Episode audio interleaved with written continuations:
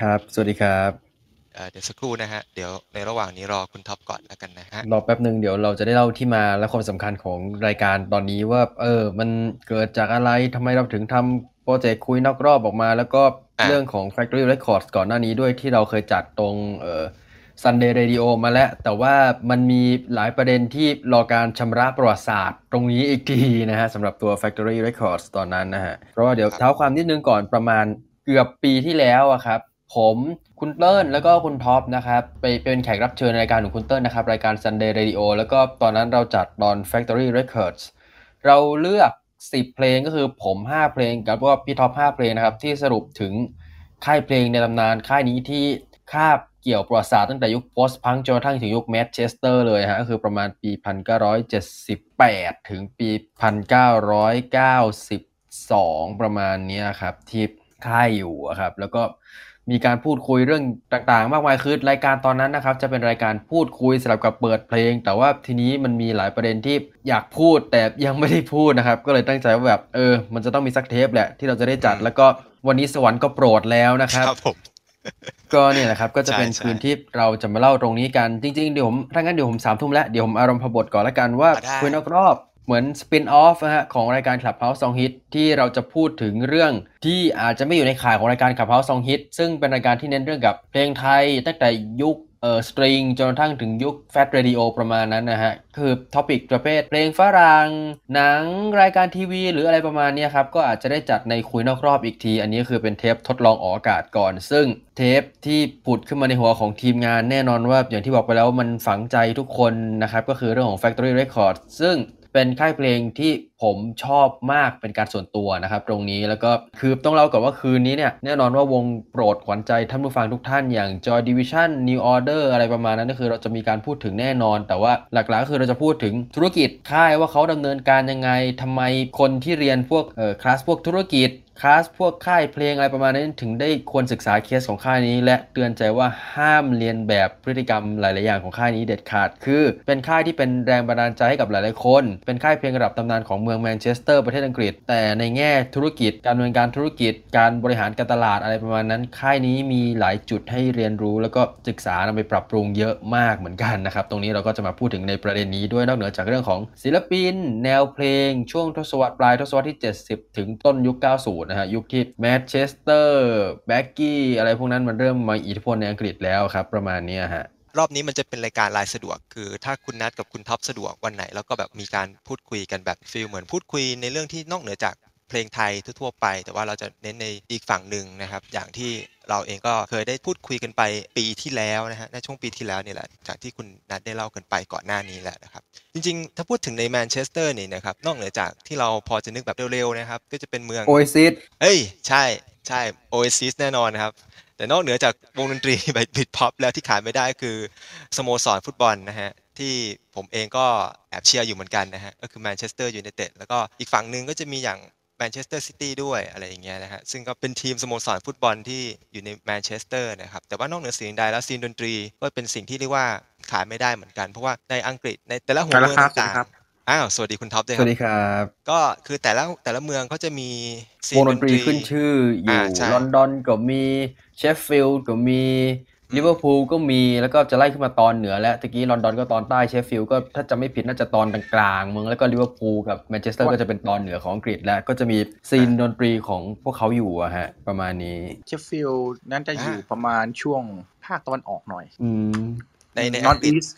ฝั่ง North East อืมแมนเชสเตอร์จะเป็น North West อ่าถ้าเป็นมิดแลนด์เวสต์มิดแลนด์น่ะก็จะเป็นพวกเบอร์มิงแฮมเลสเตอร์อะไรพวกเนี้ยครับที่เป็นเป็นเมืองขึ้นชื่อนะนี่แหเบอละร์มิงคแฮรับมมีอะไรเบอร์มิงแฮมก็ตัวอย่างก็อย่างเช่น Electric Light Orchestra ก็มาจากเบอร์มิงแฮมอย่างเงี้ยอ่า Black Sabbath ก็มาจากเบอร์มิงแฮมอ่านั่นคือตัวอย่างนั้น สายจะเดือดเดือดๆหน่อย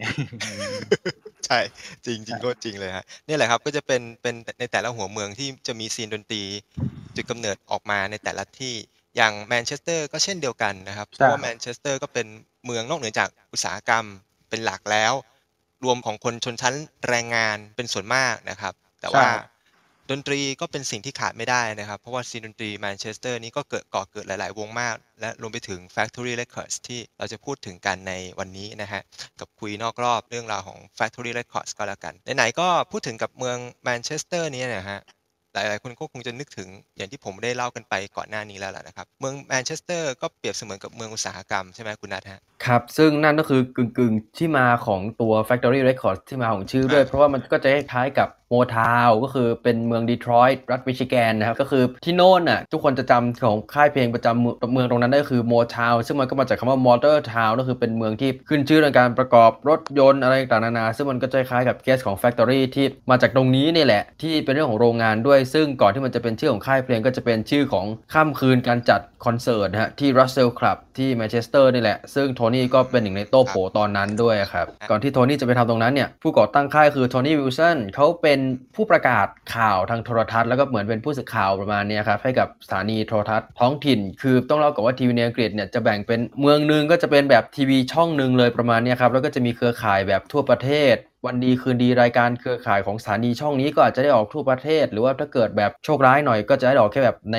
เมืองเดียวหรือแค่แบบสองสามเมืองอะไรประมาณนี้ครับ ซึ่งโทนี่วิลสันก็เป็นผู้ประกาศข่าวคือแบบข่าวแบบเศรษฐกิจท้องถิ่นการเมืองอะไรประมาณนี้เลยครับจัดรายการชื่อ Granada Reports ก็คือเหมือนเป็นรายการข่าวท้องถิ่นหลังจากข่าวของทางเออ เครือข่ายทั่วประเทศตอนนั้นชื่อใช้ว่า ITN นะฮะคือชื่อเต็มคือ ITV ITV แต่ว่าอ๋อถ้าเกิดเป็นรายการข่าวก็จะใช้ชื่อว่า ITN ซึ่งออกอากาศครับพร้อมกันทั่วประเทศ จบตรงนั้นปั๊บถ้าจำไม่ผิดก็จะเป็นรายการ Granada Reports เลย ซึ่งผู้ประกาศข่าวตอนนั้นก็คือโทนี่วิลสันแล้วหลังจากนั้นเขาก็ได้ทำรายการเพลงชื่อ So It Goes ตอนแรกซีซั่นแรกก็จะเป็นรายการเอ่อธรรมดาคือเหมือนรายการใจสัมภาษณ์พอลแมคคาร์ทนีย์สัมภาษณ์วงอ๋อ Kiss เชิญวงนั้นวงนี้ซึ่งยังเป็นพวกร็อกผมยาวมาโซโลกีตาร์ออกทีวีอะไรประมาณนี้ทั่วไปแต่ว่าครับอ่าครับอ่าแต่ว่าพอมาถึงเทปสุดท้ายของซีซั่นแรกก็คือช่วงประมาณปลายปี 1976 เขาก็เลยเชิญวงดนตรีวงหนึ่งที่เขาเคยไปดูนี่แหละ เดี๋ยวผมจะเล่าตรงนั้นอีกทีโอเคก็คือวงพังชื่อ Sex Pistols า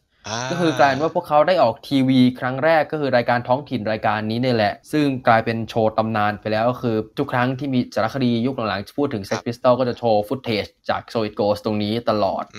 ผลที่ตามมาก็คือคนก็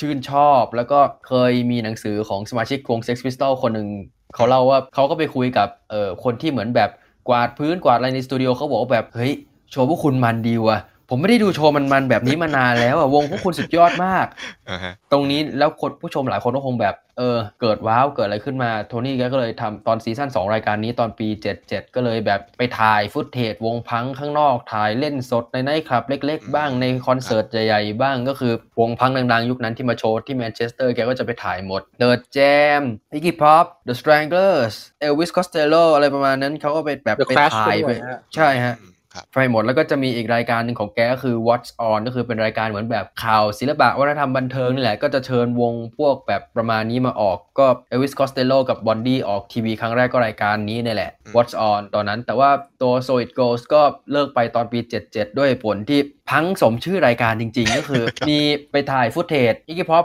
ร้องเพลงเอ่อ The Passenger กับ Last for Life พอดี แล้วก็ Iggy Pop ก็สะบดทั้งคู่โอ้โหในเพลงตอน The Passenger ฮะ ตอนออกทีวีก็เลยต้องแบบปล่อยเสียงปรบมือออกมากรบเสียงแกพูดคำว่า fuck อะไรประมาณนี้ แล้วก็โอ้จะมีตอนร้อง Last for Life ซึ่งแกพูดคำว่า clap your fucking hand ใส่คนดูอะไรประมาณเนี้ยแล้วตอนออกทีวีเหมือนคงลืมเซ็นเซอร์ ทางผู้ใหญ่สถานีเขาเลยบอกว่าแบบเออโทนี่พอเหอะนะ มันแบบพฤติกรรมดุเดือดเหลือเกินไอ้พวกนี้มันเป็นแบบภัยเป็นอะไรประมาณนั้นเราก็เลยแบบอืมเออพอแล้วไม่ให้ทำซีซั่น3แล้วเพราะว่าโทนี่แพลนว่าถ้าเกิดทำซีซั่น3 จะไปถ่าย Sex Pistols แต่ว่าเออไม่ได้ไปแล้วก็เลยเหลือกันแค่นี้ฮะเมื่อกี้ผมลืมเล่าย้อนไปว่าอ่าอ่าเหตุที่แกเชิญ Sex Pistols มาเพราะว่าแกไปดูโชว์ที่ Manchester Free Trade Hall คือเหมือนเป็นแบบฮอลล์จัดแสดงเล็กๆนี่แหละ ทุกวันนี้คือโรงแรมเรดิสันไปแล้ว ตอนที่ผมไปเรียนต่อที่อังกฤษก็เคยแบบไปเดินเฉียดๆนี่แหละ ก็จะเป็นโรงแรมแบบโรงแรมเลยอะฮะ แต่มันก็จะมีป้ายบูเพลกก็คือเป็นป้ายสีน้ำเงินแปะข้างนอกว่าแบบเออที่แห่งนี้ในอดีตคือ Manchester Free Trade มันก็ Hall จะในมีอมีดีตมี Sex มีความ Pistols เล่นคอนเสิร์ตเรียกคว่ารั้งทรแรงกคุณค่าในวัฒนธรรใช่มฮะอ่าก็จะแปะโอเคป้ายตรงนี้เอาไว้แล้วก็โชว์คอนเสิร์ต Sex Pistols ที่มาเล่นครั้งแรกเนี่ย4มิถุนายนปี1976อืม คนที่เชิญมาคือผู้ชาย 2 คนที่ชื่นชอบดนตรีพังมาก ชื่อ Howard Devoto กับ Pete Shelley ซึ่ง 2 คนเนี้ยก็จะไปตั้งวง Buzzcock ในเวลาต่อมา แล้วก็โชว์เนี้ยก็กลายเป็นตำนาน เพราะว่ามีคนดูในฮอแคบ 40 คน แต่ว่าหลายคนในนี้ก็กลายเป็นตำนานไปแล้ว เช่น Tony Wilson ก็คือผู้ก่อตั้ง Factory Records นี่แหละ แล้วก็จะมีสมาชิก 3 ใน 4 ของ Joy Division มี 2 ผู้ก่อตั้งบัสคอก็คืออย่างที่เล่าไปแล้ว แล้วก็จะมีมิกฮักเนลก็คือนักร้องนำซิมพีเรสนี่แหละ แกดูไม่มีทางอะไรกับดนตรีพังเลย แต่ก็ก็ไปอยู่วันนั้นด้วย แล้วก็มีมอร์ริสซีย์จาก The Smiths ก็ไปดูด้วย แล้วก็จะมีมาร์คอีสมิธจากวง The Fall อะฮะก็คือมครับ ทั้งหมดนี้แหละก็คือกลายเป็นตำนานในเวลาต่อมา แต่ก็ไปอยู่ตรงนั้น มีคนหนึ่งด้วยครับที่เป็นไอคอนใน scene แมนเชสเตอร์คือมาร์ค the Postman จอห์น the Postmanฮะจอห์น the Postman เออโจนาธาน the Postman เขาเป็นหนึ่งในคนที่คิดค้นท่าเทคนิคที่เรียกว่า pogo dance นะครับ เป็นการเต้นแบบเหวี่ยงกระโดดเหวี่ยงไปมากระโดดกระโดดขึ้นกระโดดลงนะฮะใช่กระโดดขึ้นลงไปมาอ๋อทุกครั้งอะครับอ่าแล้วเขาไปโดดกันในในงานนั้นอะ แล้วคนก็ไม่กล้าใกล้เขาด้วยเพราะว่ากลัวว่าตีนจะเหวี่ยงไปโดนหัวใครเข้าแบบเนี้ยครับเพราะว่าจริง ๆ คือเขาเป็นอย่างที่เรียกกันนะครับเขาเขาเป็นบุรุษไปรษณีย์งานอดิเรกคือดูคอนเสิร์ตเวลางานแมนเชสเตอร์อะไรเนี่ยเขามาโดดอะไรอย่างเงี้ยเหมือนเป็นการปลดปล่อย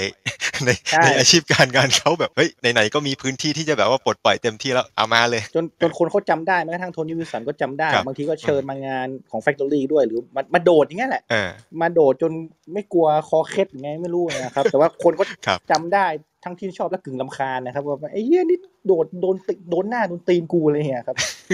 นั่นแหละครับ นั่นแหละคือก็หนึ่งในคนที่เป็นไอคอนในงานนั้นแม้ไม่ใช่นักดนตรีนะครับ ถือว่า Free Trade Hall ก็เป็นคอนเสิร์ตประวัติศาสตร์ จุดกำเนิดของดนตรี post punk ในเวลาต่อมาด้วยใช่ไหมในส่วนนี้ เพราะว่า Sex Pistols เองก็เป็นวงที่ถือว่าระดับ Impact มาก ถ้าพูดถึงในในแง่ของซีนดนตรีพังในอังกฤษอย่างเงี้ยนะครับนอกเหนือจาก Free Trade Hall นี่ก็ถือว่าเป็นจุดหนึ่งที่สร้าง Impact ให้กับ scene ดนตรีทางแมนเชสเตอร์เนี่ยฮะหรือแม้แต่ So It Goes เองที่คุณโทนี่วิลสันเนี่ยนะครับก็เป็นตัวตั้งตัวตีในการนำวงดนตรีแบบนี้นะครับด้วยความที่เฉพาะตัวในทางดนตรีของเขาเนี่ยก็เลยทำให้โทนี่วิลสันเกิดความสนใจว่าเฮ้ยโอกาสที่มันจะมีค่ายเพลงอย่างนี้เกิดขึ้นเนี่ยตามมาแน่ๆแต่ว่าเอ๊ะเพิ่งสังเกตอยู่เหมือนกันว่ามีวงหนึ่งที่ถูกปฏิเสธใช่ไหมคุณนัทวงวงนั้นชื่ออะไรครับพอจะทราบไหมฮะ จริง ๆ ต้องเล่าก่อนว่าอืมๆในรายการแก อันนี้ผมอิงจากสัมภาษณ์สารคดีของ BBC ที่ชื่อว่า From Joy Division to Happy Mondays นะฮะอืมความยาวชั่วโมงครึ่ง มีประโยคนึงที่โทนี่แกเล่าไว้ในรายการว่า อันนี้ผมย้ำอีกทีว่าแกพูดแบบนี้จริง ๆ คือครับเขาบอกว่าเขาปฏิเสธไป 533 วง แล้วเขาคิดว่าเฮ้ยตัดสินใจถูกหมดแล้วโอ้โหหนึ่งในวงที่ปฏิเสธคือ Boomtown Rats โอ้นี่วงนี่วงท่านเซอร์เลยนะเนี่ยท่านเซอร์ซึ่งผมก็เห็นด้วยกับแกนะ ผมไม่ค่อยถูกโฉลกกับวงนั้นเท่าไหร่เอาเหรอทำไมถึงสาเหตุที่แกปฏิเสธวงนี้ได้อะเหมือนเข้าใจว่าแบบเออทรงอาจจะไม่ได้หรือมองว่าแบบเออ look new wave เกินไปหรือเปล่า หรืออะไรประมาณนั้นแกจะมองเรื่องแบบเออแนวดนตรีการนำเสนอคือเหมือนแบบแกชอบเพลงไหมแกชอบอะไรประมาณนี้หรือเปล่า เพราะว่าอย่างที่บอกว่าแกทำรายการ What's On ตอนนั้นด้วยก็จะเชิญวงแปลกๆมาเล่น Human League ยุคที่ยังเป็น 4 คนตอนแรกสุดนะฮะอืม ก็มาเคยมาออกรายการนี้ด้วยโอ้ตอนนั้นน่าจะเป็นวงที่แบบว่าเรียกว่า avant-garde มากเลยนะใช่แบบฮะซาวซาวในยุคแรกๆเขาเนี่ยคือไม่ใช่มีความนิ romantic แบบที่เราคุ้นเคยกันเลยอะคือแบบอืม dark มากอะแล้วก็กด synth แบบนิ่งๆอะมีความเป็นกอติกอย่างนั้นเลยใช่ไหมแบบใช่ทรงมีความก็กอโกติติกกมากมีความแบบอืม post-punk มีความแบบ industrial อะคือไม่ได้อ่าฮะมีความแบบ Don't You Want Me แบบยุคต่อมาเออแบบที่เราคุ้นเคยอะไม่ใช่เลยนะเออคือ dark มากแล้ว แล้วต่อมามาออกอัลบั้มทรงแบบนั้นอะแบบแบบวีดวิดวิวอย่างเงี้ยแบบฮะเป็นวงเดียวกันเหรออะไรเงี้ยครับเออจริงครับจริงก็จะเป็นสาเหตุหนึ่งที่ว่าเอ๊ะทำไมมีบูมทาวแลสอยู่ในนั้นเนี่ยฮะแล้วก็ถูกปฏิเสธโดยโทนี่วิลสันเกิดขึ้นนะครับ จากที่คุณนัทได้เล่ามาแต่เข้าใจว่าอ่าคงไม่ถึง 500 วงที่แกพูดละแกคงแบบพูดอุปโลกตัวเลยให้เห็นว่าแบบเออเออผมปฏิเสธเยอะนะ อะไรประมาณครับเนี้ยฮะแต่ว่าหลาย ๆ คนคงจะสงสัยว่าจริง ๆ อย่าง Factory Records เนี้ยนะครับ การถือกำเนิดเกิดขึ้น และตามมาด้วย Joy Division ในก่อนหน้านี้หลายคนคงจะทราบว่าชื่อเก่าของ Joy Division คือ Warsaw มาก่อนอะไรอย่างเงี้ยนะฮะก็ต้องย้อนไปถึงกับเรื่องราวของ Factory Records หรือแม้แต่ Joy Division อะไรอย่างเกิดขึ้นกันบ้างแล้วกันนะครับ จริงๆ ก็คือเพราะว่า Joy Division ก็คือหนึ่งในศิลปินแรก ๆ ของค่ายเดี๋ยวผมเล่าประวัติเร็วๆ ของ Joy Division อ๋อก่อนได้คร่าวๆแล้วกันก็คือ ตอนแรกก็คือวงใช้ชื่อว่า Steve Kittens เป็นชื่อที่ ตำนานว่าในตำนานเขาว่ากันว่าอืม2สมาชิกวง Buzzcocks เนี่ยเป็นคนตั้งให้ แต่ว่าสุดท้ายวงก็เลือกชื่อ Warsaw ซึ่งมาจากชื่อเพลงของเดวิดโบวีนั่นแหละ ที่อยู่ในอัลบั้มชุด Low อะฮะครับแกก็มาตั้งเป็นชื่อวงแล้วก็ ตอนหลังก็เปลี่ยนชื่อเป็น Joy Division ซึ่งชื่อก็ตอนนั้นก็เป็นประเด็นอื้อฉาวเหมือนกันเพราะว่ามันมาจากนิยายเรื่อง House of Dolls นะฮะแล้วมันเป็นชื่อของแบบเอ่อจะพูดยังไงดี คือมันมันรุนแรงใช่ไหมมันมีมันมีความรุนแรงในทางภาษาอะไรอย่างงี้ใช่ไหมถ้าเป็นประมาณนั้นถ้เป็นิยายนะฮะอะไรอย่างเงี้ยเออพูดกันแบบทับศัพท์เลยคือเป็น sexual slavery wing of Nazi concentration camp นะฮะคือมันเป็นแบเป็บนท่าดูก็ทาแล้งวกันอารมณ์เป็นท่าทางกามของเหล่าทหารนานาซีซีอะไรอย่างงี้ใช่ไหมใช่อ่าฮะอ่าประมาณนั้นต่างจากนิยายเรื่อง House of Dolls นะฮะฮะ Joy Division ก็เป็นตั้งเป็นชื่อวงเมื่อกี้ผมลองไปอ่านประวัติเพิ่มเติมดูมีจุดหนึ่งน่าสนใจดี อันนี้ผมเล่าแบบขำๆแป๊บหนึ่งแล้วกันก็คือ มีตอนแรกสมาชิก 3 คนก็คือปีเตอร์ฮุกเอียนเคอร์ติสแล้วก็เบอร์นาร์ดซัมเนอร์มือกลองยังเป็นอีกคนอื่นอยู่ แต่ว่าวงก็ตัดสินใจแล้วแบบไอ้มือกลองคนนี้เหมือนอารมณ์รุนแรงขี้หงุดหงิดอะไรอย่างเงี้ยเขาก็เลยหาเรื่องไล่ออก ซึ่งเป็นวิธีไล่ออกที่น่าประทับใจมากคือก็ขับรถไปนี่แหละแล้วก็แบบจอดรถแล้วแบบเฮ้ย you ลงไปดูหน่อยดิเหมือนยางรั่ว ไอ้มือกลองคนนั้นก็ลงไปสักพักไอ้สมาชิกที่เหลือก็ขับรถหนีไปเลย บึ่งรถออก เป็นการไล่ออกที่แบบ hardcore มากโอ้โหใช้วิธีนี้เลย คือถ้าไปพูดถ้าไปพูดจริงตรงๆ แม่งก็คงไม่ออกนะครับอ่าเลยต้องแบบเอาแบบว่ามึงไปไปไปไปไปให้พ้นเลยก็เลยแบบขับรถหนีครับเป็นเรื่องจริงครับครับแม้กระทั่งเบอร์นาร์ดเบอร์นาร์ดซัมเนอร์แม้กระทั่งปีเตอร์ฮุกก็ยืนยันว่าไอ้มือกลองคนเก่าโดนไล่ออกนี้จริงเพราะว่าเคยพูดทางวาจาแล้ว ไม่ไปดื้อ บอกว่าขอโอกาสขอโอกาสแบบกูพวกมึงรำคาญมึงแล้วไม่รู้ทำไงแม่งขับรถหนีเลยครับนั่นแหละครับครับ ตามตื้อแล้วตื้ออีกนะครับจนสมาชิกเริ่มรำคาญ แต่ว่าอย่างไรก็ตามสุดท้ายก็ได้เอ่อสตีเฟนมอริสมาเป็นมือกลองของวงใช่แล้วก็วงสี่คนเนี้ยก็ไปเล่นในงานประกวดของค่ายเพลงจากลอนดอนนะฮะ Stiff กับ Chiswick Records มาจัดงานที่แมนเชสเตอร์แล้วก็มีประกวดวงดนตรีหน้าใหม่ประมาณ 10 กว่าวงในแมนเชสเตอร์แล้วก็โทนี่ก็ไปดูวงดังกล่าวพอดีแล้วก็แบบ เออเว้ยไอวงนี้มันแบบ เข้าท่าเข้าทีอะไรประมาณนั้น แล้วก็ไอที่ที่วงไปเล่นน่ะก็มีดีเจคนหนึ่งเป็นคือไอที่วงไปเล่นมันเป็นเหมือนอารมณ์ประมาณเหมือนแบบสถานสำหรับพวกเด็กพังไปแฮงเอาท์กันเพลงก็จะเล่นแบบเพลงพังเพลงอะไรประมาณนี้ครับ แล้วก็ดีเจที่อยู่ในนั้นน่ะชื่อ Rob g r e t o n ซึ่งในเวลาต่อมาก็คือจะเป็นผู้จัดการวง Joy Division ในเวลาต่อมานั่นเองนะฮะก็จะแบบจุดเริ่มต้นของคนกลุ่มนี้มาพบกันก็ตอนนั้นเนี่ยแหละ แล้วก็ Joy Division ก็ได้รับการทาบทามตอนแรกสุดเลยคือเกือบได้ออกกับค่าย RCA Records และ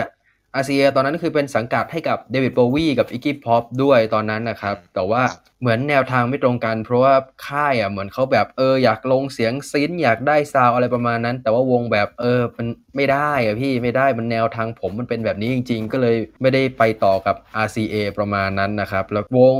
ก็ได้กลายเป็นหนึ่งในวงแรกๆตอนนั้นนะครับ ที่ได้ไปออก Factory at Russell Club ก็คือเป็นเหมือนเป็นกิจกรรมนะฮะเหมือนเซตมหกรรมโชว์ดนตรีทุกคืนวันศุกร์ที่ Russell Club ซึ่งก็เหมือนเป็นไนท์คลับเล็กๆ คือเขาไม่ได้จัดแบบจันทร์ถึงศุกร์นะฮะ เหมือนเป็นทุกคืนวันศุกร์ประมาณนี้ครับ แล้วก็จะจัดคืนชื่อ The Factory คืนแรกเนี่ยที่เขาจัดก็จะมีโปสเตอร์ ถ้าเกิดใครเคยเห็นนะฮะก็จะเป็นโปสเตอร์เป็นรูปคนเอานิ้วอุดหู แล้วก็จะมีเขียนว่า use hearing protection ก็คือทำเหมือนแบบโรงงานน่ะเล่นกิมมิคกับคำว่า factory คือเหมือนทำเป็นเหมือนโรงงานว่าแบบเออโปรดใส่เครื่องอุดหูอะไรประมาณนั้น คือในศิโรลงปิงานนจะมีป้ายบอกเตือนว่าไอ้ตรงนี้เครื่องจักรเสียงดังนะอืมบทระวังหูของคุณด้วยไม่งั้นอาจจะเกิดภาวะแก้วหูสะทือนหรือหูหูดับได้อะไรเงี้ยครับบวกกับชื่อของ Factory ด้วยก็เลยก็เลยเล่นคำเนี้ยว่าเออเหมือนมาอยู่ในโรงงานผลิตทางดนตรีนะ ให้พวกคุณโปรดระวังเสียงดัง ๆ ด้วยอะไรเงี้ยครับเน้นความเป็น บุกเวกโวยวายประมาณใช่นี้ไหมใช่ดนตรีก็เล่นจะแบเล่บนว่ามุกอย่างนั้นใช่อ่าเพราะฉะนั้นเข้าใจคือแล้วพวกพังโพสพังนิวเวฟอะไรพวกนั้อ๋นอนะครับ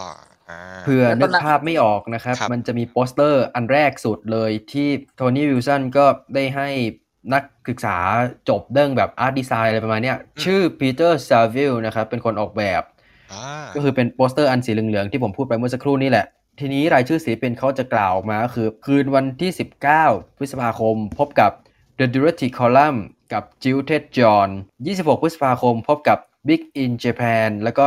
Manicure Noise 2 มิถุนายนพบกับ Dirty Column และ Cabaret Voltaire 9 มิถุนายนพบกับ The Tiller Boys และ Joy Division ซึ่งอย่างที่ทุกท่านเห็นนะครับจะมีวงบางวงในนี้ที่เป็นวงดังอยู่ก่อนแล้ว แต่เป็นวงดังแบบท้องถิ่น เช่น Jilted John หรือ Big in Japan Big in Japan หนึ่งในสมาชิกวงก็คือ Holly Johnson ที่ไปทำ Frankie Goes to Hollywood ในยุค 80 นั่นเองนะฮะ แต่ว่า Duality Column ครับ Dirty Column Cabaret Voltaire แล้วก็ Joy Division 3 วงนี้ก็จะได้ออก EP ตัวแรกสุดกับ Factory ในเวลาต่อมา ซึ่งนั่นแหละก็คือจุดกำเนิดของค่ายเพลงนะครับ ก็คือเอาวงที่เคยเชิญมาออกใน The Factory ตรงนี้นั่นแหละ แบบเหมือนแนะนำวงที่เราเคยมาแบบออกตรงนี้อะไรดูนะ เพื่อที่จะได้แบบต่อยอดอะไรตรงนี้ได้ก็เลยออกเป็น EP ชื่อว่า A Factory Sample ซึ่งนั่นก็คือจุดกำเนิดของ Factory Records ในเวลาต่อมานั่นเองฮะแล้วก็สภาพตอนนี้เนี่ยก็จะมีผู้ก่อตั้ง 3 คนก็คือโทนี่วิลสันแล้วก็ปีเตอร์ซาวิลนะครับออกแบบปกคอนเสิร์ตโปสเตอร์อะไรประมาณเนี้ยแล้วก็อีกคนหนึ่งก็คืออลันอิรัสมัสซึ่งเป็นอดีตนักแสดง แล้วก็เหมือนคอยดูแลเรื่องแบบ management การจัดการภายในของค่ายอะไรประมาณเนี้ยครับรัสเซลครับตอนนั้นมีอีกคนหนึ่งครับที่เขาเคยเป็นทั้งเพื่อนคนอืมคู่ค้าแล้วก็อาจกลายเป็นคนหักเหลี่ยมโหด ในเวลาต่อมากับโทนี่วิลสันนะครับโอ้คนคนนั้นคือ Gareth Evans ครับ Gareth Evans คือใคร Gareth Evans เวลาต่อมาเขาคือคนที่ทำไนท์คลับที่ชื่อว่า The International อืมในช่วงยุค 80 หากแมนเชสเตอร์มี2ไนท์คลับที่ดัง ๆ ก็คือ Haçienda กับ International Haçienda จะเน้นพวกดนตรี rave ดนตรีเทคโนดนตรี house ดนตรีเต้นรำมี New Order เหมือนเป็นวงประจำอยู่ที่ตรงนั้นคอยรับแขกอืมส่วน The International นั่นเป็นตักศิลาทางสายพวก guitar band punk หรือแม้กระทั่งพวกสาย jangly pop ในเวลาต่อมาพวกทางเหนือพวกสกอตแลนด์เนี่ยจะมาลงที่ The International เพราะว่าเขาคิดว่าพวกฝั่ง Haçienda เนี่ย จะเป็นพวกสายแบบตืดๆแต่ถ้าฝั่งแบบดนตรีแบบ guitar band เข้มๆเลยก็ International International มีวงดังคืออะไรรู้ไหมครับตอนนั้นเอ้ยอันนี้ผมไม่รู้เลย s t o l o s e s Stone Roses อ๋อใช่ครับและ Gareth อืม Evans คือ ชีไฮนิน หรือว่าผู้จัดการวง s t o l o s e s ในยุคแรกๆครับโอ้แล้วก็เซอร์ไพรส์มากที่เรื่องฮาคือตอนนั้นคือ s t o l o s e s เนี่ยตอนแรกๆเกือบได้ออกกับ Factory แล้วเฮ้ยแต่ตรงนี้แหละ เดี๋ยวจะมาเล่าให้ฟังว่าเกิดอะไรขึ้นเล่าให้นะฟัคงรับครับเดี๋ยวเล่าให้ฟังโอเคเพราะว่ามันเกิดอย่างที่หักเหลี่ยมโหดเราเกริ่นไว้ใน Sunday Radio ว่ามันไอ้ค่ายเนี่ยมันเหมือนอุโมงค์ผาเมือง ทุกคนจะให้การไม่ตรงกันกับสิ่งที่จะเกิดขึ้น เช่นทำไม The Smith ไม่ได้ออกกับ Factory ทำไมเออ Stone เออ Roses ใช่ไม่ได้ออกกับ Factory เดี๋ยวตรงนี้เราจะมาขยี้ประเด็นตรงนี้อีกทีฮะดีมากครับเป็นการเพื่อนรักหักเหลี่ยมโหดนะครับเจเลตอีแวนกับโทนี่วิลสันบางทีการได้ฟังเรื่องที่เราเองอาจจะยังไม่เคยทราบ เพราะว่าเราเองจะฟังวง The Smiths หรือแม้แต่ The Stone Roses มาอยู่แล้ว แต่ว่าเราไม่ได้รู้ถึงเบื้องลึกเบื้องหลังเท่าที่ควรนะครับ ก็เลยแบบเฮ้ยเรื่องราวเรื่องนี้น่าสนใจมากจึงแบบต้องเงี่ยหูฟังเลยทีเดียว อย่าง Tony Wilson เองก็ถือว่าเป็นจุดตัวตั้งตัวตีของ Factory Record แล้วก็ ชักชวนอย่าง Peter Saville หรือแม้แต่นักแสดงที่ได้มาร่วมหุ้นด้วยกันนะครับในนาม Factory ในเวลาต่อมา เห็นว่าในเรื่องของผลประโยชน์รายได้ในส่วนของศิลปินกับ ค่ายเพลงอะไรเงี้ยเหมือนกับเป็นการแบ่งรายได้ส่วนหนึ่งให้50-50อะไรอย่างงี้ใช่ไหมคุณนัทโมเดลธุรกิจของค่ายนี้ก็เอคืออใช่ที่เราบอกใช่ไปประว่ามาณนั้นคืนนี้เราจะพูดถึง Factory ในแง่ของการทำธุรกิจอะไรประมาณด้วย เพราะว่าเป็นอืมตัวอย่างของ SME ดีแตกนะครับ ก็คือไม่ค่อยแนะนำให้เรียนแบบเท่าไหร่อ่าเพราะว่าสัญญาแรกสุดของตัว Factory ก็คือจะเป็นต้นแบบเนี่ยของสัญญาในเวลาต่อมาของทั้งหมดของค่ายก็คือค่ายจะไม่ได้ถือลิขสิทธิ์ใด ๆ ในงานของศิลปินเลย พวกเขาจะได้ส่วนแบ่ง 50 ต่อ 50ของรายได้ แล้วก็มีอิสระในการคิดงานเต็มที่เลย อันนี้คือในส่วนในส่วนของศิลปินนะครับ ส่วนครับหลังบ้านจะไม่มีบัญชี ไม่มีทนาย ไม่มีทีมที่ดีลกับสื่อ ไม่มีสิ่งที่เรียกกันว่า plugger plugger ก็คืออมจะเป็นเหมือนต้องเล่าก่อนว่าค่ายเพลงในอังกฤษเขาจะมีอาชีพตรงนี้อยู่ก็คือ plugger คือเหมือนคอยแบบดันแผ่นเสียงเข้าร้านอารมณ์ประมาณเซลล์ฮะอัดสต็อกเข้าร้านประมาณนั้น ก็แต่ละค่ายก็จะมีแบบ CBS มี Warner ก็มีมี Charisma อะไรประมาณเนี้ยครับก็จะมีแบบคอย plugger คอยดันสต็อกเข้าร้านเพื่อให้มันติดชาร์ตแต่ว่า Factory ก็จะไม่มีตรงนี้คือมันไม่มีอะไรที่ ค่ายอื่นเขามีกันเลย ซึ่ง Tony ก็พูดไว้ในสารคดีของ BBC ที่ผมกล่าวไปแล้วเนี่ยว่าอืมในโลกที่ทุกคนเอาแต่โปรโมท ขณะที่ถ้าคุณไม่โปรโมทอะไรเลย คุณจะเด่นกว่าชาวบ้านตอนทันทีอืมซึ่งคำกล่าวนี้ก็จะเป็นสิ่งที่ไม่จริงในเวลาต่อมานะครับ เพราะมันก็จะเริ่มมีบางอัลบั้มที่แกขายไม่ได้เลยอะไรประมาณเนี้ยเช่นวง Stockholm Monsters อะไรประมาณเนี้ยครับ เดี๋ยวมันก็จะมีเคสในเวลาต่อมานั่นเอง แต่ว่า ค่ายยุคแรกๆแกก็จะดำเนินอุดมการณ์ตามนี้นี่แหละ ก็คือให้อิสระกับศิลปินเต็มที่ ซึ่งประมาณเกือบ 10 ปีหลังจากที่แกตั้งค่ายอะครับแกก็ไปพูดไว้ในรายการรายการหนึ่งเป็นรายการสารคดีเกี่ยวกับค่ายนี่แหละเป็นสารคดีให้กับเยาวชนดูเรื่องการผลิตขายเพลงอะไรประมาณนั้น โดยมี Happy Mondays เป็นตัวเดินเรื่อง แกพูดไว้อย่างนี้ครับในธุรกิจดนตรี ซึ่งเป็นธุรกิจที่คุณสามารถขายอัลบั้มได้ 500 หรือ 5,000 หรือ 50,000 หรือ 500,000หรือ 5 ล้านก๊อปปี้ แต่ถ้าคุณไม่มี artistic judgment ในการตัดสินคุณค่าเชิงศิลปะว่าอันไหนคืองานที่ดี อันไหนคืองานที่ไม่ดี ตัวเลขกำไรแล้วก็ขาดทุนนั้นแทบจะไม่มีประโยชน์เลย คือฟังแล้วแบบโอ้โอ้โหพ่อพระโรแมนขติอกงนะวงการศิลปิน ดูโลกสวยชัดทันๆทีอะเออมองอะไรก็ดูสวยงามไปหมดถ้าแบบในในแง่ของซึ่งธุรกิจดนตรีาไอ้ฮะคำพวกเนี้ยอ่าที่เขาพูดออกไปหล่อๆเนี่ยอ่ามันมาทิ่มแทงเขาเองในเวลาต่อมาอ่าซึ่งจบลงที่ Roger Ames ซึ่งตอนนั้นเป็น CEO ของ Warner Music ที่กำลังจะมา take Factory พอมารู้ว่าไอ้วิธีการทำงานของ Tony Wilson เป็นยังไงอืม Roger Ames ด่ายับเลย และโอ้โหและจบอยู่คำหนึ่งที่ทิ้งท้ายให้กับ Tony Wilson ว่าไปตายซะ fuck off ไปตายซะ fuck offคือคือแต่ละอย่างของมึงนี่คืออะไร มันไม่ใช่คำค่ายเพลงแล้วมึงไปทำมูลนิธิหรือองค์การการกุศลเล่าอะไรเงี้ย คือแกด่ายับเลยแล้วตบจบที่ไปตายซ่าเนี่ยครับ before and after นี่มันช่างอะไรที่แตกต่างซะไม่มีเลยนะครับ ถ้าพูดครัถึบงในแง่ของธุรกิจดใช่นตรีใช่ใช่นี้ก็จะเป็นในส่วนของแนวคิดหลักในการทำเพลงของค่ายคือ แบบให้ความสำคัญกับคุณค่าศิลปะเต็มที่ให้อิสระกับศิลปิน แล้วก็จุดเริ่มต้นก็จะคล้ายๆกับค่ายเพลงอินดี้ไทยหลาย ๆ ค่ายที่เราเคยได้ยินกันนะครับ ก็คือศิลปินก็จะมาช่วยกันแพ็คปกแพ็คปกกันที่สำนักงานของค่ายซึ่งก็คือบ้านของคุณอลันอิรัสมัสนี่แหละซึ่งก็เป็นแฟลตเล็ก ๆ อย่างอัลบั้มเอ่อชุดแรกของดูรติคอลัมน์ที่ปกเป็นกระดาษทรายอะครับตามตำนานเขาก็จะเล่ากันว่าสมาชิกวง Joy Division นะครับ ก็จะมาช่วยกันนั่งแพ็คปกใส่ซอง อะไรประมาณนี้กันที่ออฟฟิศนะฮะก็จะเป็นสภาพธุรกิจของค่ายนี้แรกๆครับ แล้วทำไมต้องเป็นกระดาษทรายครับนัดคือต้องเล่าก่อนว่าชื่อวง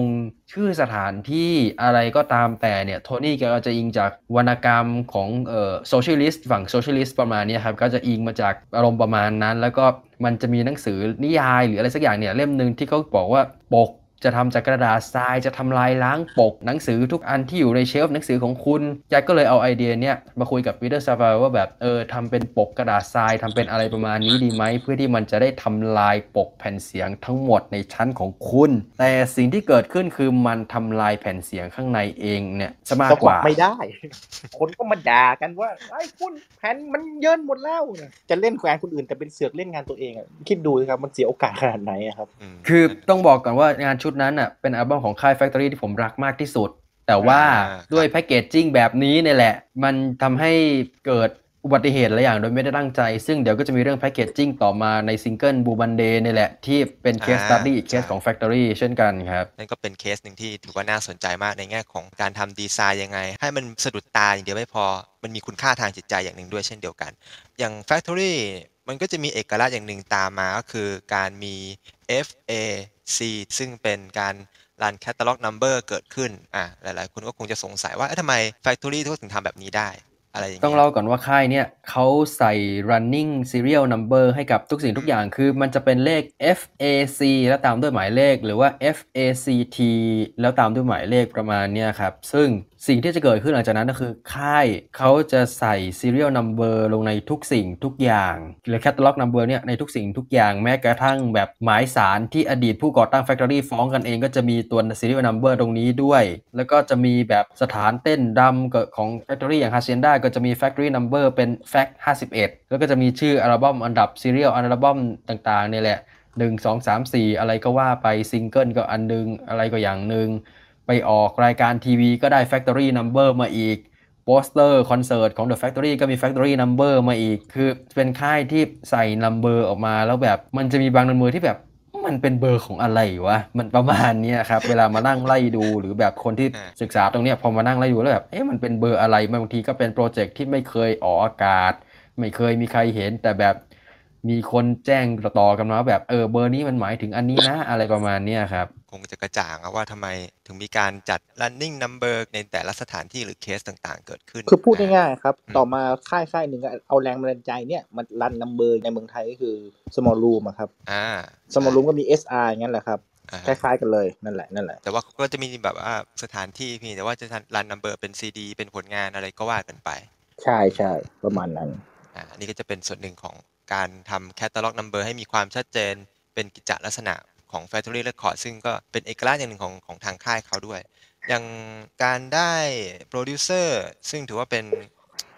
เขาเรียกว่าเป็นซาวเฉพาะตัวมากของของ Factory Record ที่ขาดไม่ได้คือ Martin Hannett อย่างเงี้ยมาเข้าค่าย Factory ได้ยังไงอะไรอย่างเงี้ยครับ ก่อนหน้านั้น Martin Hannett เขาทำค่ายชื่อเป็นค่ายของเขาเองนะฮะ เป็นค่ายเล็กๆในแมนเชสเตอร์ครับ รู้สึกจะชื่อ Rabbit Records หรือ R A B I D อะฮะ เป็นค่ายของแกเอง ซึ่งศิลปินที่ดังที่สุดก็คือ Jilted John ซึ่งคือเป็นเพลงพังตลกตลกๆเพลงนั้นนะฮะที่รับความนิยมตอนนั้นแล้วก็หลังจากนั้นแกก็ มารู้จักกับสมาชิก Joy Division อะไรประมาณนี้แหละก็เริ่มแบบทำ sound ในแบบของวงเอง ซึ่งสิ่งที่จะเกิดขึ้นกับของ Joy Division แล้วก็ศิลปินทุกคนหลังจากนั้นช่วงประมาณยุค post punk อะช่วงประมาณปลายยุค 70 ต้นยุค 80 ทุกคนจะพูดเหมือนกันหมดคือ ไม่ชอบ sound ที่ Martin ทำเลยทำไมต้องแบบใส่ Echo ทำไมเวลาอาจจะเสียงต้องเปิดแอร์เย็นๆทำไมต้องแบบกด reverb เยอะ ๆ อะไรประมาณนั้น แต่ว่าพอผ่านไปสักพักหนึ่งทุกคนก็จะเริ่มรู้สึกแล้วว่า สิ่งที่ Martin ให้ไว้อะก็คือซาวที่เฉพาะ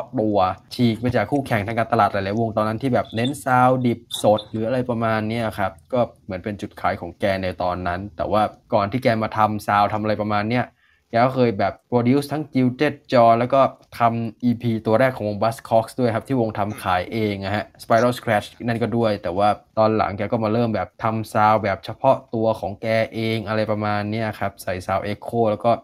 ผลงานที่โดดเด่นที่สุดตอนนั้นก็คือ Joy Division ชุดแรกอะครับ Unknown Pleasures ในซาวของ Unknown Pleasure ก็จะเป็นซาวที่เรียกว่ามีมีความเป็นเอกลักษณ์ชัดเจนมากของมาตินพันเนตนะครับ ซึ่งก็เป็นโปรดิวเซอร์ให้กับ Joy Division ในช่วงนั้นนะฮะ หรือแม้แต่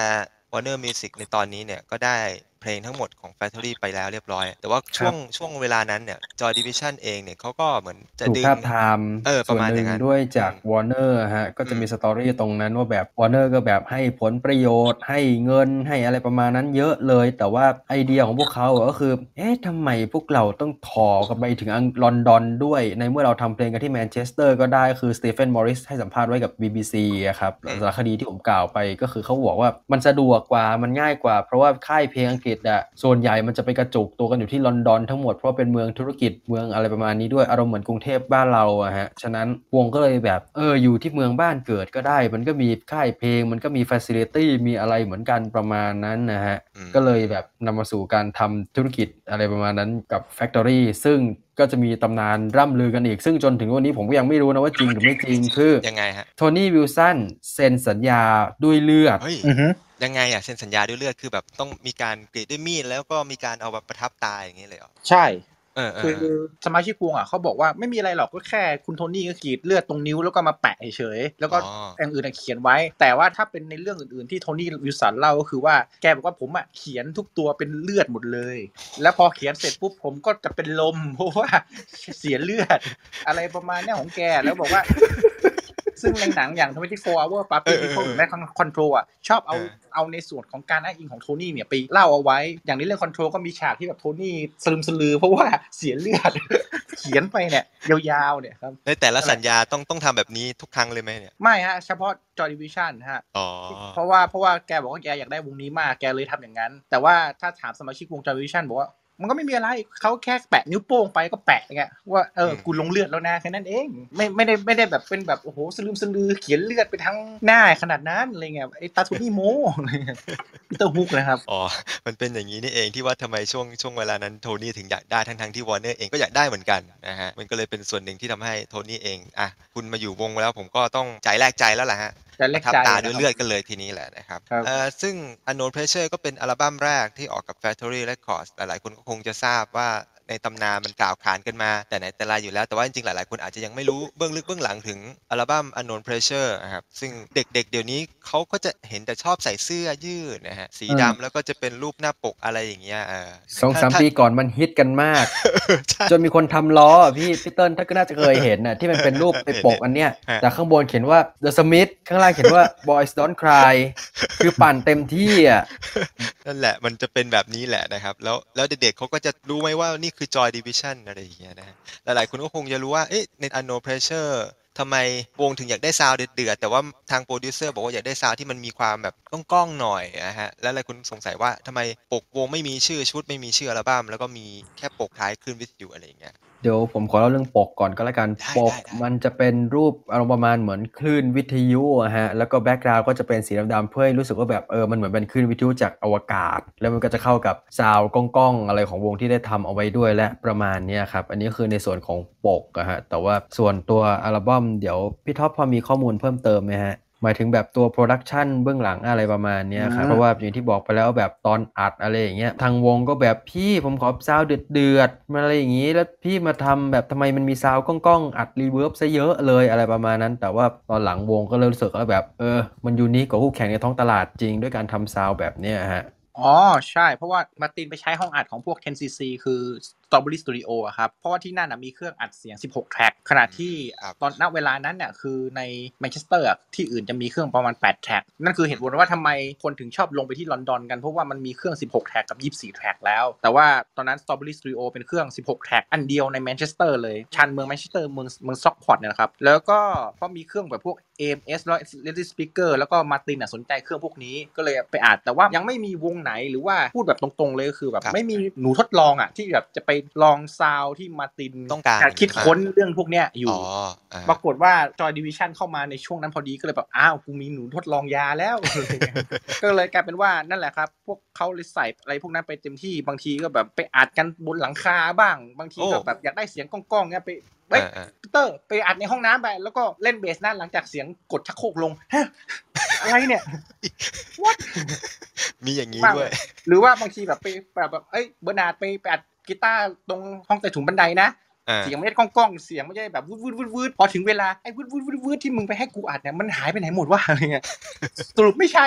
เราบอกว่าเออเบอร์นาร์ดอัดในห้องอัดแบบเดิมไม่ได้ฮะคือเหมือนเหมือนแกแบบใช้ฟ a ซิลิตี้ของ Story Studio แบบให้เป็นประโยชน์มากมายเลยครับแล้วก็ทางวง Joy Division เองตอนแรก ๆ ก็จะแบบต้านหน่อยบอกว่าเนี่ยมันไม่เหมือนอัดเพลงนะมันเหมือนเอาพวกผมมาทรมานกันเนี่ย แต่ว่าพออยู่ๆไปแล้วก็รู้รู้สึกว่าเออว่ะมันมีเสียงที่น่าสนใจจริงๆแล้วก็ได้เสียงที่มันแตกต่างออกไป จากที่เคยคิดว่าอยากจะทำวงเดือดๆก็เลยเริ่มคิดว่า เอย เรื่องเกี่ยวกับ sonic landscape ของ sound อะไรพวกเนี้ยก็เริ่มอืมมาคิดกันใช่แล้วครับซึ่งมันมีอิทธิพลมากๆต่อมาในช่วงเวลาหลังจากที่พวกเขาไปทำ New Order แล้วเรื่องในห้องอัด แล้วก็คุณมาร์ตินเองก็ได้ช่วยแนะนำช่วยนำเสนอเรื่องว่าเอ้ยห้องอัดมันใช้อย่างนี้ได้ไหมถ้าแผนเสียงมาอย่างนี้มันเป็นอย่างนี้อย่างนี้ไหมทำให้สมาชิกวงอย่าง Peter Hook หรือแม้กระทั่ง Bernard Sumner เนี่ยก็เริ่มสนใจเรื่องซาวจิเนียด้วยอ๋อก็มาจากครับอิทธิพลของ Martin Hannett เนี่ยแหละครับอืมแต่นั่นยังไม่ peak เท่าไหร่แต่ว่าต้องรอให้ถึงตอนที่ทำ Closer สิครับอันนั้นอย่างมันครับนั่นแหละครับคือหมายถึงว่าการบันทึกเสียงเขาจะมันกว่าชุดแรกเยอะเลยใช่ไหมใช่เออคราวเนี้ยแหละเออเริ่มบ้าแล้วก็วงก็เล่นเล่นตามด้วยอะไรเงี้ยครับเล่าต่อเลยก็ได้ฮะต่อเพราะว่าเดี๋ยวโอเคหลังจบตรงนี้จะไปแบบวงอื่นๆ และที่อยู่ในอ่ายุคได้แรได้กๆประมาณได้เนี้ยได้ฮะได้ได้อย่างที่คุณท็อปได้เล่ามามันก็จะเป็นส่วนหนึ่งที่พวกเขาเองก็ได้ทดลองทำนู่นนี่นั่น ตามที่มาร์ตินได้ได้มอบหมายเอาไว้อย่างเงี้ยนะครับมันก็เลยเป็นเสียงที่มีความเฉพาะตัวมากนะฮะในอัลบั้ม Unknown Pressure ของ Joy Division อะไหนๆก็จะพูดถึง Joy Division อย่างเดียวไม่พอที่ขาดไม่ได้คือ The ดู Duty รัติอ่าดูรัติอ่าคอลั Duty มน์ฮะโอเค Duty Column ยังไงต่อฮะคุณนัทฮะซึ่งเป็นวงที่ที่มาแปลกดีเหมือนกันอืมก็คือเป็นวงที่โทนี่วิลสันก็คือแบบเป็นหนึ่งในคนที่ตั้งชื่อให้ ซึ่งก็มาจากอย่างที่บอกเลยนะฮะ มาจากประวัติศาสตร์ มาจากนิยายอะไรของแกคราวนี้แกก็ตั้งชื่อมาจากพวกทหารที่เป็นอนาคิสสมัยสงครามกลางเมืองของสเปนนะฮะอ่าฮะก็มาตั้งเป็นชื่อวง ซึ่งความพีค คือก่อนที่วงจะได้ออกอัลบั้มแรกเนี่ย คือก่อนหน้านี้วงจะมีแบบมือกลอง มือเบส มือร้องนำนี่อะไรมือกีตาร์อะไรประมาณเนี้ยครับ แต่พอทำไปทำมาปรากฏว่าเหมือนแบบทะเลาะกันหรือเกิดอะไรขึ้นสักอย่างนี่แหละอ่าฮะทุกคนออกจากวงหมด ยกเว้นมือกีตาร์ กลายเป็นว่าทั้งวงรูติคอลัมน์แต่ว่าเหลือสมาชิกคนเดียวและคือวานี่ไรลี่ก็คือเป็นที่เป็นมือกีตาร์ฮะส่วนคนที่ออกไปก่อนหน้านี้จะมีบางส่วนที่ประมาณ 2 คนนะครับ ที่ไปอยู่กับ Simply Red ช่วงประมาณ 2-3ชุดแรกด้วยอ๋อคือเปลี่ยนแนวไปเลยแต่ว่า ครับก็ทีนี้ก็จะเหลือแค่วานี่ไรลี่คนเดียวและทำเพลงร้องทำเพลงแบบอะไรเดิมๆคงไม่ได้แล้วก็เลยเปลี่ยนเป็นเพลงบรรเลงแทน ซึ่งมันก็คือไออัลบั้มปกกระดาษทรายที่เราคุยกันไปตะกี้นี่แหละฮะอ่า The Return of ใช่ Jurassic Columns มันก็จะเป็นเพลงบรรเลงกีตาร์ซึ่งในบุ๊กเลตของซีดีชุดเนี้ยซึ่งผมมีวานี่เขาก็เล่าว่าวิธีก็คือแกก็ไปนั่งอัดกีตาร์ในห้องอัดนี่แหละ แล้วก็มาร์ตินก็จะทำอะไรของแกใส่เสียง synth ที่เลียนแบบเสียงนกบ้างใส่ reverb ใส่อะไรต่างๆนานาบ้าง ซึ่งตอนแรกแกก็ไม่ได้คิดอะไรแกก็นั่งเล่นกีตาร์ของไปเรื่อยๆ Martin ก็อัดเสียงแกไปเรื่อยลง reverb ลงเอฟเฟกต์ไปเรื่อยแต่พอฟังอีกที พี่ทำไมซาวมันเป็นแบบนี้มันทำไมมันก้องก้องมันมีอะไรแบบเนี้ยพูดเหมือน Joy Division เลย แต่ว่าพอเวลาผ่านไป Vini ก็บอกแบบเออนี่แหละ มันเป็นซาวเฉพาะตัวจริง ๆสำหรับงานชุดนี้เพราะว่าชุดถัดมาของแกก็ไม่มีซาวอะไรแบบนี้และเพราะว่าหลังๆ มันก็จะมีบางชุดที่แก produce เองบ้างทำกับคนอื่นบ้างอะไรประมาณนั้น แต่ว่างานที่ทำกับ Martin ก็จะเป็นงานที่ unique ขึ้นมาจริงๆ แล้วก็เพลงที่แกเล่นน่ะมันจะไม่ใช่บรรเลงกีตาร์แบบ easy listening มันไม่ใช่แบบแจ๊สมันคืออะไรสักอย่างที่ผสมกันระหว่าง dream pop post punk แล้วก็อืมแจ๊สเท่าที่ผมเดาคืออาจจะยังไม่เคยฟังนะคือเดาว่า น่าจะเป็นแบบแนว post rock แรกๆเลยหรือเปล่าประมาณนั้นมา feel แบบนั้นไหมหรือมันไม่ใช่เลย มันก็เป็น prototype ของ post rock แรก ๆ ด้วย เพราะว่าอ๋อเพราะว่าตอนนั้นคือช่วงประมาณช่วงปลายยุค 70 ถึงต้น 80เนี่ยซาวพวกเนี้ยตอนนั้นเขาไม่เรียก post rock กันเขาก็เรียกแบบว่าเออมันก็คือ post punk ชนิดหนึ่งหรือแม้กระทั่งโอเคดีเวสชอ่านิดหนึ่งใช่แล้วก็แต่ซาวพวกเนี้ยมันมีอิทธิพลที่ต่อมาเขาถือกำเนิดเรียกว่า post rock อีกเพลงหนึ่งก็อย่าง Death Disco ของ Public Image Limited นะครับวงของ John Lydon ก็ถือว่าช่วยสร้าง sound post rock ด้วยอืม ในอัลบั้ม Metal Box นะครับครับแม้ว่าตัวเองบอกว่าเอ้ยตอนนั้นไม่รู้เลยว่านี่เขาเรียกว่า post lock หรืออะไรเงี้ยครับอ่าดูติคอลัมน์ก็เหมือนกัน เท่าที่ผมได้อ่านมาบอกว่าถ้าสมมติว่าวางใกล้เคียงกับ Joy Division Unknown Pleasure ชุดแรกเนี่ยถือว่ามันต่อเนื่องกันได้ดีมากเลยถ้าคุณจะฟังอะไรอย่างเงี้ยเพราะว่าฟีลมันก็จะมีคามซาววมันใกล้ก้กัองๆเหมือนกันด้วยเอออะไรอย่างเงี้ยเออฮะเออวางต่อฟังต่ออะไรอย่างนี้ได้เลยในฟีลของมัน ช่วงที่ Factory ได้ทำแล้วก็ผลิตผลงานทั้ง Joy Division เออดูว่าจีคอลัมน์จริง ๆ มันจะมีวงอื่นอ่าๆที่เข้ามาในยุคแรก ๆ ด้วยฮะ เช่นอืม section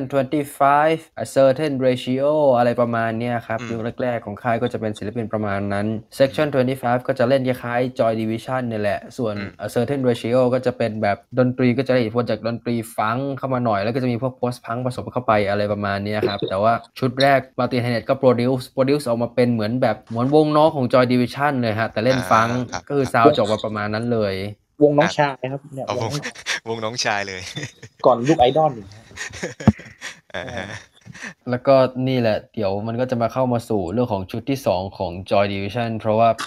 คือนอกเหนือจากตัวอัลบั้มซึ่งเป็นอัลบั้มของพวกเขาที่ผมชอบที่สุดแล้วเนี่ยเป็นอัลบั้มที่มีอะไรให้เล่าเยอะเหมือนกันก็คือซาวก็จะเปลี่ยนและไอเสียงก้องๆก็จะเริ่มเปลี่ยนไปบรรยากาศบางอย่างก็จะเริ่มเปลี่ยน แล้วก็จะมีตำนานอันน่าเศร้าเกิดขึ้นจากชุดนี้ด้วยฮะเดี๋ยวให้พี่ท็อปเล่าก่อนเลยครับเรื่องของเบื้องหลังนะฮะคือตอนที่ทำ Unknown Pleasures เสร็จแล้วเนี่ยแล้วก็วงออก single Transmission ด้วย แต่ว่าเวลาช่วงเวลานั้นเนี่ยทางวงก็เริ่มทำเพลงใหม่ๆกันในระหว่างช่วงออกทัวร์แล้วก็ตอนนั้นเนี่ยคนที่เข้ามาในวงอีกคนนึงอะ แต่ว่าเขาไม่ได้เล่นบนเวทีนะเข้ามาเหมือนเป็นผู้ช่วย แต่หลายคนอะชอบลืมไปว่าเขาเขาก็มีส่วนร่วมในยุคแรกด้วยคือ Gillian Gilbert ซึ่งต่อมาคือมือคีย์บอร์ดมือกีตาร์เสริมของ New Order นะ Gillian Gilbert ตอนนั้นเป็นแฟนสาวของ Stephen Morris อืมตอนที่เข้ามาใน Joy Division ตอนนั้นคือนอกจากเป็นแฟนของ Stephen Morris อ่าอีกหน้าที่หนึ่งคือเป็นทุกอย่างให้เธอแล้ว technician ขับรถครับทำกับข้าว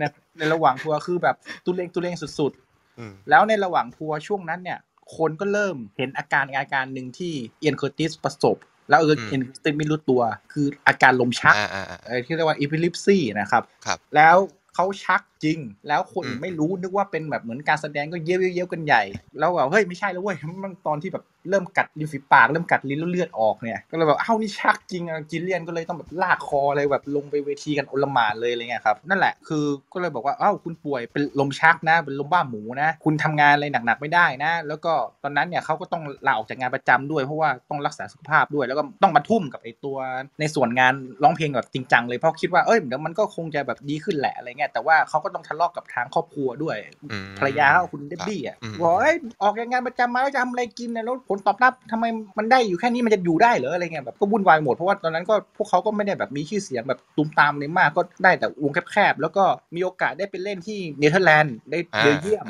ครับก็ได้ตังค์มาไม่เท่าไหร่เลย บางทีก็เข้าเนื้อด้วยก็สไตล์ Factory ยุคนั้นแหละครับ กลับมาก็โดนด่าอีกว่าเนี่ยไปเล่นเมืองนอกแล้วไม่เห็นได้อะไรเป็นเนื้อเป็นหนังเลยเข้าเนื้ออีกต่างหากอะไรเงี้ยก็เลยคิดว่างั้นเรามาทำชุด 2 ดีกว่า เพราะว่าเพลงกับบางส่วนที่เป็นเพลงใหม่ที่ไม่อยู่ในชุดแรก แล้วก็ถูกคัดทิ้งไปในชุดแรกมันก็ยังมีอยู่ แล้วก็เพลงใหม่ๆก็ทำระหว่างทัวร์เนี่ยเอามาทำชุด 2 ดีกว่าเผื่อว่ามันได้มีอะไรกลับมาบ้างอืมอืมแต่คราวเนี้ยไม่ได้อัดที่ห้องอัด Strawberry แล้วเพราะตอนนั้นวง 10cc ที่เป็นเจ้าของห้องอัดเขาต้องอัดงานของเขาเองอ๋อ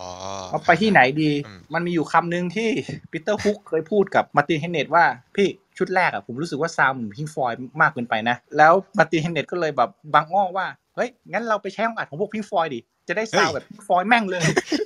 จากที่ประชดเฉยๆนะปรากฏว่าเอาจริงเฉยเลย บ้าแต่บอคิดเป็นจริงเป็นจังไปใช้ห้องอัดพวก Pink Floyd เลยแล้วบังเอิญพวกห้องอัด Pink Floyd Pink Floyd เพิ่งอัดอัลบั้มครับ The Wall เสร็จด้วยอืมอืมอืมอืมเพิ่งเสร็จมาเลยบอกว่าผมใช้ต่อนะเอาได้ออมสิมาเลยมาเลยมาเลยพวก Pink Floyd อืม Nick Mason เป็นคนประสานงานให้ครับก็ได้มามาลงลอนดอนในรอบสองสามปี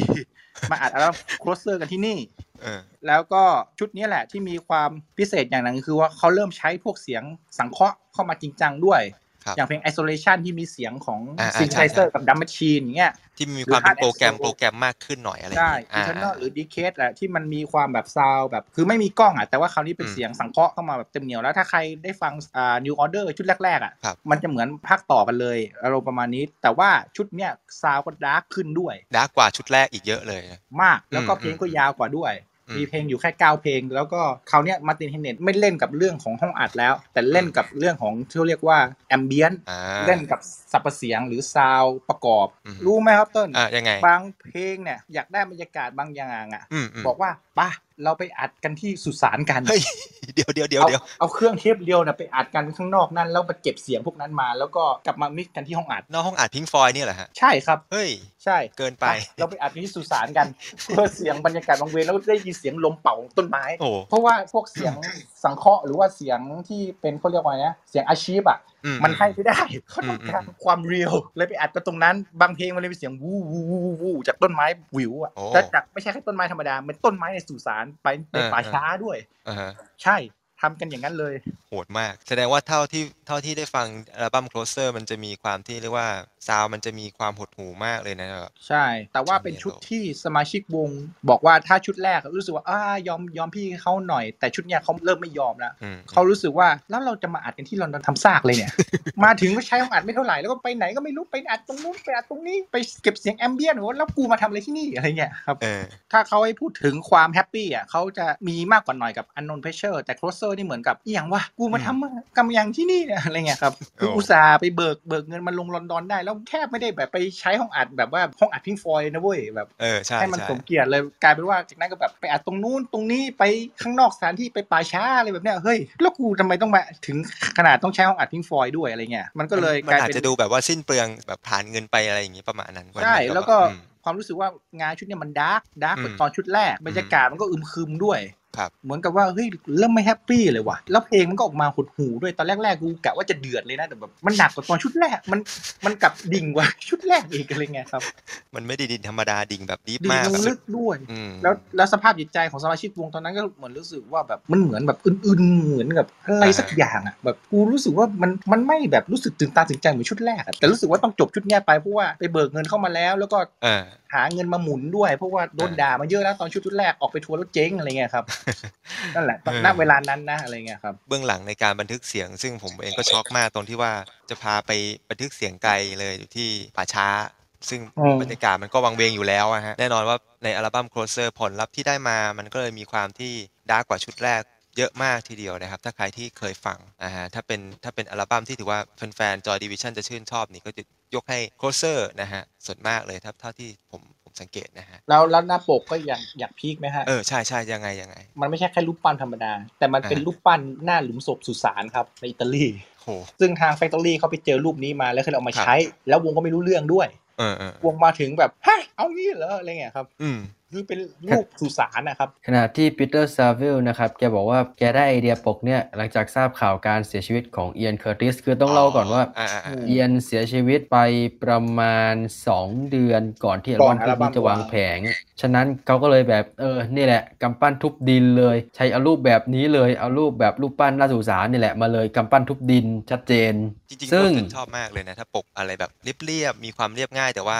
แฝงไปด้วยภาพที่มันสะท้อนอะไรสิ่งหลายอย่างในในชุดเนี้ยเออซึ่งปฏิกิริยาตรงเนี้ยก็จะแตกต่างกันออกไปนะครับ หลังจากการเสียชีวิตของ Ian Curtis ซึ่งสาเหตุหลักๆ ก็จะมาจากหลายๆปัจจัย ทั้งเรื่องความกดดันจากความสำเร็จที่มาอย่างรวดเร็ว เพราะว่าชุดแรกอะ Unknown Pleasures ก็ปี 79 ตอนนี้ก็ปี 80 และใช้เวลาประมาณแค่ 1 ปีนิด ๆ กับถ้าเกิดเทียบกับเออซิงเกิลที่ออกกับ Factory ก็ปี 78 นะฮะ ก็ประมาณ 2 ปีวงก็โด่งดังอะไรอย่างเงี้ยแล้วแกก็เหมือนแบบยังรับมือกับชื่อเสียงไม่ได้ แล้วก็มีปัญหาครอบครัวเรื่องสุขภาพ ความเครียดต่างๆนานาคือต้องเล่าก่อนว่าจริง ๆ แกไม่ได้แบบเป็น introvert อมทุกข์ตลอดเวลาใช่นะฮะใช่ครับแกมีมุม happy ของแกแกมีสัตว์เลี้ยงของแกชีวิตแกก็มีมุม happy เหมือนกันแต่ว่ามันก็มีปัจจัยตรงเนี้ยมารุมเร้าชีวิตแกด้วยครับ ก็เลยตัดสินใจกระทำอัตวินิบาตกรรมนะครับ โดยที่มีแผ่นแกกำลังฟังแผ่น The Idiot ของ Iggy Pop อ่ามาฮะแล้วก็ใช่ใช่แกก็ตัดสินใจนั่นแหละครับ ละคำนั้นไว้แล้วกัน แต่ว่าสิ่งที่เกิดขึ้น กับหลายๆ คนก็จะมีความเห็นที่แตกต่างกันออกไป Tony Wilson นะครับมั่นใจในผลงานชุดสุดท้ายของพวกเขามาก เขาบอกกับ Bernard Sumner เลย อันนี้ผมย้ำอีกทีว่านี่คือที่ Bernard Sumner เล่านะฮะอ่า Tony Wilson บอกกับแกว่า นี่คุณผมมั่นใจเลย ชุดนี้ประสบความสำเร็จแน่ครับปีหน้านะ คุณไปว่ายน้ำที่ในสระอยู่ที่ LA แล้วก็นั่งดื่มค็อกเทลอย่าง happy แน่นอน Sumner บอกนั่นคือคำพูดที่ปัญญาอ่อนมากเลยวะทำไมแบบพี่มั่นใจอะใช่แต่แบบจะไปดื่มค็อกเทลอย่างนี้เลยเหรอมันไม่น่าได้อะมันไม่น่าจะขณะควที่สมาชิกวงส่วนหนึ่งนอกเหนือจากจะแบบเศร้ากับหดหู่แล้วเนี่ย พูดกันแบบตรงไปตรงมาก็คือมีมุมเซ็งด้วย เพราะว่าอีกไม่นานหลังจากนั้น วงจะได้ไปทัวร์อเมริกาเป็นครั้งแรกอ่าอ่าซึ่งใช่แน่นอนใช่ว่าสมาชิก 3 คนที่เหลือเขาก็อยากไปทัวร์อเมริกา แล้วก็พอมีเหตุการณ์ตรงนี้เนี่ยที่ Ian Curtis เสียชีวิตสมาชิกวงก็แบบเออสรุปกูไม่ได้ไปอเมริกาแล้วใช่ไหมอะไรประมาณเนี้ยฮะก็แบบไปก็ฮะ sad ไปคนใช่ไหมแบบเซ็งอะไรประมาณนี้เหมือนกันอ๋อโอเคสุดท้ายต้องไปที่นิวยอร์กไปเพราะว่า เฮ้ย คุณไปเล่นหน่อย เดี๋ยวผมโดนฟ้องร้องอ๋ออ๋ออย่างนี้ไปนี่เองไปตกลงเข้าไว้แล้วอะไรเงี้ยครับเออเออเออเผื่อพวกค่ายในอเมริกาจะมาดูตัวหรือว่าเอามาแบบจัดจำหน่ายงานในอเมริกาอะไรด้วย วงก็ต้องก็ต้องไปอะเนาะไปกันไปงั้นแหละอ่าอ่าอ่าแต่ตอนนั้นไปจำไม่ผิด Gillian อืม Gilbert อะเข้ามาในวงแล้วด้วยมาช่วยอ่าคีย์บอร์ดครับเพราะว่าครับผมสามคนเอาไม่อยู่แน่ แล้วก็ Bernard Sumner ขึ้นมาร้อง แต่กลายเป็นว่าการไปอเมริกาครั้งนั้นน่ะเป็น turning point ของวงด้วยทำให้เขาค้นพบ sound ใหม่เพลงเต้นรำอะไรประมาณเพลงเต้นั้นนรำช่วงนั้นก็คือจะเป็น Techno New Order และเพราะว่า New Order ตอนแรกก็จะมี 3 คนก่อนก็คือ 3 คนที่ยังทำวงกันตรงนี้อยู่เนี่ยๆแหละอ่าแต่ว่าตอนเล่นสดก็จะมี Gillian Gilbert มาช่วยด้วย เพราะว่าตอนแรกเนี่ย Bernard แกบอกว่าแกร้องเพลงไปเล่นกีตาร์ไปไม่ได้ ก็ต้องให้ Gillian มาเล่นกีตาร์ประกอบไปก่อน แล้วค่อยตอนหลังก็ค่อยเปลี่ยนเป็นกีตาร์คู่เพราะแบบแกก็เริ่มเป็นและดีดไปอืมร้องไปอะไรประมาณเนี้ยครับ แต่ว่าเริ่มคุ้นเคยแล้วสิ่งที่เกิดขึ้นหลังจากการเสียชีวิตของ Ian เนี่ยส่วนหนึ่งก็คือจะมีสมาชิกวงที่เริ่มทำอะไรแปลกๆ บนเวทีแล้วก็คือ Peter Hook ถ้าคุณเคยดูโชว์วิดีโออะฮะ โชว์ของ New Order ช่วงปี 1980 ถึง 1982 ครับ ปีเตอร์จะหันหลังเล่นเบสให้กับคนดูหรือว่าหันข้างๆ ส่วนหนึ่งก็คือเป็นเพราะเหมือนแกแบบแกเครียดและแกกดดัน แกกลัวเหมือนแบบทำออกมาได้ไม่ดี หรืออะไรประมาณเนี้ยครับ แกก็เลยแบบไม่กล้าหันไปเล่นเบสให้ต่อหน้าคนดูเหมือนเมื่อก่อน และก็จะหันข้างบ้างหันหลังบ้างอะไรประมาณนั้น แล้วก็เซตลิสต์จุดแรกของ New Order ก็จะเป็นที่ เฉาโฉกันมากคือ 30 นาทีแล้วจบเลย ไม่มีอังกอร์ไม่มีอะไรแฟนคลับบางทีก็ยั่วแบบ เฮ้ย ไม่มีอะไรแถมให้กูหน่อยเลยเหรอกูสามาดูนะ แบบเออเออสามสิบนาทีจบเลยเหรออะไรประมาณเนี้ยครับ ก็จะแบบอ่ามีมีบางคนที่เขาไม่พอใจอะไรประมาณนั้น แต่ว่าวงก็ไปต่อแล้วก็ต่อจากที่พี่ท็อปเล่าตะเกียก็คือ New Order กับ A Certain Ratio สองวงจากค่าย Factory ไปแสดงสดที่อเมริกาปี 1981 ซึ่ง นอกเหนือจากเครื่องที่พวกเขาจะได้อิทธิพลของ sound ดนตรีเต้นรำมาใส่ในซิงเกิลอย่าง Everything's Gone Green ในเวลาต่อมาแล้วเนี่ย ก็จะมีเรื่องที่ peak มาก ๆ คือ New Order โดนขโมยเครื่องดนตรีจากรถตู้ทั้งหมดอืมเฮ้ยซึ่งตอนที่พวกเขาได้ข่าวครั้งแรกอ่าพวกเขาได้ข่าวจาก Tony Wilson ครับ ซึ่ง Tony Wilson ก็อย่างที่ผมเล่าไปตะกี้ครับ ว่าแกก็วาทศิลป์น้ำไหลไฟดับของแกครับ มาอีกแล้ว จากสารคดี BBC นี่แหละเบอร์นาร์ดซัมเนอร์แกเล่าไว้ว่าโทนี่วิลสันเดินมาบอกพวกเขาบอกว่านี่พวกคุณผมมีข่าวดีจะมาบอกพวกคุณ มันสุดยอดมากเลยนะ คุณเดาไม่ได้หรอกเครื่องดนตรีคุณถูกขโมยอะสมาชิกวงก็แบบฮะพี่ พี่พูดงี้จริงเหรอ แล้วก็สิ่งที่ตามมาหลังจากนั้นคือร็อบเกรตันนะครับผู้จัดการวงตรงนั้นก็โทรหาประกันแล้วก็บอกว่าเออคุณคุณไม่ต้องกลัวนะ ผมเคยทำงานบริษัทประกันทำอะไรเมื่อก่อนเดี๋ยวใจเย็นมากเดี๋ยวแป๊บหนึ่งเออฮัลโหลครับเออเครื่องดนตรีถูกขโมยครับเออตอนนี้ผมอยู่ที่นิวยอร์กครับ แล้วปลายสายก็ถามแต่ว่าเออคุณมีเลขทะเบียนรถหรือเอกสารเกี่ยวกับรถไหมคะ ร็อบแกก็ตอบว่า อ๋อ ผมไม่มีครับสมาชิกวงก็แบบเฮ้ยพี่ตอบงี้จริงเหรอ แล้วผมจะตามเจอไหมมันจะเจอไหม่หลายแบบนี้ใช่ในเคสแบบนี้นั่นแหและละคครัวาบม peak คือ 1-2 ปีหลังจากนั้น ตำรวจนิวยอร์กเจอเครื่องดนตรีทุกชิ้นของ New Order อ๋อออยู่ในสภาพดีหมดเลย แล้วสิ่งที่เกิดขึ้นหลังจากนั้นคือตอนนั้นวงอยู่ที่อังกฤษและอ่า ก็ต้องตีตั๋วจากอังกฤษมารับเครื่องดนตรีกลับ ไปอะไรประมาณเนี้ยครับ ก็ถือเป็นโชคดีของพวกเขา นี่ขนาดแค่โดนขโมยจากรถตู้นะครับ แต่ว่าสภาพหลังจากนั้นก็ยังดีอยู่นะฮะเออมีเรื่องหนึ่งคืออมก่อนหน้านั้นเนี่ยจอดิวิชันอะตอนมาชุดแรกอะรู้ไหมครับว่าอ่าอัลบั้มชุดแรกอันดับที่เท่าไหร่ตอนที่มันออกมาครั้งแรก ผมน่าจะเดาๆแบบไม่ต้องบอกเป็นตัวเลขนะคือมันจะอยู่ในระดับที่ล่างสุดเลยประมาณนั้นไหมเจ็ดสิบเอ็ดดาๆอ่าอ่าอ่าอัลบั้มชุดแรกอัลบั้มเจ็ดสิบเอ็ดอ่าแล้วอัลบั้มชุดที่สองนะครับขึ้นไปที่เท่าไหร่สองก็น่าจะกลางๆ ไม่ได้ต่ำมาก หลังจากเอ็นค r ติสเสียชีวิต แล้วโทนี่วิลสันไปปั่นเรื่องความยอดเยี่ยมของเอ็นค r ติสไปอ่าอัลบั้มขึ้นไปถึงอันดับ 6 ครับ โอ้ ผมนึกว่าใช่อยู่ระดับที่แบบว่ากลางๆ ปรากฏว่ามันขึ้นไปอยู่บนสุดเลยโอ้ ใช่ Closer อ่าขึ้นไปแบบ 6 มากกว่า Unknown Pleasures อันดับ 71 อีก แต่หลายคนชอบจับ Unknown Pleasures มากกว่าแม้แม้ว่ามันประสบความสำเร็จน้อยนิด แล้วก็วงไปทัวร์แล้วก็โดนด่ามาตลอด แล้วก็เป็นหนึ่งในสาเหตุที่เอ็นค r ติสเครียดด้วยนะครับอืมจนมาทำชุด 2 ชุด 2 ที่มันอื่นๆนั่นแหละครับ แต่ว่าเสือกมีผลตอบรับดีกว่าหลังจากที่เขาเสียชีวิตนะครับ ด้วยวาทศิลป์ของคุณโทนี่นั่นเองนะฮะฮะเห็นว่าคุณมาร์ตินเองอะมาร์ตินโปรดิวเซอร์ของ Joy Division เองก็มาทำชุดแรกด้วย แต่ว่าเหมือนช่วงนั้นมาร์ตินก็เริ่มจะแย่แย่มากเลยนะ สุขภาพในารแกก็เออติดยาติดเฮโรอีนอะไรตอนนั้นด้วยแล้วก็เหมือนแกก็ sad กับเรื่องที่เอ่อเอียนเคอร์ติสเสียชีวิตด้วยอ๋อ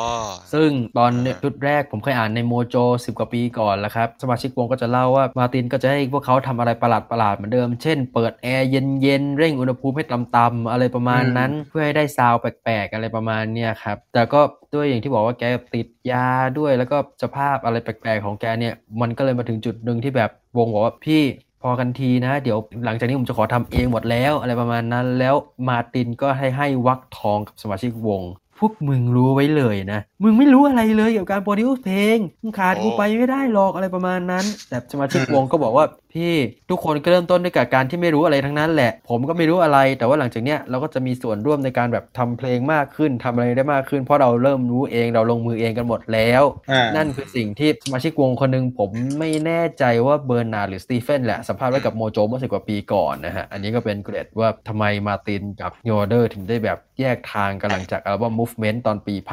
1981ปีเตอร์ฮุกเคยพูดติดตลกนะบอกว่าครับเราต้องแยกทางกับเขาอะจากที่นัดบอกมาแหละ เพราะไม่งั้นผมไม่รู้ว่าวันดีคืนดีเขาบอกว่าเฮ้ยคุณอยากเข้าถึงอารมณ์ไหมเอาปืนยิงหัวตัวเองสิอะไรเงี้ย ผมก็กลัวกันสิอะไรเงี้ยครับ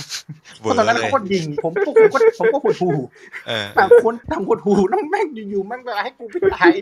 ยุ่งเลยสิเงี้ยครับก็เลยแบบเออแยกกันตรงนี้ดีกว่าเงี้ยครับ ยิ่งทำจะยิ่งมีอะไรที่เวอร์เวอร์มากกว่านี้นะฮะถ้าใช่ใช่ถ้าในชีวิตในการอัดเสียงร่วมกับมาร์ตินแบบนี้ แต่ว่าเหมือนเหมือนว่าซาวในช่วงของ New Order ชุดแรกเนี่ยมันก็ยังมีความคาบเกี่ยวกับ Joy Division อยู่เหมือนกันนะอ่าแต่ว่าอาจจะไม่ได้ซึ่งมันก็เป็นดาบสองคมด้วยอ่าส่วนหนึ่งอ่าก็คือ พวกเขาก็นี่แหละก็ง่ายมันก็จะคล้ายๆกับซาวก็จะคล้ายๆกับชุดเอ่อนิวยุคนิวออเดอร์ยุคอะไรประมาณเนี้ย sound ก็จะคล้ายๆกันฐานแฟนคลับ ก็จะได้กลุ่มเดิมก็จะไม่รู้สึกแตกแยกอะไร แต่ว่าอีกมุมหนึ่งก็คือ พวกเขาก็จะตกเป็นเป้านิ่งของนักวิจารณ์ว่าอ่าฮะพวกยูไม่มีพัฒนาการเลย พวกยูทำเพลงแบบเดิมๆซาวก็แบบเดิมๆมันมัน ไม่ต้องเปลี่ยนชื่อวงก็ได้มั้ง ซึ่งวงก็เก็บเอาความแค้นเนี่ยครับไว้ในใจแล้วก็เอามาแต่งเป็นเนื้อเพลงที่ทุกคนรู้จักกันดีอย่าง Blue Monday นั่นเอง อ่า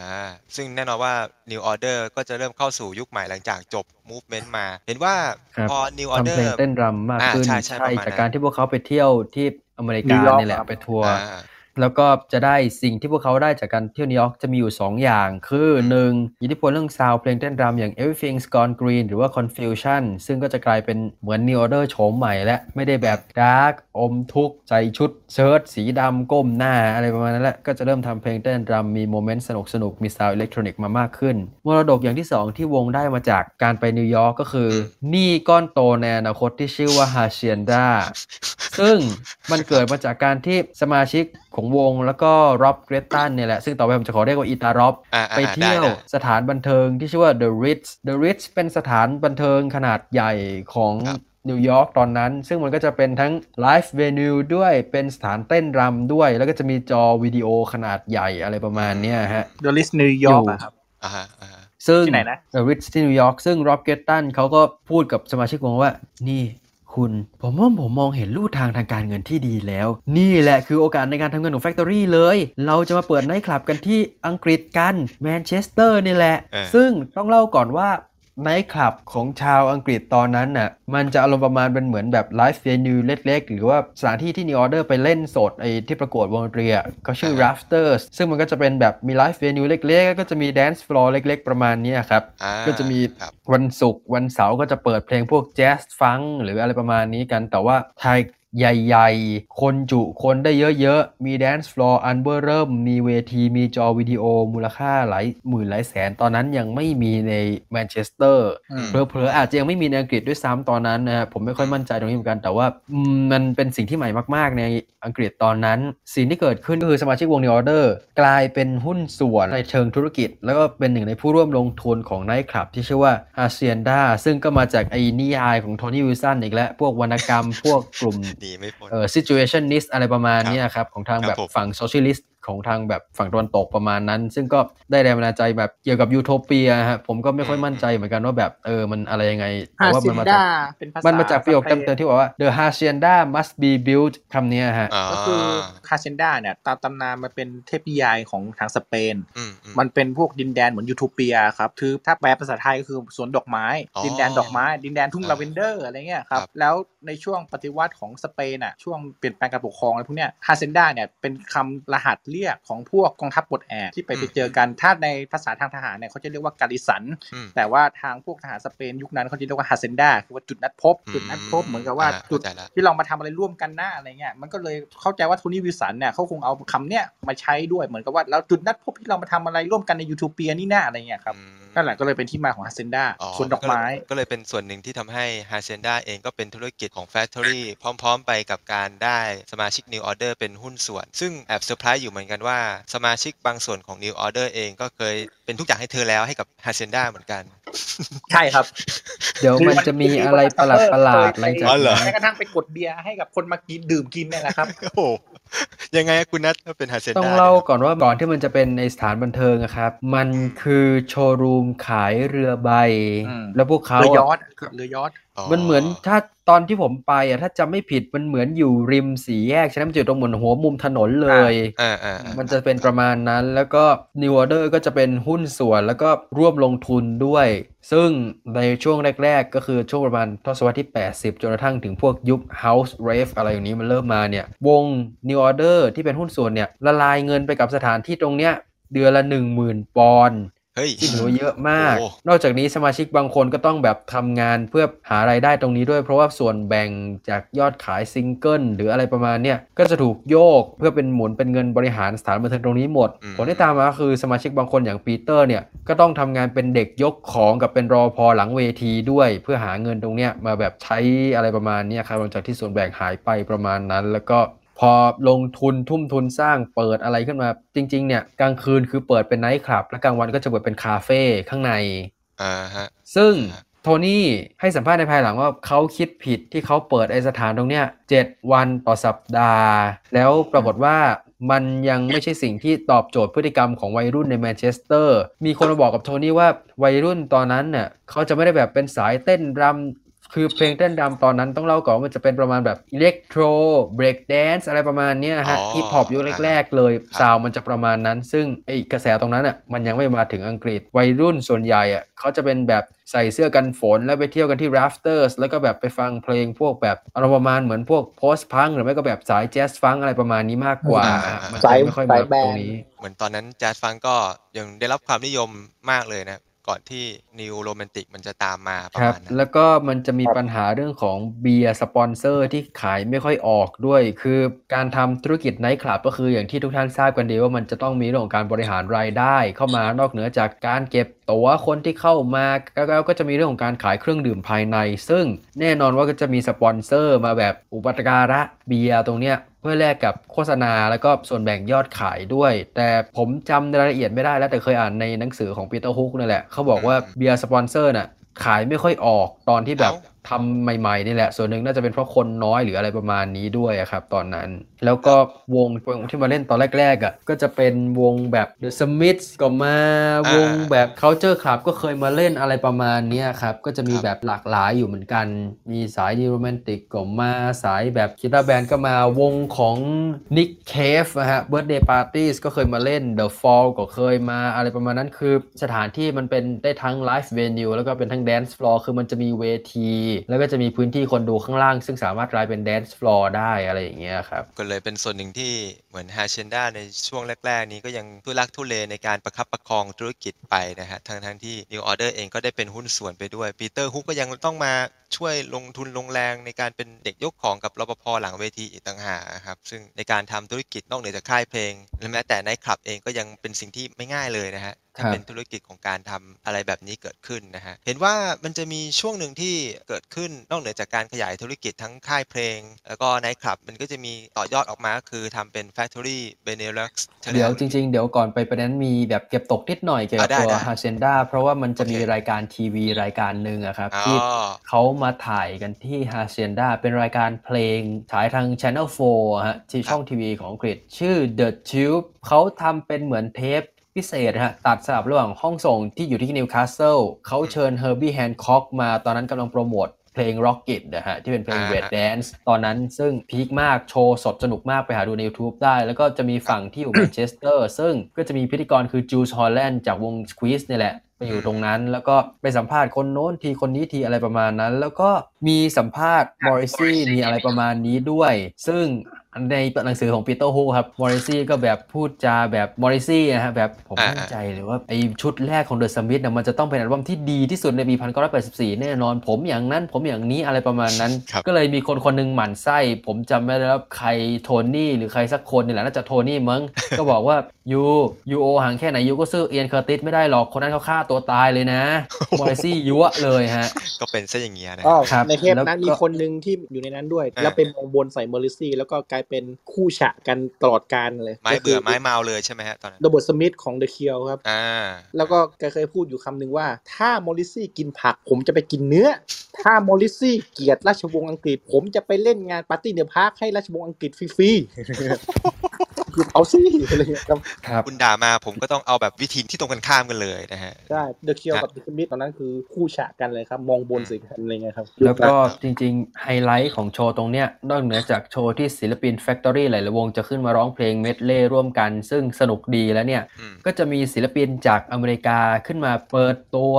ครั้งแรก ที่อังกฤษเลย เพราะว่าคนที่ดูแลมาดอนน่าก็ดันรู้จักกับไอ้พวกที่ทำ Factory ทำอะไรตรงนี้ก็เลยอะเห็นว่ามาอังกฤษใช่ไหมก็เชิญมาตรงนี้หน่อยมาถ่ายรายการทีวี ศิลปินหญิงคนนั้นชื่อมาดอนน่าอ่ากำลังโปรโมทชุดแรก จริงๆ ไม่ใช่ร้องเพลงหรอกลิปซิงแล้วก็เต้น 2 เพลงก็คือ Burning Up กับ Holiday อ่าฮะที่ Hacienda ซึ่งตามตำนานเล่าว่าไอคนที่ไปดู Hacienda ตอนนั้นน่ะมันไม่ใช่พวกแบบเที่ยวเต้นรำเที่ยวอะไรประมาณนั้นมันเป็นพวกแบบอารมณ์ประมาณเด็กพังอะฮะกูล็อกฉะนั้น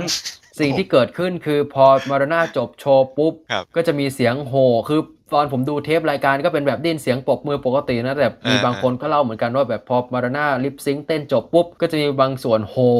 แบบอู้อะไรประมาณนี้พอดีอ่าเพราะแบบไม่ใช่เด็กเต้นรำประมาณนั้น แล้วก็พอจบโชว์ปุ๊บ Rob Gretton ก็เข้าไปหามาดอนน่าแบบเออสวัสดีครับเออผมว่าโชว์คุณเจ๋งดีนะ เดี๋ยวผมให้เงินเพิ่มคุณเลยคุณช่วยแบบเต้นอยู่ entertain แขกต่อคืนนี้ได้ไหม มาดอนน่าก็หันมาทาง Rob แล้วก็พูดว่า fuck off ไปตายซะ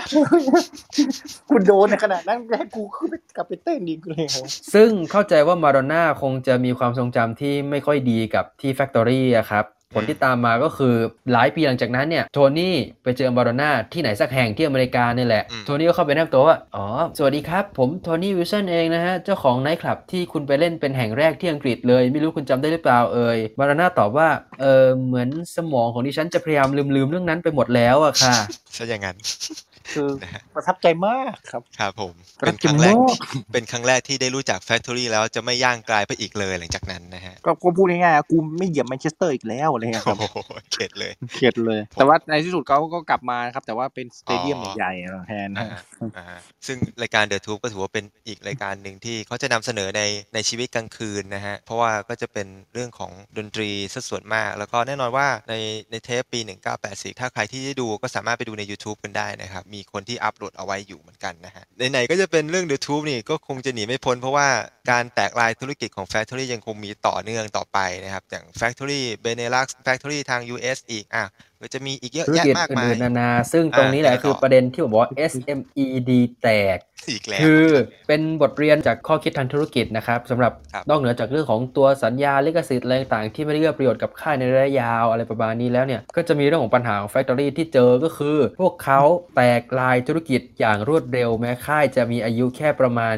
เออ4ถึง5ปี ซึ่งถือว่าแบบเออวัยบางธุรกิจก็แบบ 2 ปีก็ตั้งแล้ว เช่นสำนักงานในอเมริกาอะไรอย่างเงี้ยครับ Factory US ซึ่งถ้าเกิดถามผมอะมันอาจจะเร็วเกินไป อาจจะแบบทำเหมือน Virgin ไหมให้วอร์เนอร์เป็นผู้ดูแลในอเมริกา หรืออะไรประมาณนี้เอาเพราะว่าตอนนั้นยุคนั้นน่ะค่ายเพลงอังกฤษหลาย ๆ ค่ายเขาจะแบบเอออังกฤษให้ค่ายนี้จัดจำหน่ายอเมริกาก็อีกค่ายจัดจำหน่ายอะไรประมาณเนี้ยครับแต่ Factory ก็ไปตั้งสำนักงานที่ US เลย แล้วก็หลังจากนั้นไม่นานก็ปิดตัวลงไป เพราะว่าขาดทุน demand มันไม่ได้เยอะขนาดนั้นด้วย แล้วก็จะมีค่ายเพลงย่อยชื่อ Factory Benelux ก็คือตั้งขึ้นมาภายในยุโรปเนี่ยแหละแถบสแกนดิเนเวียอ๋อมั้งถ้าจะไม่ผิดแล้วก็ครับออกงานพิเศษให้กับคนแบบท้องถิ่นตรงนั้นอะไรประมาณนี้ครับ แล้วก็จะมีธุรกิจชื่อ Icon FCL ก็คือ FCL ก็ย่อมาจาก Factory Communications Limited ก็คือเป็นชื่อเครื่องหมายทางการค้าตอนนั้นนะครับของทางค่าย แล้วก็ Icon ก็คือจะเป็นเหมือนวิดีโอ production house ภายในค่ายอะครับถ่ายมิวสิกวิดีโอ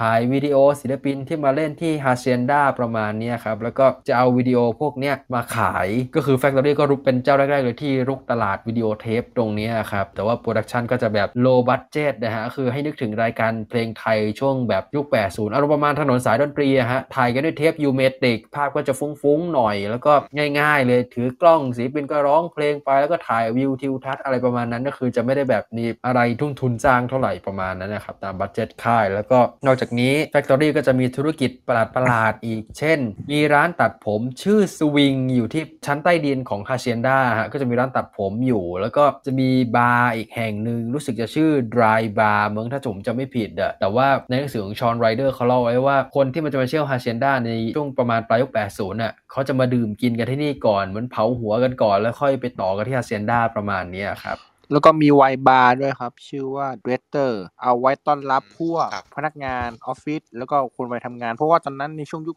80 เนี่ยในภาคกลางวันน่ะเขาทำการสำรวจแล้วว่าพพนักงานออฟฟิศหรือพนักงานพวก white collar เนี่ยเขาจะมานั่งดื่มกินกันในประเภทที่เรียกว่าไวน์บาร์กันในภาคกลางวันโทนี่วิลสันก็เลยเห็นจุดนี้เลยว่าเฮ้ยกูน่าจะได้เงินอะไรคืนมาบ้างนะ ในช่วงกระแสการตลาดอย่างนี้ เลยทำไวน์บาร์ SME ชื่อชื่ออีกแล้ว The Traitor อ่าฮะซึ่งปรากฏว่าเปิดไปได้ 2 ปีติดหนี้เกือบ 10 ล้านปอนด์โอ้เพโอ้ราะไม่ไปจ่าย dealer ไวน์เข้าทุ่มทุนสร้างมากเลยใช่ไหมครับณแซมเออ เอาแล้วไง นั่นแหละฮะไปนั่นแหติละดฮะเงินดิวเลอร์วายเขาจากฝรั่งเศสโอ้นะครับโหฝรั่งเศสเลยเหรอฮะโอ้โหใช่ ไปเอาวายนำเข้าแล้วภาษีเท่าไหร่ล่ะคิดดูนาคบอกก็เลยอ่วมเลยฮะ ถ้าเป็นแบบนั้นนะฮะออเปิดไวน์บาร์ในแมนเชสเตอร์ แล้วมันมีไวน์โคล่ากี่คนเทียบกับบูโคล่าเออเขานึกว่าแมนเชสเตอร์คือลอนดอนเขาก็เลยกะว่ากูอยากมีไวน์บาร์ในแมนเชสเตอร์บ้างไปติดหนี้เป็นหลายสิบล้านบอกเรื่องภาษีย้อนหลังนั่นแหละครับ นอกเหนือจากการแตกลายธุรกิจที่ไปไหนก็มีแต่หนี้ท่วมหัวครับมาแล้วนี่ขาดไม่ได้เลย การโดนฟ้องร้องขึ้นลงขึ้นศาลซึ่งมันจะมีครับเคสเคสหนึ่งเกิดขึ้นคือแฝกหกหนึ่งอะไรอย่างเงี้ยเออก็จะมีอย่างที่ผมบอกครับค่ายนี้เขาให้ serial number กับทุกอย่างอืมฉะนั้น คดีฟ้องร้องของมาตินเฮเนตกับ Factory ก็จะมีหมายเลขด้วยกำกับก็คือเป็น Fact 61 ก็คือเป็นคดีฟ้องร้องของมาตินเฮเนตซึ่งเรื่องราวความบาดหมางของแก ฟังเส้นสุดท้ายของมาตินที่ออกจากค่ายไปอะตอนนั้นเพราะว่ามาตินขอเงินมาทำห้องอัดเพื่อให้ค่ายมีห้องอัดเป็นของตัวเองไม่ต้องไปเช่าห้องอื่น flexible ยืดหยุ่นทำงานได้เต็มที่ รวมถึงแกวางแผนจะซื้อ synthesizer ตัวหนึ่งที่ชื่อว่า Fairlight CMI อ๋ออะฮะซึ่งมันก็คือคีย์บอร์ดสำหรับที่มันแซมพลิงเสียงได้อะไรประมาณนั้น แล้วก็เป็นของเล่นราคาแพงมากๆ ตอนนั้นนะครับ ฉะนั้นแกก็เลยแบบเออขอเป็นโปรเจกต์ทุ่มทุนสร้างแล้วกันเพื่อประโยชน์ของค่ายในระยะยาว แต่ว่าค่ายอะเขาเอาเงินไปทำฮาเซียนด้าหมดแล้วโทนี่แกตั้งเป้าเดียวว่าจะขอบคุณชาวเมืองที่ให้การสนับสนุนผมมาโดยตลอด ฉะนั้นผมต้องให้ความเพลิดเพลินบันเทิงใจกับชาวเมือง ฉะนั้นมาตินก็เลยบอกอันแล้วแต่มึงเลยมึงทำสานบันเทิงไปเลยกูก็ไม่เคยได้ส่วนแบ่งจากค่ายมึงเลย ฉะนั้นก็อ่าฟ้องร้องกันเรื่องส่วนแบ่งนี่แหละ ถามนิดนึงว่าการฟ้องร้องจบสวยไหมครับ ถ้าพูดถึงในในเคสเนี้ยเอ่อจากข้อมูลที่ผมอ่านเจอเหมือนไม่ได้แบบระบุเอาไว้อะฮะว่าแบบเดี๋ยวผมเช็คสักครู่หนึ่งก่อนละกัน เพราะแบบได้ในได้สารคดีเหมือนไม่ได้บอกเอาไว้แบบเออไกล่เกลี่ยกันได้อ๋อใครอ๋อชนะอะไรยังไงประมาณเนี้ยฮะอ๋อยังไม่มีบทสรุปที่ชัดเจนเท่าที่ได้ทราบข้อมูลมาโอเคนะครับแต่ว่าในส่วนของเคสที่เป็นการขึ้นลงขึ้นศาล ถ้าย้อนกลับไปตอนต้นๆนะครับที่คุณนัทได้เล่ามาว่าในช่วงเวลานั้น New Order เองก็นอกเหนือจากการได้มีโอกาสที่ได้ทำอัลบั้มนะครับครั้งสุดท้ายในการแยกทางกับ Martin Hannett นี่นะครับคุณนัทได้เก็บประเด็นนี้ไว้ก็คือ Blue Monday ที่เป็นสาเหตุส่วนหนึ่งนะครับ ที่ทำให้ซิงเกิลของ New Order ได้เป็นมีชื่อเสียง เป็นหนึ่งในอ่าซิงเกิลที่ขายดีที่สุดในประวัติศาสตร์ของอังกฤษเลย แล้วก็อย่างที่บอกไปแล้วว่าเนื้อเนี่ยมาจากความอัดอั้นตันใจที่โดนนักวิจารณ์สับเรื่องของวงเนี่ยแหละ ก็เลยเอามาแต่งเป็นเนื้อ ส่วนดนตรีก็มาจากการทดลอง drum machine นั่นเองนะฮะก็เลยแบบไอ้ที่เป็นเสียงกลองตอนต้นเนี่ยแหละคล้ายๆเคสของวงเพื่อชีวิตวงหนึ่งในบ้านเราเลยนะฮะเอ๊ะวงไหนนะวงไหนหน้าเนี่ยครับคาราบาวนั่นเองก็คล้ายๆกันก็คือมาจากเออลอง drum machine อะไรประมาณนี้แหละก็เลยเกิดอ่าเป็น Blue Monday ขึ้นมา ซึ่งก็เป็นซิงเกิลในตำนานของอังกฤษอือฮึแต่ปกนี่แหละประเด็นที่ผมทิ้งเอาไว้ตอนแรกอะครับอ่า SME ใช่ดีแตกอีกแล้ว ครับคือการควบคุมต้นทุนรายจ่ายค่าใช้จ่ายประมาณเนี้ยมันจะมีปัญหาก็คือ Blue Monday เนี่ยถ้าเกิดใครจำได้มันก็จะเป็นรูปแผ่นดิสเกตอ่าใช่แล้วก็จะมีใช่แบบเป็นแถบสีข้างๆอยู่ ซึ่งปกไอ้ดิสเกตเนี่ยมันเจาะรูเอาไว้ครับพอใส่ซองไอ้ซองข้างในอะมันจะเป็นซองสีเทา พอใส่เข้าไปปั๊บมันก็จะกลายเป็นดิสเกตแล้วข้างในก็จะเป็นสีเทา ซึ่งสวยมาก แต่ปกเจาะรูเนี่ยมันขาดทุนทุกปก ฉะนั้นยังไงถ้าเกิดคุณยิ่งผลิต ปกอันนี้มากขึ้นเท่าไหร่ค่ายก็จะยิ่งขาดทุนมากขึ้นเท่านั้นตามจำนวนปกที่มีการผลิตเพิ่ม กลายเป็นว่าซิงเกิลที่ขายดีที่สุดของ Factory อะมันก็ขาดทุนทุกปกที่มีการผลิตออกมาจนกระทั่งในเวลาต่อมาก็ต้องเปลี่ยนจากปกเจาะรูเป็นปกแบบกระดาษธรรมดาเลย เพื่อแก้ปัญหาต้นทุนตรงนี้ครับแล้วก็มันจะมีเรื่องที่ว่าวงได้ถูกเชิญไปออกรายการจัดชาร์ตทางทีวีของกรีฑของ BBC ตอนนั้นก็คือ Top of the Pops ซึ่งเป็นรายการที่ได้รับความนิยมมาก New Order เป็นวงดนตรีเพียงไม่กี่วงที่ขอดื้อแพ่ง เพราะวงชาวบ้านน่ะเขาต้อง lip sync อืมออกรายการทีวีประมาณนั้น แต่ว่า New Order ซึ่งก่อนหน้าเนี้เหมือนพวกเขาเสพติดจากการที่ถ่าย MV เพลง Love Will Tear Us Apart สมัย Joy Division นะครับ คืออาฮะ MV เวอร์ชั่นดั้งเดิมจริงๆอะคือซาวด์จะเล่นสดตอนอัด MV เลยไม่ได้แบบเป็นเวอร์ชั่นเหมือนที่คนเห็นใน YouTube นะฮะที่เป็นแบบสตูดิโอเวอร์ชันอัดทับอ๋อพวกเขาเล่นสดกันจริง ๆ เลยอ่าฮะ เวอร์ชันนั้นวิดีโอเวอร์ชันนั้นเคยมีใน YouTube แล้วแต่หายไปแล้วโอ้แต่ว่าใช่พวกเขาชอบอะไรแบบนี้บรรยากาศสดๆแบบนี้แหละเพราะฉะนั้นตอนออกทีวีทุกรายการ New Order จะขอเล่นสด สิ่งที่เกิดขึ้นก็คือ พวกเขาก็ไปขอทาง BBC ว่าขอเล่นสดออกทีวีได้ไหม ตอนไปออก Top of the Pops ผลปรากฏว่าซาวออกมาค่อนข้างแย่ปีเตอร์ฮุกก็พูดเอาไว้ว่าแบบไอ้วงอื่นน่ะพอไปออก Top of the Pops แล้วยอดขายมันจะขึ้นเพราะคนได้ awareness ได้อะไรประมาณนี้อืมแต่ New Order ไปออก Top of the Pops ทีไรยอดขายฮวบทุกที เพราะว่าคนเอ้านึนึกว่าซาวมันห่วยอย่างนี้อืมแล้ววงคนอื่นกันอื่นๆอย่างงั้นก็บอกเอ อโอ้เออเอออย่างนี้เพลงเนี้ยเหรอติดชาร์ตอะไรเงี้ยกลายเป็นว่าหนักกว่าเขาอีกอะไรเงี้ยครับ แบบประมาณว่าเวลาเขาเล่นใน Top of the Pop หน้าเขาจะนิ่งๆ อื่นๆ ไม่มีมูดไม่มีอารมณ์แบบสนุกเฮฮาคึกคักเย้ยใช่เย้ยกันไปอะไรอย่างเงี้ยเออแล้วคนในห้องส่งแบบหน้าม้านะพยายามอ่าเต้นแล้วแบบเย้ยเย้ยเย้ยแบบแต่แล้วคนบนเวทีแบบร้องอื่นๆอย่างนั้นแบบ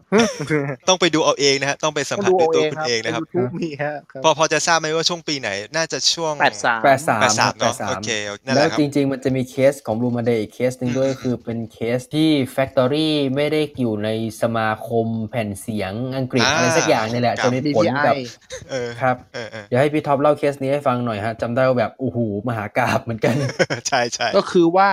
ด้วยความที่ Blue Monday มีผลตอบรับขึ้นอันดับท็อป 10 บน UK Chart ซึ่งวงพวกเนี้ยถ้าได้ UK Chart อย่างน้อยอะถ้าทำยอดขายได้ดีมากๆเนี่ยอย่างน้อยจะได้รางวัลแผ่นเสียงทองคำกับแผ่นเสียงเงิน Gold Certificate หรือไม่ก็ Silver Certificate เนี่ยก็อารมณ์ประมาณยุคนี้ก็เหมือนอารมณ์แบบ YouTube อะครับถ้าแบบมีคนยอด Subscribe ถึงล้านก็ได้ Gold ถึงแสนก็ได้ Silver อะไรเงี้ยครับตอนนั้นก็คือยอดขายของ Blue Monday เนี่ยได้ในระดับที่เรียกว่า Silver Certificate คือแผ่นเสียงเงิน และถือว่าเป็นที่ฮือฮาว่าส่วนของวงวงอินดี้จากค่ายอินดี้เนี่ยที่ไปถึงจุดนั้นได้ แต่ปรากฏว่าพอทางสมาคมแผ่นเสียงของประเทศอังกฤษเนี่ยไปเช็คดูแล้ว ปรากฏว่า New Order และก็ค่าย Factory Record เนี่ยไม่ได้เป็นสมาชิกใน BPI ไม่ได้จดทะเบียนอยู่ใน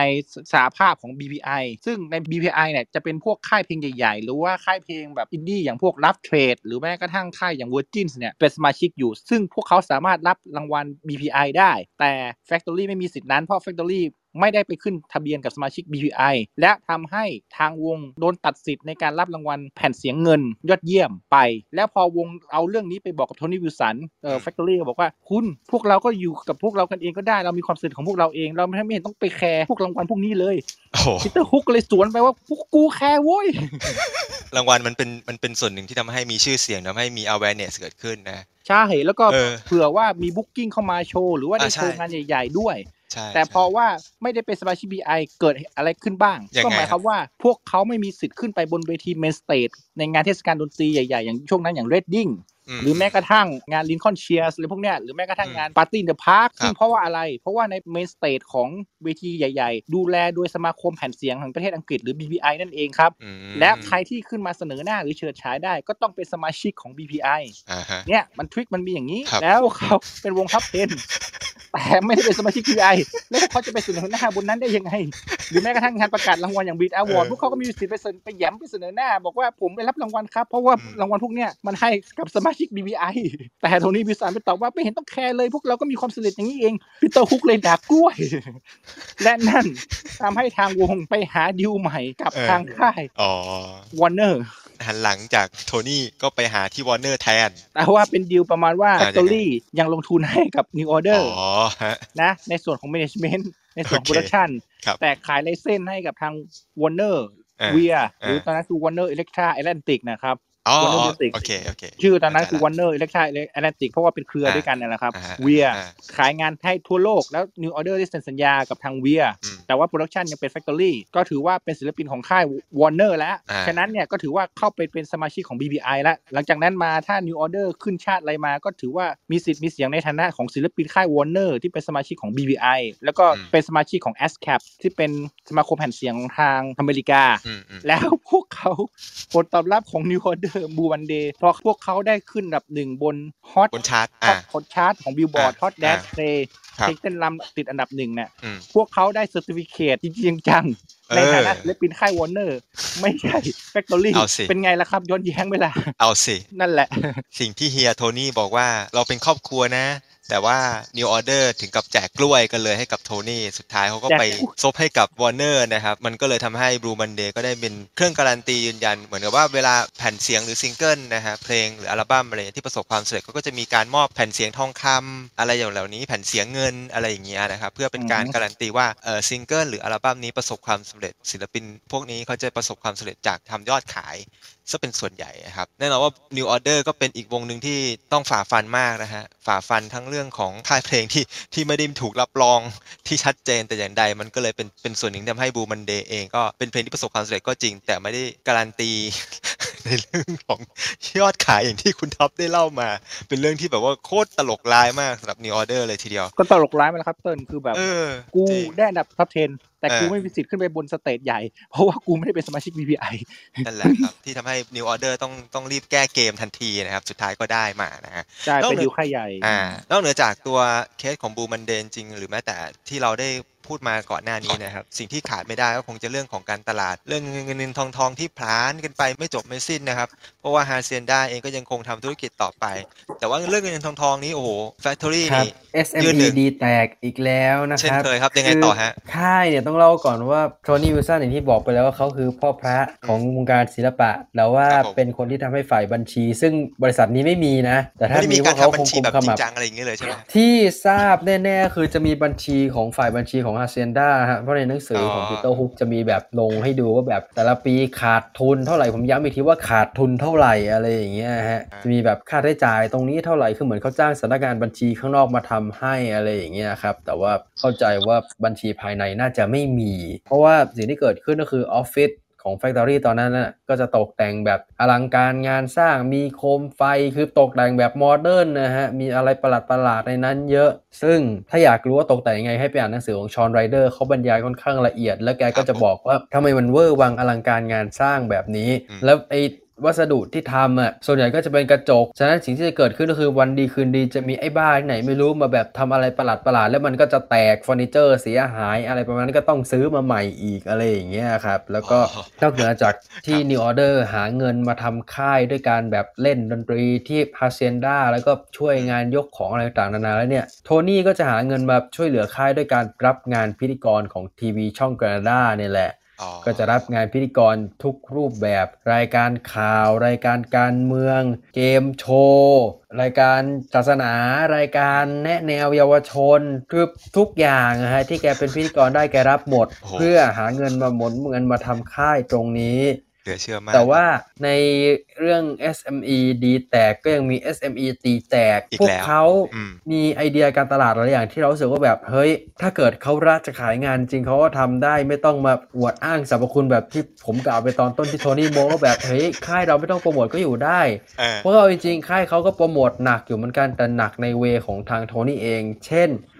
การที่ Tony หาสล็อตในรายการของช่องหรือรายการเขาเองเนี่ยแหละอืมให้วงในค่ายตัวเองไปออกตั้งแต่ยุคแบบ Joy Division และจนทั้งถึง Happy Mondays เลยก็จะพยายามแบบหาสล็อตหาอะไรตรงนี้ให้วงตัวเองได้ออก แล้วก็จะมีการขายวิดีโอเทป รวมมิวสิกวิดีโอหรือแสดงสดประมาณเนี้ยครับ เพื่อรุกตลาด home video ในยุคที่ค่ายใหญ่ ๆ ตอนนั้นน่ะก็จะมีแค่พวก Virgin พวกอะไรเท่านั้นที่ทำออกมาแบบแข่งกันประมาณนั้นอืม นอกจากนี้ก็จะมีการออกสินค้าพิเศษ ช่วงประมาณกลางๆทศวรรษที่ 80 คือต้องเล่าก่อนว่าไอ้ที่เราจะเล่าคืนนี้เนี่ย เดี๋ยวมันจะมีพวกแบบหลาย ๆ วงที่เราไม่ได้เล่า เช่น Stockholm Monster อ่า Crispy Ambulance The Wake อืมคือช่วงกลางยุค 80s ของ Factory อะคือมันจะเป็นพวกแบบ post punk ครองเมืองนะฮะหลัก ๆ ก็จะเป็นพวก post punk กับสายเต้นรำเป็นหลัก a certain ratio อะไรอย่างนี้ก็ยังอยู่ New Order ก็ยังอยู่ หรือไม่ก็จะเป็นแบบ post punk จ๋าไปเลย แต่เพียงแต่ว่าเพื่อความประหยัดเวลาความรวบรัดประมาณนั้น เราก็จะไม่ได้เล่า แต่ว่าช่วงกลางยุค 80s เนี่ยก็จะมี2 project พิเศษของค่ายก็คือการเอาอัลบั้มในตำนานของค่ายหลาย ๆ ชุดอะ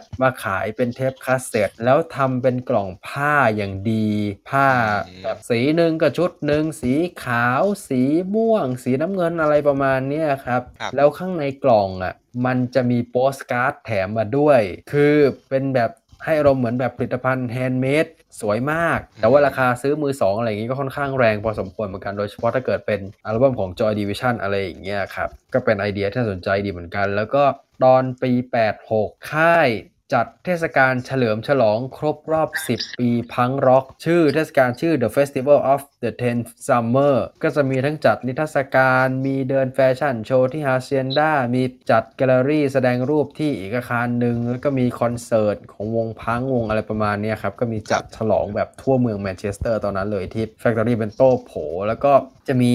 การติดโปสเตอร์รอบอาคารสำนักงานนะครับ เพื่อสร้างความสนใจก็คือสมมติตอน Happy Mondays ออก EP Madchester ตึกก็จะพร้อยไปด้วยไอ้โปสเตอร์เนี่ย แบบติดตั้งแต่หน้าต่างติดผนังติดติดติดติดติดติดติดจนเป็นลายพร้อยเลยอะไรอย่างเงี้ยครับครับเรียกความสนใจได้เป็นอย่างดีอะครับ อันนี้ก็คือเป็นการตลาดของค่ายในมุมที่เรารู้สึกว่าแบบเออ น่าสนใจประมาณเนี้ยฮะในเคสที่เรียกว่าเรื่องของการเงินอาจจะยังไม่ดีเท่าไหร่แต่ว่าการตลาดของค่ายนี่ก็ถือว่าทำออกมาได้น่าดึงดูดตาดึงดูดใจผู้บริโภคได้เป็นอย่างดีทีเดียวนะฮะเอ๊ะผมเองจะจำได้ว่าตอนที่จัด session ในตอนนั้นเหมือน Factory จะเคยทำอีก format หนึ่งเกิดขึ้นหรือเปล่านะเทปนานมาแล้ว DAT ใช่ไหมครับเทปเอ DAT ใช่ใช่ใช่ครับเทป DAT อันนี้ก็เป็นอืมหนึ่งในตัวการตลาดที่เหมือนจะดี แต่ว่ามันก็ไม่ได้มีตลาดรองรับมากพอคือต้องเล่าก่อนว่าเทป DAT เนี่ยมันคือเทปที่ค่ายเพลงอื่นๆ เขาใช้เป็นแบบเป็นตัว master tape ฮะแทนเทป reel ม้วนโต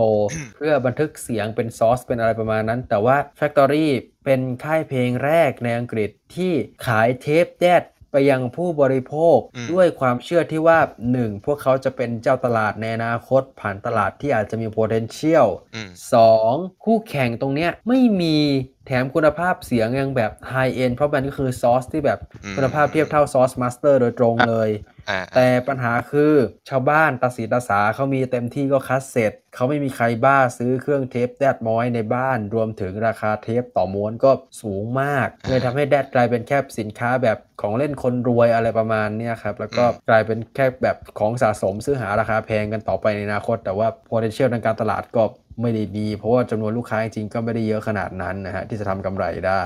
มคือแกไปเห็นเรื่องเรื่องเนี้ยที่ญี่ปุ่นมาอ่าฮะแล้วคิดว่าไอ้เรื่องเทป DAT เนี่ยเพราะว่ามันเสียงให้ใกล้เคียงกับม้วน master ครับ ถ้าแบบพวกเล่นเครื่องเสียง แล้วก็พวกเล่น high-end อะไรพวกเนี้ยน่าจะเก็บไว้กัน แต่ปรากฏว่ามันก็มีไม่เท่าไหร่อือฮึแล้วมีอยู่ครั้งหนึ่งเนี่ยผู้บริหารของ CBS Records อะไปแซว Tony Wilson ว่าคุณกล้ามากเลยเนาะทำเทป DAT เนี่ย มันถึงชิบหายไงพวกผมยังไม่กล้าเลย แกก็ยิ้มอ่อนสิอะไรเงี้ย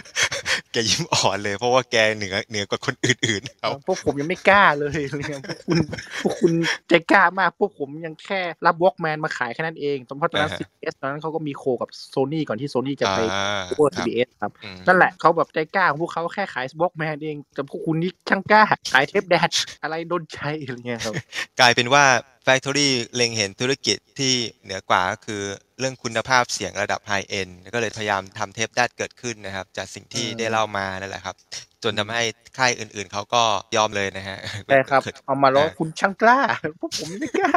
จริงๆ ผลเสียมันก็ตามมาเยอะเหมือนกันนะของการทำเทปแดดเกิดขึ้น เพราะว่าหนึ่งด้วยราคาที่สูสูงงแล้วก็คุณจะไม่สามารถหาเครื่องเล่นที่มันสามารถรองรับเทปแดดได้ ต้องมีระดับคุณภาพที่มันสูง เออ ใช่ มันจะเพาะจำกัดมากอะไรอย่างเงี้ยมันก็ทำให้ซื้อเครื่องเล่นเทปแดดมาอีกโว้ถูกนั่นแหละครับ มันก็เลยเป็นผลเสียที่ตามมาที่ทำให้ Factory เนี่ยเก็บม้วนคืนกลับไปนะฮะนั่นแหละครับ มันก็เลยเป็นส่วนหนึ่งที่ Factory เองได้ ลองทำอะไรแบบนี้เกิดขึ้นตามมา นอกเหนือจากเอ่อส่วนที่เป็นเรื่องของการตลาด แล้วก็แน่นอนว่าช่วงเรื่องเงินทองทองก็เป็นสิ่งที่สำคัญในการหมุนเงินให้ Factory ยังคงดำเนินต่อไป ศิลปินก็เป็นสิ่งที่รู้สึกว่าช่วงเวลานั้น Factory เองก็เป็นค่ายเพลงที่เนื้อหอมมาก แล้วก็หลายศิลปินที่เคยมีชื่อเสียงโด่งดังอะไรเงี้ยก็เคยที่จะเสนอยื่นให้กับ Factory แต่ว่าปรากฏว่าก็แห้วกันไปอะไรแบบครับนี้นี่แหละฮะเรารอเวลามาเกือบปีเพื่อที่จะมีวันนี้นะฮะใช่อะอุโมงค์ผาเมืองฉบับแมนเชสเตอร์กลับมาแล้วนะครับครับ ก็ผมคือมันจะมีเรื่องเล่าของศิลปินจำนวนหนึ่งที่อ้างว่าเคยจะได้ออกกับ Factory Records แล้วแต่ว่าก็ไม่ได้ออก ซึ่งมันก็จะมีเรื่องเล่าหลายมุมว่าทำไมไม่ได้ออก จริง ๆ ผม list เจอแค่ประมาณ 4 วงก็คือ Buzzcocks Magazine The Smiths แล้วก็ Stone Roses ของ Buzzcock ผมไม่มีข้อมูลนะว่าทำไมพวกเขาได้ไปเซ็นกับ United Artists แต่ว่า Magazine อะมันจะมีเรื่องเล่าประเภทที่ว่านักร้องนำของวงคือ Howard Devoto ใครดู 24 Hour Party People คงจำได้ว่าอ่าอ่าโทนี่ไปปักปั๊ม Howard ว่าไปมีอะไรกับอดีตเมียเก่าของแกแล้วแบบเฮ้ยแกก็เลยไม่ชอบหน้าก็เลยแบบโอ้เออไม่ยอมให้เซ็นกับทาง Factory วงก็เลยได้บอกกับ Virgin ในเวลาต่อมาแทน แต่อันนี้คือเรื่องเล่าของแกนะฮะ เดี๋ยวให้อ๋อพี่ท็อปเล่าในมุมของทางเอ่อฝั่ง Magazine ดูว่าทำไมพวกเขาไปเซ็นกับทาง Virgin ตอนนั้นนะฮะ คือ Magazine ตอนนั้นเนี่ยเขามีความตั้งใจว่าเขาอยากเอางานของเขาเป็นวงกว้างๆ Howard Devoto อะเห็นวงเพื่อนเขาคือ Buzzcocks อืม Pete Shelley อะอ่าฮะได้ไปยงอยู่กับค่ายใหญ่นะครับ แล้วก็ผลตอบรับก็ดีพอสมควรเลย แล้วก็ขึ้นอันดับ top 10 ด้วย แล้วเขาก็คิดว่า เออ กูก็อยากไปแบบทำวงกูแล้วถ้าถ้าเอางานแบบไปได้กว้างๆด้วยเนี่ยอืม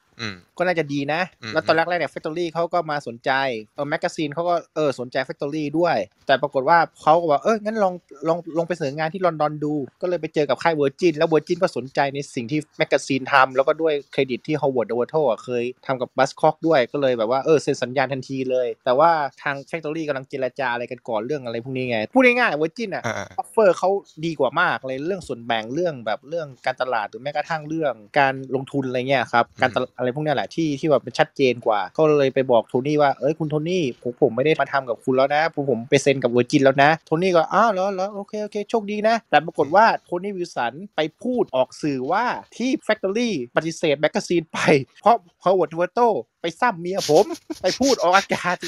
ไปพูดบอกใครต่อใคร ว่าไอ้ Howard Devoto ไปซั่มเมียผม ผมเลยยกเลิกสัญญามันแล้วฮาวเวิร์ดเวอร์โตก็ฮึ่มเอาเฮ้ยไม่เห็นเหมือนที่คุยกันไว้นี่หว่าอะไรเอเงี้อยแล้วแบบว่าสภาพผมเนี่ยนะถ้าทางจืดๆเนิร์ดๆหัวก็เถิกเนี่ยจะไปทำอะไรใครได้นี่ไงแม่งกดจะมาเก่าหาใครดูสภาพกูก่อนนี่ไงนั่นแหละ มุมของแมกกาซีนเนี่ยก็ในหนังก็ฮาวเวิร์ดเวอร์โตก็มาโผล่เนี่ยนะเป็นคนล้างห้องน้ำพูดออกกล้องบอกว่าผมจำไม่ได้นะเคยทำอะไรแบบนี้นั่นแหละครับ ฝั่งแมกกาซีนเขาก็มาดีนะ ด้วยความที่ก็เลยแกทำให้สฟอร์มไงเออคุณไปบอกใครต่อใคร เดี๋ยวผมไปเอา Magazine มาเข้ากับ Factory เลย ปรากฏว่า Magazine ไปอยู่กับ Virgin อ้าวไงอะคุณโทนี่บอกอ๋อที่ผมไม่เอามาเนี่ยเพราะมันไปซั่มเมียผมนั่นแหละครับ นั่นแหละครับ ก็เป็นเพราะปากของเขานั่นเองนะฟังไปฟังมานึกถึงเคสของ Sex Pistols นะอีตามือเบสคนแรกออกจากวงอะเพราะว่าแบบทนความขัดแย้งในวงไม่ได้ เพราะแบบมีเล่นพรรคเล่นพวกคือเหมือนแบบอีตาจอห์นมันไปกล่อมสมาชิกวงที่เหลือให้เกลียดมือเบสอะไรประมาณนั้นแหละอ่ามือเบสก็เลยไปคุยกับ Malcolm ซึ่งเป็นผู้จัดการวงว่าพี่ผมทนแรงกดดันในวงไม่ไหว ผมไม่ไม่ไม่มีความสุขแล้วผมขอออกนะมาคอมก็เออไม่เป็นไรโอเค เจอกันโชคดีนะ สักพักมาคอมไปพูดออกสื่อว่าอ๋อเกรนออกจากวงเพราะมันชอบบีเทิลฮะมันเป็นแบบมันติ่งพอไม่คัดนี่มันไม่เข้ากับภาพลักษณ์วงเราเกรนก็เลยบอกอะไรวะนั่นแหละการกระทำอีกอย่างปากก็อีกอย่างหนึ่งนะครับ ก็ยังเป็นอย่างนี้เสมอนะที่แซบกว่าคงจะหนีไม่พ้นเรื่องของเดอะสมิธนี่แหละ นี่แหละฮะ อุโมงค์ผาเมืองอีกแล้ว อีกแล้ว ถ้าท่านไปดูสารคดีของ BBC อะครับ From Joy Division to Happy Mondays โทนี่วิลสันเขาจะบอกกับทาง BBC ว่าที่ผมไม่ได้เซ็นสัญญาเดอะสมิธตรงเนี้ยเพราะว่าร็อบเกรตันเขาเป็นคนฟังพิจารณาข้อวงตรงเนี้ยแล้วเขาบอกว่าจริง ๆ วงของคุณนะมีศักยภาพนะ วงคุณสามารถเปลี่ยนแมนเชสเตอร์ได้เลย จะเป็นวงระดับตำนานแน่นอน แต่ your demo is a fucking shit ไปสามอัดมาใหม่ซะ แล้วเราจะรับค่ายคุณMorrissey เขาก็เลยบอกว่าแบบเออแล้วแต่คุณพี่ท่านเลย ผมไปหาค่ายอื่นก็ได้ ผมไม่เดือดร้อนพี่ อันนี้คือเวอร์ชั่นที่โทนี่เล่าครับ เดี๋ยวอีกมุมหนึ่งเชิญพี่ท็อปฮะเหมือนเดิม ทาง The Smiths บอกว่า ผมก็ไม่ได้สนใจอะไรกับพวก Factory อยู่แล้ว เพราะว่าพวกผมก็ไม่มี sound อะไรที่มันใกล้เคียงกับพวก Factory เลย พวกนั้นเขาจะเป็นดนตรีเต้นรำดนตรี dance เป็นเป็นพวก New Order เด็กตืดๆอะไรกันพวกผมเป็น guitar band แล้วพวกผมก็มีความคิดว่าพวกผมอยากจะไปให้มันไกลกว่านี้ อันนี้คือในส่วนของจอห์นนี่มานะครับอืมอืมก็เลยแบบว่าไปคุยกับค่ายเพลงในลอนดอน ก็เลยได้มาสองค่ายอืม แย่งกันก็คือ RCA กับทางรับเทรดแต่สุดท้ายวงก็เลือกรับเทรดครับเพราะตอนนั้นรับเทรดบอกว่าพวกเขามีดีลกับทาง EMI อยู่ด้วย แล้ววงก็หวังกับ EMI ด้วยเพราะว่าศิลปินที่เขาชอบอย่าง T-Rex เนี่ยเคยอยู่ในค่ายอย่างนั้นด้วยอะไรเงี้ยครับอ่า มอริเซ่ก็ชอบ T-Rex นั่นแหละครับ ก็กลายเป็นว่าทางเดอะสมิธเนี่ยได้ไปออกกับรับเทรดแล้วก็มีsingle hit ติดชาร์ตจากอืม top 20 ก็เป็น top 10 แล้วก็ไปถึงระดับที่ขึ้นอันดับหนึ่งแล้วก็ได้โชว์โซเอาระดับประเทศอะไรเงี้ยครับอืมแล้วปรากฏว่าพอ Smiths โด่งดังขึ้นมาเนี่ย Tony Wilson ก็เลยต้องไปสัมภาษณ์ The Smiths แล้ว Tony Wilson ก็ถามคำถามปั่นใส่ The Smiths หลายหลายอย่าง เช่นแบบว่าคุณรู้สึกยังไงที่คุณเป็นพวกทรยศชาวเมืองแมนเชสเตอร์ถึงไปออกงานกับลอนดอนวง Smiths ก็มองหน้าโอ้โหแล้วแล้วคุณคิดว่าคุณจะอยู่ในแมนเชสเตอร์ได้อยู่ไหมบอกว่า แล้วแล้ว Johnny Marr เลยตัดรำคาญบอกว่าเออถ้าคุณไม่ไม่ไล่ฆ่าผมผมก็อยู่ได้อะไรเงี้ยก็เลยตอบ Tony Wilson แบบแบบยวนกลับไปอะไรเงี้ยครับ คุณถามมาสักขนาดนั้นนะครับผมก็จะต้องแบบตอบแบบนี้เลยฮะแล้ว Johnny Marr เขาก็เลยบอกว่าเนี่ยตาอืมโทนี่อะอืมเคยปฏิเสธพวกเราไปอ่าคล้ายๆกับที่ Morrissey กับทางที่โทนี่เล่าแหละเคยปฏิเสธพวกเราไป ก็เหมือนกับว่าคุณไปทำเพลงมาใหม่อะไรกันนะแล้วพวกผมก็เลยบอกว่างั้นพวกผมก็ไปหาหนทางกันเอง แล้วพอมาวันดีคืนดีก็มาด่าผมว่าผมเป็นคนทรยศเมืองแมนเชสเตอร์อะไรอย่างงี้มั่ง แล้วก็อิจฉาแหละที่แบบทำวงตัวเองหลุดมือไปอะไม่อ่าไม่ได้กะว่าจะมีวงสักวงที่คว้าแผ่นเสียงทองคำได้อะไรเงี้ยแต่บอกว่าไปหลุดมือเข้าไปอะไรเงี้ยแล้วก็ถ้าฝั่งโทนี่เขาเขาก็พูดอย่างนี้ใช่ไหมฝั่งจอห์นนี่มาเขาก็พูดประมาณบอกว่าพวกผมก็ไม่ได้สนใจแฟคทอรี่อยู่แล้วอะไรเงี้ยครับต่างฝ่ายต่างรอครับในเรื่องนี้อะไรเงี้ยครับ ก็นั่นแหละครับ ก็จะเป็นเคสหนึ่งของของเดอะสมิธนะครับ ที่โดน Factory ปฏิเสธนะฮะ เป็นเรื่องที่ดีครับ เพราะว่าเดอะสมิธเองมีลู่ทางที่ดีกว่านะครับ ถ้าพูดถึงในแง่ของดนตรีเขาก็จะมีคอ๋วามอเป็น มีเรื่องหนึ่งทางสมาชิกวงอะก็เคยแบบคิดกันว่า หรือว่าเป็นเป็นเพราะเรื่องนี้หรือเปล่าวะที่อืมตาโทนี่มันมันเลยเฉ่งเราอะอ่าคือว่ามีอยู่ครั้งหนึ่งครับเดอะสมิธต้องเล่นเปิดให้กับวงดนตรีอีกวงหนึ่งของทาง Factory 50 Second Street นะฮะใช่ใช่ใช่50 Second Street ซึ่งเป็นทำเพลงเต้นรำใช่50 Second ฟัง Street post disco ประมาณนั้นอ่าอ่าฮะใช่เป็นวงฟังก์แหละ แล้วก็เป็นวงคนผิวดำครับ แล้วทางเดอะสมิธเล่นเปิด ปรากฏว่าคนที่ไปดูวันนั้นที่ฮาเซนดากรีดเดอะสมิธมากกว่าอ่า พอเดอะสมิธลงไป คนเลยแห่ตามเดอะสมิธไปด้วย ทิ้งไอ้50 Second Street นะให้หงอยเลย วงก็เลยแบบอีหยังว่านี่มันงานกูนี่อะไรอย่างเงี้ยจริงๆจะบอกว่าวง 50 Second Street เนี่ยก็เป็นวงแจ๊สฟังก์นะครับ ที่ตอนนั้นเป็นแนวดนตรีที่ได้รับความนิยมมากในช่วงหนึ่งอยู่เหมือนกันนะครับ แต่ว่าโดนเดอะสมิธได้ซีนไปก็เลยทำให้วงที่เป็นป่าดันนะครับของโทนี่ก็จ่อยๆนะฮะช่วงนั้นใช่ครับผมเขาก็เลยคิดว่าเอ้ยหรือเพราะจุดนั้นหรือเปล่าว่าตาโทนี่มันเลยแบบพึ่มๆกับทางพวกเราอะไรเงี้ยครับ นั่นแหละฮะคงจะทราบเมื่อกี้แหละครับว่า อาจจะมีความแค้นฝังหุ่นอยู่เหมือนกันนะครับ ก็เลยทำให้เกิดเหตุการณ์อุโมงค์ผาเมืองแมนเชสเตอร์เกิดขึ้นเออนอกเหนือจาก The Smiths เนี่ยนะก็ขาดไม่ได้อีกวงหนึ่งจริงก็เป็นวงที่ผมรู้สึกชื่นชอบเหมือนกันนะฮะเพราะว่าเขาจะมาแนว scene แมนเชสเตอร์ก็คือสโตโ s เซสนี่แหละครับ วงที่พี่ท็อปทิ้งประเด็นไว้ตะกี้ครับเรื่องอ่าผู้จัดการของที่ The International ซึ่งเออเออ ถ้าเกิดท่านไปฟังโทนี่วิลสันพูดในสารคดีของ BBC อะครับเขาก็จะบอกว่าผมปฏิเสธ Stone Roses ไป เพราะว่าอาริเก่าอะมันไปอยู่ตรงวงนั้นหมดเลย เมียเก่าผมก็เคยเป็นผู้จัดการวงนั้น อดีตโอ้ผู้จัดการฮาเซนด้าก็เคยไปดูแล Stone Roses ทุกคนที่ผมเคยมีปัญหาด้วยไปอยู่ตรงนั้นหมดเลย ฉะนั้นผมไม่อยากจะไปยุ่งด้วยอะไรกับวงดนตรีวงนี้อ่าอันนี้คือที่โทนี่เล่านะฮะซึ่งแน่นอนว่ามันมีอีกมุมหนึ่งจากทางวงเช่นกันครับ ฝั่ง The Stone Roses บอกว่าจริงๆ พวกเราเซ็นสัญญากับ Factory ไปแล้วกำลังจะทำชุดแรกคิดว่าจะออกในช่วงปี 1985-86 แต่เราไม่ค่อยชอบบรรยากาศของ Factory ในการทำงาน เพราะพวกเขาเมาเมาตลอดเวลาหมดเลย ขนาด Martin Hannett คนที่ถูกส่งมา ก็เมาคาอ่าคอนโซล จนพวกผมต้องไปจิกหัวขึ้นมาว่าพี่พี่พี่มากดกดตรงนี้ให้พวกผมอัดก่อน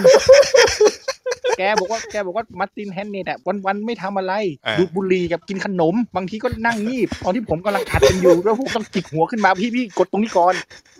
มันเป็นบรรยากาศที่แย่มากเอ็นบาวครับเรา แล้วผมมาพบอีกทีว่าทาง Factory เนี่ยพยายามโปรโมท s o l o s e s โดยการ ยัดเงินให้ดีเจเปิดเพลงของพวกเขาอืมอันนี้เนี่ยฝั่งความเอ็นบาวนะฮะครับครับแล้วบางคนไม่พอใจก็เลยบอกว่า เฮ้ยค่ายมึงทำอย่างนี้เหรอวะแล้ววงก็ตกใจเลยว่าเฮ้ยถึงขั้นต้องไปยัดเงินอะไรกันนี่เหรอว่าถึงไม่เชื่อใจพวกผมเลยเหรอในสิ่งที่พวกผมทำอะอ่าแล้วยังมาเจอบรรยากาศไอ้เนี่ยต้องมาจิกหัวโปรดิวเซอร์อีกเนี่ยก็เลยคิดว่าเฮ้ยกูไม่ทำดีกว่ากูชิ่งดีกว่ากูไปหาเสี่ย Gareth ดีกว่าเพราะอืมเพราะว่าพวกแก๊งๆก็อยู่ตรงนั้นกันหมดก็ไปหา Gareth นั่นแหละครับตาโทนี่เลยไม่พอใจบอกว่ากูลงไปกับมึงเยอะแล้วอยู่ๆมึงก็มาชิ่งทิ้งกันมาทำกันอย่างนี้นะระวังพวกมึงจะไม่ได้เล่นงานไหนๆในแมนเชสเตอร์นะอืมก็เป็นดังจริงดังคาดครับครับก็คือ Stone Roses เนี่ยโดนปฏิเสธโดนกดดัน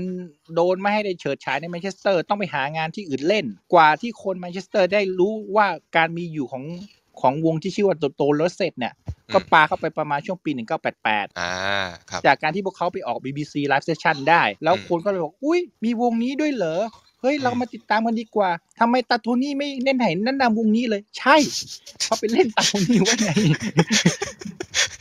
บอกแล้วว่าอำนาจของโทนี่นี่มันใหญ่ในเมืองนะครับ แต่ว่าถ้าเป็นลู่ทางที่มันอื่น ๆ นี่นะครับ ก็หนีไม่พ้นนะ เพราะว่าจริงๆ การรับรู้ของ The s t o r o s e t มันก็ต้องมาในสักวันหนึ่งอะแหละนะฮะในที่ทางที่ใดที่หนึ่งอะแหละที่มันเกิด ก็คือขึ้นวงบอกว่าตอนนั้นคือในแมนเชสเตอร์ไม่มีใครเห็นหัวพวกผมเลย พวกผมต้องไปเล่นที่อื่น พวกผมต้องลงไปที่ลอนดอน ไปหาค่ายที่นั่นจนได้ไปเจอค่ายซิ l เวอร์โทนถึงได้มาออกซิงเกิลจริงๆจังๆกับค่ายนั้น เพราะว่าตอนนั้นแรกๆ คือทาง Factory จะออกซิงเกิลให้คือ Sally Cinnamon อ่าแต่ว่าก็นั่นแหละครับเกิดเกิดเหตุนั้นในอุโมงค์ผาเมืองนั่นแหละครับในการเล่าเรื่องก็เลยไม่ได้ออกแล้วก็เลยมาออกกับซิ l เวอร์โทนแทนเนี่ยครับพอจะจำได้แบบว่าช่วงหนึ่ง The s t o r o s e t กว่าจะได้มีมีที่ยืนได้นี่ก็ถือว่าใช้เวลาอยู่พอตัวเหมือนกันเพราะเหมือนเหมือนมีซิงเกิลหนึ่งที่ได้ร่วมงานกับปีเตอร์ฮุกด้วยก็คือ Elephant Stone อะไรอย่างเงี้ยใช่ตอนแรกๆวงก็ไม่ค่อยกล้าร่วมงานปีเตอร์ฮุกเลยว่าเขานึกว่าเป็นคนของ Factory อ่าอ่าอ่าแต่ปีเตอร์ฮุกบอกว่าช่างหัว Factory ผมมาทำงานกับคุณเพราะผมชอบงานคุณอ๋อก็เลยแต่ว่าเป็นเขาซิงเกิลที่อยู่ในช่วง Silvertone แล้วด้วยอ่าฮะใช่ Elephant Stone แล้วก็เป็นงานนอกของ Peter Hook ด้วย เพราะเขาถือว่าเขาก็ไม่ได้มีสัญญาอะไรกับทาง Factory จริงๆจังด้วย อืมอืม เขาเขาก็ยิงจังแบบนั้น แล้วก็เขาถือว่าเขามารับงานในในส่วนของโปรดักชันที่เขาตั้งขึ้นมาเองเนี่ยนะครับแต่ว่า Peter Hook ต้องไปทำงานอัลบั้มชุดใหม่ของ New Order ชุดเทคนิคนะครับอืมเขาก็เลยต้องโยกงานต่อไปให้กับจอห์นเล็กกี้ก็อืมซึ่งตอนนั้นคือเขาเป็นซาวจิเนียแล้วก็เคยเป็น co-producer ให้กับ Pink Floyd ด้วยอ่าฮะก็เลยได้มาร่วมงานกันครับ เพราะว่าครับวงก็ชอบสิ่งที่จอห์นเล็กกี้ mix แล้วก็เคยทำให้อืมงานให้ศิลปินต่างๆ ด้วยในช่วงยุค70นั่นแหละครับอืมคนที่กระดี๊กระด๊าในการร่วมงานกับจอห์นเล็กกี้ก็คือจอห์นสควายมือกีตาร์เพราะเขาชอบ psychedelic rock ชอบ hard rock อะไรพวกนั้นอ่าอยู่แล้วไงครับก็เลยได้มาร่วมงานกันเกิดเป็นอัลบั้มชุดแรกครับ debut album Stone Roses ขึ้นมาโอ้ครับถือว่าเป็นตำนานเลยอะถ้าเป็น scene ดนตรีแมนเชสเตอร์ก็เกิดขึ้นจากชุดนี้เลยทีเดียวนะฮะจริงๆ นอกเหนือจากเรื่องอุโมงค์ผาเมืองที่ศิลปินที่เคยโดนปฏิเสธจาก Factory นี่เพราะว่าเหมือนช่วงนั้นกระแสดนตรีที่เขาเรียกว่า House Music ก็มา แล้วตามมาด้วยที่ขาดไม่ได้ก็คือวง Happy Mondays อะไรอย่างเงี้ยที่เกิดขึ้นกับ Factory ช่วงมันนั้นจะมาไล่ไล่ๆมาช่วงนั้นอ่านนะครับจะเป็นช่วงอืมยุคแบบเออเพลงเต้นรำก็จะมีอิทธิพลแทนเพลงแบบโพสพังหรืออะไรประมาณนี้แหละตั้งแต่ช่วงอืมกลางยุคเอตีสที่อาเชนดาก็จะมีจัดมหากรรม จะมีคืนหนึ่งจะมีดีเจชื่อไมค์พิคาริงจัดที่ว่า Nude Night ก็คือจะเปิดเพลงเต้นรำเปิดเพลง House จากฝั่งชิคาโกฝั่งอะไรประมาณนั้นก็จะเริ่มมีอิทธิพลมีอะไรประมาณนี้แหละ ซึ่งมันก็จะเป็นเหมือนแบบค่อยๆซึมซับไปยังแบบชาวเมืองแมนเชสเตอร์จนเกิดเป็นกระแส House Rave ในเวลาต่อมา ซึ่งวงที่เป็นสัญลักษณ์ของเทรนด์ตรงเนี้ยจากฝั่ง Factory เองก็คือ Happy Mondays ซึ่ง Happy Mondays ก็คือเรื่องราวระเบิดภูเขาเผากระท่อมมาก ผมบอกได้แค่ว่าให้แนะนำไปหาอ่านอัตชีวประวัติหนังสือ autobiography ของชอนไรเดอร์ครับ ชื่อครับ Twisting My Melon สนุกมากเป็นหนึ่งใน autobiography ที่ผมชอบมาก ๆ อีกเล่มหนึ่งเลยจะมีอะไรอ่าประหลาดประหลาดๆเยอะ ซึ่งวง Happy Monday ก็คือเกิดจากเด็กหนุ่ม5 6คนเนี่ยแหละ เละเทะหยำเปเนี่ยไปขึ้นเวทีประกวดวงดนตรีที่ฮาเซียนดาซึ่งชอนเล่าว่าตอนนั้นน่ะวงอื่นเขาจะแต่งตัวเป็นแบบสาย new romantic หรือ new wave อะไรประมาณนั้น แต่ไอ้พวกเนี่ยก็จะเป็นแบบใส่เสื้อเชิ้ตกางเกงขายาวเล่นแบบดูเดือดหน่อยอะไรประมาณเนี้ยครับ แล้วก็popular vote ได้ที่โหล แต่โทนี่วิลสันให้พวกเขาชนะเพราะเหมือนแบบเออโทนี่เหมือนเห็นอะไรสักอย่างในไอ้ตัวไอ้พวกเนี้ยแล้วก็ให้มาออก EP ตัวแรก ซึ่ง Vini Reilly จาก Durutti Column ก็มาเป็นโปรดิวเซอร์ให้แต่เหมือนเคยได้ยินว่าแบบมี Vini ทนพฤติกรรมวงไม่ไหวก็เลย walk out ครับอะไรประมาณนี้เนี่ยแหละฮะครับแต่ว่าพวกเขาก็กลายเป็นเหมือนฉีกภาพลักษณ์เดิมๆของ Factory คือภาพจำของคนที่มีแต่ Factory ก็คือจะเป็นแบบพวกใส่เสื้อเชิ้ตกางเกงอืม slackร้องเพลงหน้านิ่งอืมๆ post-punk อะไรประมาณเนี้ยแต่ไอ้พวกนี้ก็จะเป็นแบบเลอะเทอะแต่งตัวแบบครับ สรุปภาพลักษณ์ง่ายที่สุดชอนไรเดอร์อันนี้คือคำกล่าวของชอนไรเดอร์นะผมไม่แน่ใจว่าจริงหรือเปล่า คือเขาอ่าอ้างว่าเคยดู Paul McCartney ให้สัมภาษณ์ทางทีวี แล้วพอบอกว่าผมเห็นพวก Happy Mondays แล้วผมนึกถึงวง Beatles สมัยยังชุด Magical Mystery Tour อ่าคือภาพลักษณ์จะประมาณนั้นเลย เมาครับแล้วก็วงก็จะมีสมาชิกที่มีตำแหน่งที่ไม่เหมือนวงดนตรีไหนในโลกอืมคือมีตำแหน่งเอ่อแดนเซอร์ใช่ไหมฮะแดนเซอร์ครับก็คืออ่าเบสนี่แหละเหตุผลง่ายๆคือเบสเป็นเพื่อนกับชอนนั่นแหละ แล้วแบบเออเป็นเพื่อนกันไปไหนด้วยกันก็เลยแบบเออเล่นดนตรีไม่เป็นก็เออให้มาเต้นบนเวทีแล้วกัน ซึ่งสำหรับชอนน่ะก็คือเขามองว่าเป็นสิ่งที่ดี เพราะว่าตอนแรก ๆ กับชอนตื่นเวที เวลาขึ้นแบบแล้วทุกคนมองไปที่ชอนชอนจะแบบประหมาอะไรอย่างเงี้ยก็เลยต้องหาอ๋อใครสักคนเพื่อแบบ ดึงความสนใจคนดูด้วยอืมก็เลยแบบเออได้เบสมาเต้นบนเวที วิธีเต้นของแกคือเหมือนเต้นเหมือนจะวิ่งไปข้างหน้าฮะแล้วก็ถือลูกซัดอะมาราคาสอะแล้วแกก็เต้นไปเต้นอะไรของแกไปเรื่อยๆประมาณนั้น แล้วก็สภาพของวงก็คือ Sex Drugs Rock and Roll เต็มสูบซึ่งครับมันจะฉีกไปจากไอ้พวกโพสพังที่ถ้าเกิดจะใช้ยาก็แอบไปใช้แอบใช้กันหลังเวที วงเล็บเช่น New Order แต่ว่าวงเนี้ยก็จะแบบโจงครึมกันเลย เช่นตอนถ่ายปก กับนิตยสารรู้สึกจะ Melody Maker ฮะอืมเขาให้ศิลปินแต่ละคนพกของสุดรักไปถ่ายคู่ด้วยหรือของที่มีความหมายกับคุณ ผมจำได้ว่าเบอร์นาร์ดซัมเนอร์เอานาฬิกาโรเล็กปลอมไป แต่ผมไม่รู้นะว่าทำไมหาบทสัมภาษณ์นั้นไม่เจอ แต่ว่า ชอนเขาเอาอะไรไปรู้ไหมครับเอาอะไรครับเขาเอา KitKat ไปอ่าฮะเอา KitKat ไปแล้วถามว่าถามเหตุผลเขาก็บอกว่าแบบเขาใช้คำนี้นะฮะเขาบอกว่า the aluminum foil keeps me going on คือนั่นแหละฮะเอา aluminum foil ของ foil Kit มันไม่ได้ Kat ใช้เอามาครับใช้ฟอยล์ทำอย่างนั้นนั่นแหละฮะครับแต่ความพีคคือบริษัทอ่าเนสเล่อังกฤษเขาไม่ได้คิดถึงเรื่องยาเรื่องอะไรประมาณนั้นเขาคิดว่าแบบ เฮ้ย ไอ้วงนี้มันถือ KitKat ว่ะโฆษณาให้เราว่ะผลคือ KitKat ส่งขนมมาให้ Factory Record เพียบเลย เพราะนึกว่าแบบโฆษณาสินค้าให้ คือที่มันใกล้ขนาดนั้นเพราะว่าตอนนั้นโรงงานเนสเล่ตั้งอยู่บนถนนคอริตี้อ่าซึ่งมันอยู่ในเมืองแมนเชสเตอร์ คือผลิตช็อกโกแลตแล้วก็มีขนมคิดแคทกันหนึ่งในนั้นด้วยทำให้บางทีแบบว่าการโคกันระหว่างเนสเล่กับทางแฟคทอรี่เนี่ยมันเลยใกล้กัน แล้วพอไปเห็นบทความนี้เข้าเขาก็เข้าใจว่า เฮ้ยทางวงเป็น endorsement ให้คิดแคทว่ะเราส่งของพรีเมียมไปให้ทางแฟคทอรี่ดีกว่านั่นแหละครับ หารู้ไหมกูไม่ได้ว่าสมันนใจไม่ได้หตัวมายถึงช็อกโกลูแลมิตเนียมเลยฟอยล์ที่ห่อขนม มันเป็นแสแลงของพวกนี้แหละฮะครับใช่ครับครับผมแล้วก็นอกจากนี้วงก็จะแบบภาพลักษณ์ของวงก็จะฉีก็คือแบบไม่ได้อินโทรเวิร์ตนิ่งๆขึมๆแล้วคือแบบเต้นลำเฮฮาเต็มที่ แล้วก็ด้วยความที่พวกเขาแบบเฮี้ยวกันสุดๆนี่แหละ ก็จะมีวีรกรรมประหลาดๆ เกิดขึ้น เช่น ยุคแรก ๆ ของวงช่วงที่ประมาณออก 2 ชุดแรกอะครับ วงไม่เคยจำได้เลยว่าตัวเองเล่นต้องไปเล่นที่ไหน กติกามีอย่างเดียวคือขับรถไปเรื่อยๆแล้วแบบเฮ้ยคนต่อคิวเยอะๆเราไปเล่นแน่ ๆ เลยว่ะที่นี่เราลงไปกันเถอะอะไรประมาณนั้นอ่าซึ่งผลที่เกิดขึ้นก็คือมีคืนหนึ่งที่พวกเขาก็ไม่ได้เอะใจอะไรอะครับแบบเฮ้ยขับรถคนเยอะๆที่ของเราแน่เลยว่ะลงไปกันดีกว่า ก็ลงไปก็ไปคือ set up เครื่องดนตรีกันบนเวทีกำลัง set up สักพัก Shaun ก็หันไปมองที่พื้น เอ๊ะแซกโซโฟนใครวะทำไมวงเรามีเครื่องเป่าด้วย วงไหนมาลืมทิ้งไว้หรือเปล่า มองไปมองมาสักพักเจอ Simply Red เท้าสะเอวยืนมองหน้ากันทั้งวงอะฮะมาขึ้นอะไรเวทีกูจะขึ้นเล่นมาทำไม Happy Monday ก็เลยต้องโกยอ้าวหนีออกจากที่นั่นทั้งวงเลยฮะ ประมาณนี้นั่นแหละฮะวีรกรรมคร่าวๆของ Happy Monday เดี๋ยวมันจะมีอีกทีตอนอัดอัลบั้มชุดนั้นนะครับ ที่อ๋อทำ Factory เกือบค่ายแตกฮะเดี๋ยวมาโฟกัสตรงนั้นอีกทีได้ว่าได้มีเรื่องหนึ่งคือตอนที่ไปทัวร์อเมริกาเขาเนี่ยมีการจัดการเรียบร้อยนะ ไม่ต้องไปขับรถเองนะ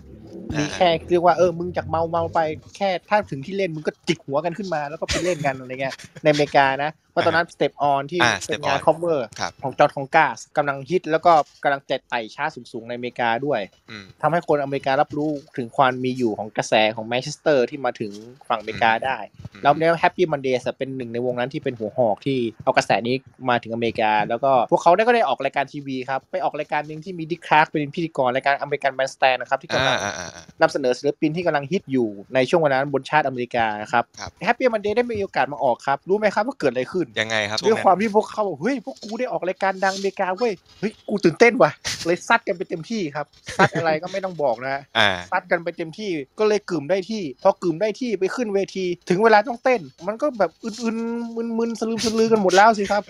ผลปรากฏว่าไม่ Bez ก็ Shaun Ryder นะครับเอออาเจียนเฮ้ยโชว์หน้ากล้องเลยครับเฮ้ยแล้วก็เลยเป็นอย่างนั้นนะครับไปแบบแบบเมาเมาๆแล้ว Dick Clark ก็เลยบอกว่าอ๋อไม่เป็นไรนะครับพวกคุณคงหนักเนาะอะไรเงี้ยครับแกก็นิ่มๆสไตล์แกแล้วหลังจากนั้นมาทาง American Bandstand ไม่เชิญวงจาก Factory หรือแม้กระทั่ง Happy Monday มาอีกเลยวีรกรรมวีรเวรเลยนะฮะเนี่ยครับฮะช่วงเวลานั้นนะครับมันก็เลยเป็นเรื่องเหตุหนึ่งที่เกิดขึ้นกับ Happy Monday ยังมีอีกวีรกรรมเดี๋ยวคงได้เล่าต่อแน่นอน แต่ว่าจริงๆ นอกเหนือจาก Happy Mondays นี่มันจะมีช่วงที่ Factory เองก็ยังคงต้องช่วงทำปลายยุคเออ 80s นะครับ ก็จะมีใช่ใช่เหตุการณ์ที่ Factory SME ดีแตกอีอีกกแล้วแล้ว คืออมแตกลายธุรกิจทำธุรกิจที่มันมีตลาด แต่มันอาจจะไม่ใช่ตลาดที่มากพอที่จะทำกำไรได้ นั่นก็คือตลาดเพลงคลาสสิก ซึ่งมันไม่ใช่คลาสสิกแบบโมซาร์ทบีโธเฟนนะครับ มันเป็นคลาสสิกแบบโมเดิร์นคลาสสิกก็คือเป็นแบบวงเครื่องสายวงอะไรประมาณนี้แหละ แต่เล่นเพลงที่แบบประพันธ์เองกันใหม่อะไรประมาณเนี้ยครับ โทนี่แกเกิดไอเดียตรงเนี้ยก็เลยตั้งเป็นค่ายชื่อว่า Factory Classical ซึ่งโทนี่ให้เหตุผลในการตั้งค่ายว่า อันนี้ผมอ่านทับศัพท์เลยนะฮะ Rest the Rhine Dinner Suits ก็คือเหมือนแบบผมอยากเอาเพลงคลาสสิกออกมาจากไอ้พวกไอ้ชนชั้นกลางที่มันใส่ชุดสูทผูกไทพวกอะไรพวกนี้นั่นแหละออกมา แต่เพลงคลาสสิกที่เล่นมันก็ไม่ใช่เพลงแบบโมซาร์ทบีโธเฟนที่แบบตลาดมีตลาดอยู่แล้วไงฮะมันจะเป็นแบบเพลงแต่งใหม่เลย ซึ่งคนที่ฟังเพลง modern classical ตรงเนี้ยมันไม่เยอะ ฉะนั้นมันก็เลยส่งผลให้ค่ายเนี่ยอายุมันอยู่ได้แค่ประมาณปี 2 ปีก็ไปแล้วครับอายุมันจะไม่ได้ยืนยาวเท่ากับค่ายตัวหลัก ค่ายย่อยอันเนี้ยลิขสิทธิ์ก็จะกลับไปอยู่ที่ศิลปินเกือบหมดแล้ว แล้วก็มันจะมีบางชุดที่แบบเออผมว่ามันก็ไม่เลวนะ เข้าทีเหมือนกัน เช่น Graham Fitkin ชุด Flak F L A K อะครับ ไปหาฟังใน YouTube ได้หรือในช่องทางสตรีมมิ่งได้มีอันนี้งานก็โอเคเหมือนกัน แต่ว่าช่วงอื่นก็อาจจะไม่ได้ตอบโจทย์ตลาดมากนักนะฮะอืมว่าไง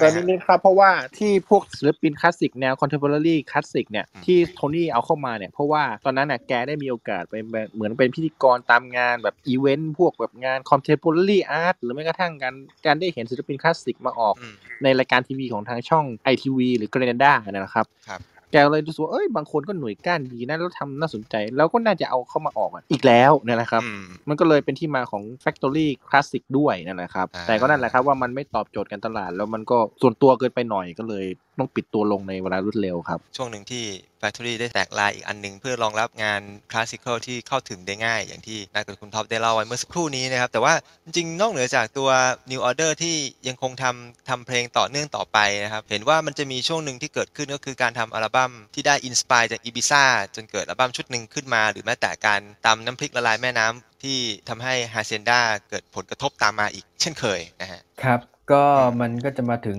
ยุค สมัยช่วงประมาณปลายยุค 80s ต้นยุค 90s และที่ Haçienda ก็เริ่มมีนักท่องเที่ยวมากขึ้นอ๋อคนเข้ามาเที่ยวในคลับอ่าเยอะขึ้น ซึ่งมันเหมือนเป็นสิ่งที่ดี แต่ว่าผลที่ตามมาก็คือเครื่องดื่มข้างในอะครับ ยอดขายก็วูบลงไปเยอะ เพราะว่าคนไม่ได้เข้ามานั่งดื่ม นั่งกินนั่งอะไรอย่างนี้ และคนเข้ามาทำกิจกรรมอย่างอื่นกันมากกว่า ซึ่งก็ คือกิจกรรมแบบเดียวกับที่วง Happy Monday เขาชอบทำกันนะฮะผมละเอาไว้อย่างนี้ก็แล้วกันอ่าผลก็คือรายได้ของสถานบันเทิงคือ มันก็ได้รายได้แค่แบบเก็บค่าเข้าค่าอะไรประมาณนั้นแต่ค่าดริงค่าอะไรข้างในก็ไม่ได้เลย ฉะนั้นก็คือฮาเซนดาก็กลายเป็นเหมือนมหากรรมตำน้ำพริกละลายแม่น้ำไป ซึ่งก็น่าเสียดาย ขณะที่ส่วนธุรกิจหลักของค่ายอย่างค่ายเพลงเนี่ยก็จะเริ่มเจอบางวงที่แบบเริ่มยิงอาหังกาของงบแพงๆอัดเสียงดีๆ เพื่อ production ที่ยิ่งใหญ่ เช่น New Order อะครับ ก็จะแบบไปใช้เงิน จำนวนไม่น้อยเลยสำหรับการอัดอัลบั้มชุดเทคนิค ซึ่งเป็นอัลบั้มที่ดีนะ ก็คือเอาเพลง House เอาเพลงเต้นรำมาใส่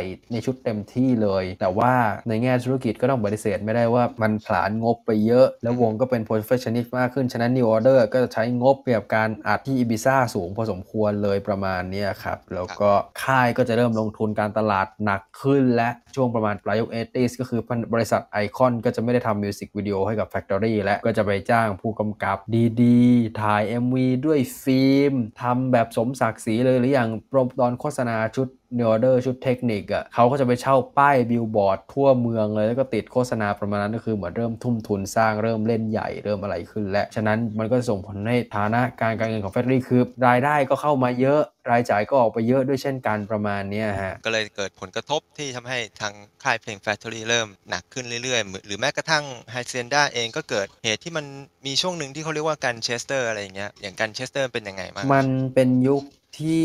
แมนเชสเตอร์เริ่มแบบ ไม่ใช่เมืองที่น่าอยู่อีกต่อไปแล้วอ๋อมันจะไม่ใช่แบบอ่ามันจะมีเรื่องของความรุนแรง ยาเสพติด อาวุธปืน กลุ่มผู้มีอิทธิพลแก๊งสเตอร์อะไรต่างๆนานาประมาณนี้แหละ ก็จะมีอย่างที่ผมบอกไปแล้ว คือเรื่องที่คนเข้าไปประกอบกิจกรรมอย่างอื่นใน Haçienda แทนที่จะแบบซื้อเบียร์ทำให้สถานบันเทิงเริ่มขาดรายได้ แล้วก็จะมีเรื่องของความรุนแรง ยิงกันครูสอนภาษาอังกฤษของผมสมัยตอนมัธยม ที่เขาอยู่แมนเชสเตอร์คนเล่าให้ฟังว่าตอนนั้นแมนเชสเตอร์ไม่ใช่เมืองที่ควรออกไปเดินเตร่ตอนกลางคืนเท่าไหร่เลยอืมมันจะมีเหตุอาชญากรรม มียาเสพติดตำรวจอาจจะจับคุณได้ทุกเมื่อ หรือมีอะไรประมาณเนี้ยครับเกิดขึ้นแล้วก็มันจะมีอยู่ช่วงหนึ่งครับที่ Haçienda ปิดตัวลงปี 91อะครับเพื่ออืมแก้ปัญหาเรื่องความเสพติดและความรุนแรง แต่ว่า 5 เดือนหลังจากนั้นก็กลับมาเปิดอีก เปิดแล้วแบบไม่ได้อะไรนะสังคมก็เพ่งเล็งหนักกว่าเดิม วันดีคืนนี้ก็มีฮอตำรวจมาบินเพ่นพ่านแถวฮาเซียนดามีตำรวจมาล้อมมีหน่วยโน่นหน่วยนี่มาจับรอจับเต็มที่เลยคือทุกคนรู้สึกว่าแบบหน่วยงานท้องถิ่นทำไมเล่นใหญ่ขนาดนี้ อะไรประมาณเนี้ยครับเออแล้วก็มันก็จะมีเคสช่วงปี 1989 ที่ว่ามีนักเที่ยวราตรีคนหนึ่งเขาเสียชีวิตจากยาอี คือตายคาฟลอร์เต้นรำเลยตอนปี 1989ครับคนก็เลยเริ่มเพ่งเล็งกันแล้วว่าไอ้ยาอีนี่มันเป็นภัยต่อชีวิตเป็นพิษต่อสังคมอะไรประมาณนั้นมาเป็นเจ้าหน้าที่ก็เริ่มเพ่งเล็งและอย่างที่บอกครับ มีตำรวจมาล้อมมีอะไรประมาณนี้ออกมาออกสื่อเรื่อยๆประมาณนั้น สังคมก็เริ่มเพ่งเล็งแล้วว่าไอ้ตรงเนี้ยมันเป็นธุรกิจที่ไม่ดี อืมก็เลยเป็นช่วงที่ Haçienda เองก็ประสบปัญหาในเรื่องที่แมนเชสเตอร์เริ่มเป็นเมืองที่ไม่ค่อยน่าครับอยู่นะฮะ ก็เลยทำให้ครับผลกระทบตามมาเรื่องยาเสพติดเอยอะไรต่างๆ ความรุนแรงเอยก็เลยเกิดขึ้นกับฮาเซนดาด้วยเช่นเดียวกัน หรือไม่เป็นแม้แต่ปัญหาของอัลบั้มที่ออกกับ Factory ในขณะนั้น ตั้งแต่ Happy Monday กับ New Order เองก็เจอเจอเช่นเดียวกัน อย่างเคสสองเคสนี้มันเป็นยังไงบ้างอะฮะของ Happy Mondays ก็คือมันจะมีแพลนที่พวกเขาจะต้องออกชุดใหม่ เพื่อตอบรับความสำเร็จจากอัลบั้มชุด Pills and Thrills and Belly Ache ก็คือไอชุดที่มีเพลง Step On Kinky Afro อืมเพลงดัง ๆ ทั้งหลายแหล่พวกเขาที่อยู่ในชุดนั้นนั่นแหละอ่าซึ่งพวกเขาก็ต้องออกชุดออกมาเพื่อ ตอบรับความสำเร็จ สิ่งที่เกิดขึ้นก็คือ พวกเขาไปหาแรงบันดาลใจกันที่เอ่อรู้สึกจะอีบิซ่าหรือเกาะหนึ่งที่สเปนนี่แหละประมาณนั้นโอ้เพื่อให้ได้แบบเออเข้าถึงบรรยากาศ แล้วก็เข้าครับถึงแหล่งยาเสพติดได้ง่ายขึ้นอะไรประมาณเนี้ยฮะอ่าซึ่งชอนเขียนเอาไว้ในหนังสือของเขาอะครับว่ามันคืออัลบั้มที่พบกับหายนะตั้งแต่ต้นทางเลย เอาคืละออืมการเลือกโปรดิวเซอร์ชุดที่แล้วเขาเลือกอืมโปรดิวเซอร์เป็นดีเจแล้วก็ remixer ตอนที่ตอนนั้นแบบยังไม่ดังอะฮะ ก็คือพอ o อ k e n f o l d อ๋อพอขึ้นคือโอเคชอนจะบอกว่า ผมเห็นแววไอ้หมอนี่ไอ้หมอนี่มันจะทำให้ซาวของเราแตกต่างจากคู่แข่งในท้องตลาด เขาก็เลยรู้สึกว่าแบบเออนี่แหละคือ potential แล้วทำให้วงของเราดังได้ แต่ว่ารอบนี้ไม่รู้ Factory อะไรดนใจนะครับครับชอนขอรายเดิม แต่ค่ายไม่ยอม ค่ายส่งสองสามีภรรยาจากวง Talking Heads มาก็คือที่ตอนหลังไปทำวง Tom Tom Club อะฮะอ่า Chris Frantz กับ ชิน่าเวย์ม u ฟนะฮะ ก็คือมาได้มาทำโปรเจกต์ตรงนี้ ซึ่งชอนบอกว่าผมชอบเพลงของพวกเขานะ Tom Tom กับ Talking Head อะไรประมาณเนี้ยแต่ว่าสิ่งที่มันจะเกิดขึ้นก็คือซาวมันจะไม่ต่างจากคู่แข่งในท้องตลาด และซาวมันจะเริ่มดาษดาและอะไรประมาณนี้ ปัญหายังไม่จบแค่นั้นก็คือพอไปอัดกันที่ไม่ไม่ใช่อีบิซ่าขออภัยครับเกาะบาร์เบโดสนะฮะตอนนั้นไปเกาะบาดบาที่โดสเป็นส่วนหนึ่งของอาณานิคมอังกฤษอยู่ฮะ อ๋อ ครับ ใช่ ซึ่งปัญหาก็ยังไม่จบแค่นั้น คือพอไปอยู่กันที่นั่นน่ะ บรรยากาศการทำงานก็ไม่ได้เอื้ออำนวยต่อการเขียนเนื้อร้องเลยอืมคือโปรดิวเซอร์ก็จะแบบ อวยนักดนตรีแต่ละคนแบบหูยพวกคุณสุดยอดมากเลย ฝีมือคุณเล่นโอเคดีอะไรประมาณนั้น ผลที่ตามมาก็คือสมาชิกแต่ละคนก็จะเริ่มเหลิงกันและอีมือคีย์บอร์ดกับมือกีตาร์อะไรมันก็จะเริ่มคิดกันแล้วแบบเฮ้ยเดี๋ยวกูไปออกเดี่ยวกันหรือเปล่าวะกูว่ากูก็น่าจะออกเดี่ยวได้นะ อะไรประมาณเนี้ยแล้วก็ ด้วยสภาวะการทำงานแบบเนี้ยที่แบบแต่ละคนเริ่มแยกตัวกันแล้วเริ่มมีการอวยกันทั้งนั้นที่แบบไม่ได้เก่งจริงอะไรแบบนั้นชอนก็เลยแบบเขียนเนื้อไม่ได้ มันไม่มี passion ไม่มีแรงบันดาลใจไม่มีอะไรเลย สิ่งที่ตามมาหลังจากนั้นคือวงก็อัด เสร็จทุกอย่างแล้วแต่ไม่มีเนื้อร้องคือมีแต่ดนตรีอย่างเดียว คือไอสิ่งที่มันเกิดขึ้นใน 24 Hour Party People อะมันคือเรื่องจริง เพียงแต่ว่าชอนไม่ได้แบบพกปืนไปไล่ยิงไปอะไรไม่มีอืมแต่ไอเรื่องที่แบบเอาดนตรีเปล่าๆแล้วไปให้ค่ายอะเพื่อขอเงินเพิ่มอะอันนี้เรื่องจริง เพราะว่าชอนไม่มี passion ในการเขียนเนื้อเลย จากสภาพการทำงานที่เกิดขึ้นจากปัญหาอะไรตรงนี้เนี่ย ซึ่งโทนี่ก็บอกว่าอะพวกคุณดูเป็นศิลปินที่มีศักยภาพที่สุดของวงของค่ายและนอกเหนือจาก New Order ที่มันถลุงงบพวกผมเก่งเหลือเกิน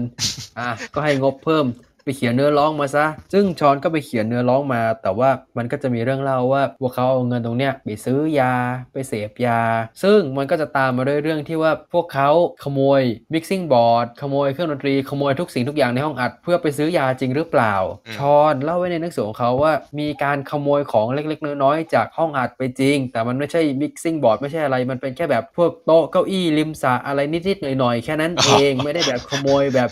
mixing board ลำโพงอะไรขนาดนั้นกันเออกระเลิกมันไม่ได้ขนาดนั้นเขาก็เล่าเวอร์เกินอะไรประมาณเนี้ยครับ แต่ว่ายอดขายพอออกมาก็สู้ชุดที่แล้วไม่ได้ด้วยหลาย ๆ ปัจจัยทั้ง sound ดนตรีที่แย่ลงด้วยเรื่องกระแส grunge ที่มาแทนที่เรื่อง Britpop ที่กำลังจะมาอะไรอย่างนี้ด้วยเทรนด์ดนตรีมันเริ่มเปลี่ยนด้วยอืมเอาจริง ๆ ไม่ต้องเทียบคู่แข่งนะฮะครับเทียบกับชุดที่แล้วก็พอก็คือจะเห็นได้ว่ามันไม่ติดหู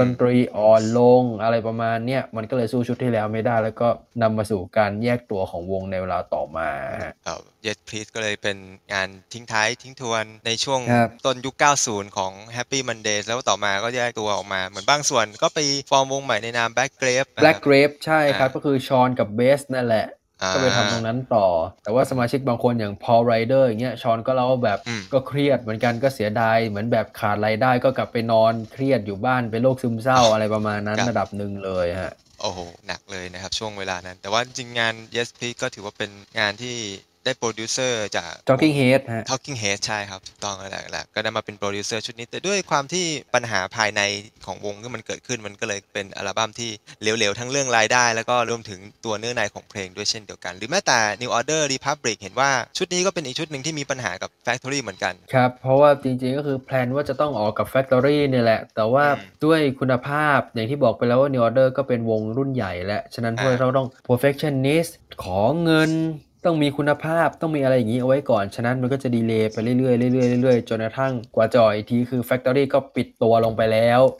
ผลครับที่ผมตามมาก็คือถ้าเกิดใครจำกันได้อะครับ CD Joy Division กับ New Order ยุคที่ปั๊ม Warner ปั๊มแรกๆนะฮะที่อืมทาง Warner บ้านเราเคยเอามาขายเป็นแผ่น Import เมื่อ 10 กว่าปีก่อนปกหลังเขาจะเขียนเอาไว้ว่า สงวนลิขสิทธิ์บริษัท Center Date จำกัด Center Date ก็คือเป็นเหมือนบริษัทที่ทางวงจัดตั้งขึ้นนะฮะ เพื่อแบบครับ ดูแลลิขสิทธิ์ตรงนี้ไปก่อนระหว่างที่เพิ่งย้ายมา Warner แล้วก็ตอนหลังถ้าจำไม่ผิดเหมือนก็ขาย Center Date ก็ขายงานตรงเนี้ยให้กับ Warner ถือลิขสิทธิ์กันไปเลยทั้ง Joy Division แล้วก็ New Order ฮะแต่ว่า Republic ปั๊มแรก แล้วก็พวก Back Catalog ของ Joy Division กับ New Order ทั้งหมดอะยุคนั้นเขาจะแปะไว้หมดว่าลิขสิทธิ์อยู่กับ Center Date อันนี้ก็จะเป็นช่วงหนึ่งที่ทำให้งานของ Republic ก็เลยดีเลย์ไปสักระยะหนึ่งวางก็จำคือหน่ายไม่ทันเพ ราะว่าอ่า Factory ก็ทนสภาพบาดแผลทางการเงินไม่ไหวจากทุกอย่างที่เราเล่ามาเมื่อสักครู่เนี่ยครับทั้งเรื่องของสัญญาที่ไม่ได้เอื้อกับทางค่ายเลย เพราะว่าค่ายก็ไม่ได้ถืออะไรในงานศิลปิน ตอน Factory ครบรอบ 10 กว่าปีเนี่ยก็จะออกอัลบั้มชุดหนึ่งชื่อ Valentine ซึ่งแบบตั้งชื่อตามถนนของที่สำนักงานค่าย Factory อะฮะอ๋อ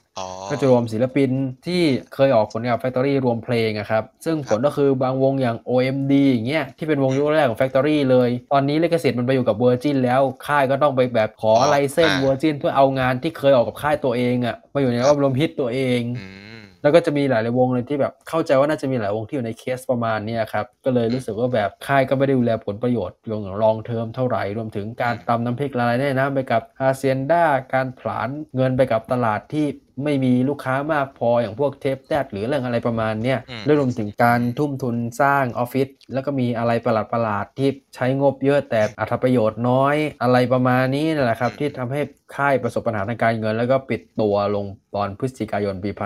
1992อ่าก็เลยเป็นช่วงท้ายๆที่ Factory ได้ ปิดตัวไปครับทุกอย่างเลยใช่ไหมฮะช่วงเวลานั้น จริงๆมันตอนนั้นมันหลังจากนั้นมันเจอแต่ Haçienda Haçienda ปิดหลังปี 92อะอ๋อแล้วก็ประมาณ2-3ปีหลังจากนั้น แล้วก็ปัจจุบันเนี้ยมันกลายเป็นอพาร์ตเมนต์ เป็นคอนโดไปแล้ว ซึ่งผมเคยไปเดินดูแถวนั้นนะดูซิว่ามันมีพวกซากอารยธรรมหลงเหลือไหมอ๋อนอกเหนือจากชื่อคอนโดที่ใช้ชื่อ Haçienda เหมือนเดิมแล้วเนี่ย มันก็จะมี blue plaque ก็คือเป็นป้ายสีน้ำเงินแปะเอาไว้นี่แหละว่า มีวงวงหนึ่งเคยมาเล่นสดที่นี่เป็นครั้งแรก ผมเห็นไกลๆก็แบบ เอ๊ะ The Smiths หรือเปล่า Happy Mondays หรือเปล่า พอไปดูใกล้ๆ James ฮะ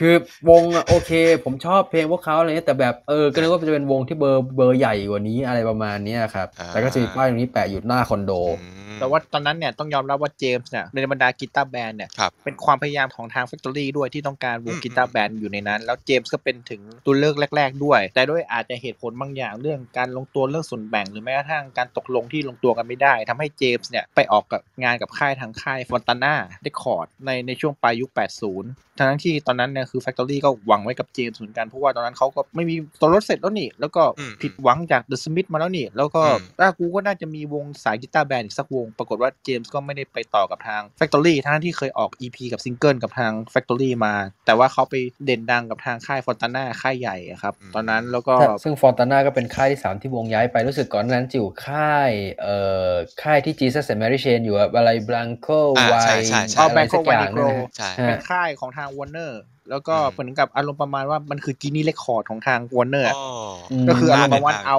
เอาวงจากฝั่งอินดี้เนี่ยมาอยู่ค่ายใหญ่เงี้ยครับอ่าฮะอารมณ์นั่นแหละเห็ภาพเลยเห็นภาพเลยคนบริหารตอนนั้นรู้สึกจะเป็น Alan McGee จาก Creation Records อืมใช่ แต่ว่าเขามาถูกหวยกับทาง Fontana กับซิงเกิลเพลง Sit Down แหละครับ ที่ฮิตมาก ผมเคยถามคนท้องถิ่นแมนเชสเตอร์เขาคิดยังไงวง James เขาบอกว่าเล่นดีกว่า Stone Roses อีก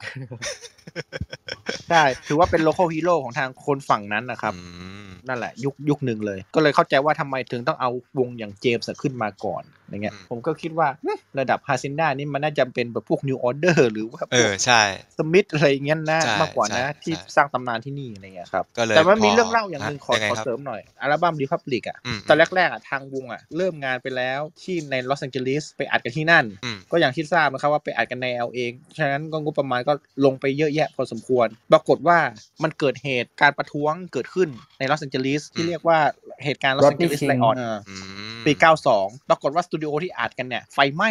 จากเหตุจลาจลเฮ้ยทำให้งานเนี่ยศูนย์ไปกับในนั้นด้วยโอ้โหหมดเงินเป็นแสนแล้วด้วย แล้ว แล้ววงก็เลยแบบเออเหรอกันสิแบบว่า แล้วก็เริ่มโทษกันแล้ว Bernard Sumner กับ Peter Hook กันเนี่ยมึงอะมึงเกิด pick อะไรขึ้นมามันลอสแอนเจลิสในช่วงเนี้ยเนี่ยเนี่ยกูก็กลับอังกฤษไม่ได้เนี่ยอะไรเงี้ยก็เริ่มเออขย้ำคอกันแล้ว Rob Gretton ก็ไปเจรจาต้องอัดกันที่ในอังกฤษอืมก็เลยไปใช้ห้องอัดอ่า RAK ของ Mickie Most อะที่ในลอนดอนครับมาอัดกันก็เลยแบบพยายามแบบคุ้ยคุ้ยงานสมัยตอนที่ทำที่ LA เนี่ยกลับคืนมาให้ได้ แล้วแล้วปรากฏว่าทางโซนี่วิสันก็เลยบอกกับทาง New Order ว่า มึงมีเงินเหลือนั้นเท่าไหร่อะมึงใช้ไปเท่านั้นนะตอนนี้กูช็อตอะไรเงี้ยครับอืมตอนนี้กูช็อตบอกว่าว้าว ทำไงดีวะ ก็เลยต้องไปขอตังค์กับทาง Warner คู่ค้าครับมันก็เลยเป็นอีกคนนึงว่าทำไมงานชุดเนี้ยถึงได้มาออกกับ Warner ด้วยเนี่ยครับอืมแล้วทำให้ทาง New Order ต้องมาตั้งเขาเรียกว่าอ่าธุรการของตัวเองจริงๆ ในชื่อนามว่า Center Date ตอนตอนนั้นนะนะครับ อ่า เป็นอย่างนี้นี่เอง แล้วทาง Factory ก็บอกว่า ขอออกในปี 92 ได้ไหม เพราะว่าตอนนี้ Factory ต้องการเงินหมุนมากอะไรเงี้ยครับ ครับ สุดท้ายก็ไม่ทันครับอืมเหมือน Tony Wilson ก็เคยโทษว่า เนี่ยพอ New Order ทำงานไม่เสร็จนะลิตอกฟ้าลงไป แล้วทางสมาชิกวง New Order ก็บอกว่า แล้วตอนนั้นใครหมาตัวไหนบอกว่าไม่มีเงิน พวกกูก็พวกกูก็พยายามแบบไปคุ้ยเศษกระปุกอะไรมาทำงานเนี่ยให้ให้มาให้ได้ แต่มันมัน delay ไง ไอ้ master ไอ้ที่จะเสร็จมันโดนไฟไหม้ไง กูเลยต้องสร้างมาใหม่ไงอะไรเงี้ยครับ ผมพอเข้าใจแล้วว่าทำไมปกอัลบั้ม Republic มันถึงสื่อออกมาแบบนั้น โอเคใช่รู้เรื่อง คืออารมณ์ตอนนั้นของวงอะคือแบบอัลบั้มกูอะมันมันหายไปในกองไฟเออแล้วกูต้องมาคุยใหม่เพื่อไปเจอโลกสดใสเนี่ยมันเป็นยังไงเออนี่ครับเข้าใจแล้วนั่ว่านแหเป็ละนอย่างนั้นนั่นเองนะฮะตามที่สื่อถึงปกอัลบั้ม Republic ในปี 1993 ซึ่งเป็นอัลบั้มที่ออกหลังจาก Factory ได้ประกาศปิดตัวไปแล้วเรียบร้อยนะฮะทั้งทั้งๆที่เอ่อ Factory หมายมั่นปั้นมือว่างานชุดนี้น่าจะทำให้กำไรกลับมาอีกครั้งสุดท้ายก็ delay ไปหลายครั้งหลายหนจนต้องออกมาหลังจากนั้นที่ Factory ได้ปิดตัวไปเรียบร้อยแล้วนะครับแล้วเกิดเรื่องคือว่าเออตอนที่ทำ promote tour เออ Bernard Sumner บอกว่าไม่ไปอเมริกาอ้าวเพราะเขายังมีแผลฝังใจไอ้เรื่องสตูดิโอไฟไหม้อยู่ นั่นแหละมันมันเหมือนเป็นแผลฝังใจเขาอยู่ อัลบั้มก็เลยกลายเป็นว่าผลตอบรับก็ไม่เท่าไหร่ แล้วทำให้วงต้องหยุดงานไปประมาณหลายปีเลยครับ ก่อนจะกลับมารวมกันอีกครั้งก็ประมาณช่วงปี 98 แต่ว่าอัลบั้มคว้าอันดับหนึ่ง UK อัลบั้มชาติได้นะแน่ไม่ธรรมดาแล้วจริงๆผมชอบชุดนี้นะยังไงครัเอาบจริงๆยัผไมชอบชุดนี้คุณได้อาลองลงมาจาก Low-Life เลยอะผมชอบ sound อ๋อชุดเนี้ยมันจะแบบเพลงเต้นรำคล้ายๆเทคนิคนี่แหละแต่ sound จะไม่จี๊ดเท่า แต่มันก็ฟังได้เรื่อยๆ ดีเหมือนกันนะฮะ Factory ปิดตัวนะครับ สิ่งที่ยังคงหลงเหลือเป็นตำนานเล่าขานก็คงจะมีภาพยนตร์ แล้วก็อาจจะมีเอ่อมีหนัง event 24 hour party people ซึ่งเราต้องอืมย้ำกันอีกทีตรงนี้ว่าทุกอย่างที่อยู่ในหนังอะมันไม่ใช่เรื่องจริง มันใส่อะไรประหลาดประหลาดๆไปเยอะ เช่นเรื่องใครจำได้ฮะ ที่บอกว่าชอนไรเดอร์เอายาพิษไปใส่นกและนกร่วงลงมาพับพับพับพับๆๆๆอะเออ ชอนแกเล่าไว้ในหนังสือว่าจริง ๆ มันเกิดจากที่ว่าแกนั่งกินข้าวอยู่ไหนสักแห่งแหละแล้วแกรำคาญนกที่มันมาทำอะไรแถวนั้นประจำวันหนึ่งแกก็เลยทนไม่ไหวผสมอะไรสักอย่างลงไปนี่แหละให้นกกิน แล้วมันมีชาวบ้านที่เดินไปเดินมาแถวนั้นแล้วแบบเออเห็นนกล่วงลงมาปุ๊บล่วงลงมาตัวเดียวอะแล้วตกใจไปแจ้งหนังสือพิมพ์ท้องถิ่นหนังสือพิมพ์ท้องถิ่นก็ลงข่าว เรื่องมันแค่นั้นเลยมันไม่ได้แบบลงมาเป็นฝูงแบบในหนังอะ มีมีความบิดเบือนจากจากเรื่องจริงไปพอสมควรฮะใช่ไหมเออจากเท่าที่คุณนายได้ดูใช่ไหมหนังหนังเรื่องเนี้ยเนี่ยครับอ่าแล้วก็มีอะไรแบบหลาย ๆ อย่างที่มันแบบไม่ได้สมจริงเท่าไหร่พี่อ๋อพี่ท็อปมันมีตัวอย่างอื่นอีกไหมฮะ ก็มีบางเรื่องที่แบบเล่าเวอร์ๆอย่างที่เราเคยเคยบอกไปบ้างแล้วอืมเรื่องเรื่อง Howard the Virtual บ้าง โดยเฉพาะของฝั่ง Happy Mondays อะอืมเวอร์ๆหลายเรื่อง หรือแม้กระทั่งเรื่องที่บอกว่า Shaun Ryder ไม่ยอมส่ง master ให้เอาปืนไปยิงอะไรเงี้ยเออซึ่ง Shaun บอกว่าการพกปืนในอังกฤษเนี่ยมันยากมากเลยนะ แล้วผมจะหาปืนที่ไหนมายิงอะไรทำอะไรเงี้ยกับเขาได้อ่าผมแค่บอกว่าถ้าเฮียไม่ส่งเงินมาเพิ่ม ผมจะเอา master ไปทำลายทิ้ง แค่ขู่เฉยๆอ๋อมันไม่ได้ไปเล่นใหญ่แบบที่ตา Tony Wilson ไปเล่าว่าเนี่ย Shaun อยู่ๆเอาปืนไปไล่ยิงคนในออฟฟิศอะไรเงี้ยมันมันไม่เวอร์ขนาดนั้น แล้วผมไม่กล้าทำหรอกอะไรเงี้ยครับอันนั้นคือเลยพอดีผมจะบอกว่าถ้าเกิดท่านที่หวังว่าคือมันมีเวอร์ชันหนังสือมาด้วยอืมที่เขียนโดยโทนี่วิลสันเองคือถ้าท่านคิดว่านั่นคือเรื่องจริง ผมก็จะบอกเหมือนกันว่ามันไม่ใช่โทนี่แกก๊อปพล็อตมาจากในหนังเลย แต่ใช้สำนวนการเขียนของแกเอง ซึ่งมันก็ไม่ใช่เรื่องจริงอยู่ดี คุณคิดว่านี่คือเรื่องจริงหรือจ้อจี้นั่นเองนะฮะใช่ครับจ้อจี้ผมบอกเลยจ้อจี้ มีมีอีกเรื่องคือเออตอนนั้นแกทะเลาะกับร็อบเกรตตันด้วย ก่อนที่อ่าร็อบเกรตตันจะเสียชีวิตอ่าฮะทำให้ภาพลักษณ์ในหนังของร็อบเกรตตันอะเหมือนเป็นคนขี้โวยวายขี้เหวี่ยงอ่าหรือว่าจะต่อยตีคนอื่นไปทั่ว ซึ่งสมาชิก New Order ว่าร็อบโคตรนิ่งเลยนะ และเป็นคนที่ดูมีสติที่สุดแล้วใน Factory และที่ร็อบออกมาอย่างนั้นเข้าใจว่าตอนนั้นน่ะโทนี่อะมีปัญหาเรื่องเงินเงินทองทองกับร็อบทำให้เขียนไปเล่าบอกกล่าวว่าร็อบอะเป็นคนขี้เหวี่ยงขี้วีนอย่างนั้นจะต่อยตีคนอื่นอย่างนั้นอย่างนี้ ทั้งทั้งๆที่ไม่ใช่ร็อบอืม เป็นคนนิ่งมาก แล้วก็เป็นคนใจเย็น แล้วก็เป็นคนพูดจาสุภาพอะกับทางวงกับใครๆ แต่ไม่เข้าใจว่าทำไมหนังออกมาแพดดี้คอนซิดีนไปเล่นอย่างนั้น หรือแม้กระทั่งตัวของเอียนเคอร์ติสเนี่ยอืมอืมที่ชอนแฮร์ริสมาเล่นปีเตอร์ฮุกก็บอกว่าชอนก็เป็นนักแสดงที่ดีนะอืมแต่ผมมั่นใจว่าเอียนมันก็ไม่ได้อมทุกข์อะไรขนาดนั้น หรือทำหน้านิ่งอะไรขนาดนั้นนะอะไรเงี้ยแต่ว่า ตัวที่เป็นโทนี่วิลสันน่ะอุปนิสัยเขาจริง ๆ หรือว่าภาพลักษณ์การแสดงออกเขาจริง ๆ เหมือนเรื่องไหนที่สุดอืมสมาชิก New Order ก็ชี้แบบว่า Control อืมอืม Control ใช่เลยอืมเพราะว่า24ว่าปฏิทินเหมือนว่าตัวเขาเนี่ยเหมือนกับเป็นพระเอกมาก เป็นนักโรแมนติกมาก romanticism มาก เป็นผู้ถูกกระทำนางเอกน่าสงสารมาก แต่ Control เนี่ยคือ อุปนิสัยสันดานเขาจริงๆ เป็นคนอย่างนั้นเนี่ยแหละเออเออเรื่อยๆเฉยๆหรือว่าพูดจามึนๆอะไรแบบว่าอะไรอะครับนั่นแหละใกล้เคียงตัวจริงสุดละอะไรเงี้ยครับเออนี่ก็เป็นส่วนหนึ่งที่ใน part ของภาพยนตร์24 hour party people ที่เล่าออกมา มันอาจจะบิดเบือน มีความเป็นจ้อจี้จากเรื่องจริงไปเยอะอยู่เพราะว่าเขาจะเน้นเน้นความมันตัวเองแล้วก็เรื่องของโทนี่เป็นแกนหลักนะฮะ ถ้าใครที่อยากจะดูก็สามารถดูได้ แต่ว่าก็ต้องลองหาควบคู่ไปกับการอ่านพ็อกเก็ตบุ๊กด้วยนะครับ จากปากให้การของเราที่เคยร่วมงานใน Factory ด้วยมันก็จะดีมากทีเดียวนะฮะแต่ว่ายังไงมีฮะ เรื่องเรื่องหนึ่งอืม ที่ใน 24 Hour Party People อะเออเออก็เล่าเหมือนกันอืม คือเรื่องวันที่ Warner Music อะจะมา take over Factory อ่าอ่าอ่าอ่าคนรอบข้างที่อยู่ในเหตุการณ์วันนั้นบอกว่าโรเจอร์เอเมสอะซึ่งเป็นผู้บริหารของวอร์เนอร์ตอนนั้นอะครับที่เข้ามาในฉากอะไม่ได้นิ่งอย่างนั้นนะ พอรู้ยังไงว่าดีลของ Factory เป็นยังไง เช่น บอกว่าคนถือลิขสิทธิ์มวล master เนี่ยทั้งหมดเป็นของศิลปิน และกลับอืมคืนศิลปิน ส่วนแบ่งเนี่ยเราจะแบ่งกันแบบ 50อืม50 หรือแม้กระทั่งบอกว่าเราไม่ได้ถืออะไรเลยแผ่นสิงห์ทองคำเราก็ไม่มี แต่ว่าเรามีแต่ความมันนะหรือว่าเรามีแต่ แนวคิดไอเดียนะที่ที่ที่อยากนำเสนอให้คุณโรเจอร์เอเมสปรากฏว่าด่าเลยบอกว่าไปตายซะคือแบบคือแบบไม่มีเหี้ยอะไรเลยแล้วมึงทำค่ายเพลงยังไงอะไรแบบคือแกเวียงใส่เลยแบบแล้วกูจะมาทำอะไรที่นี่อะไรอย่างเงี้ย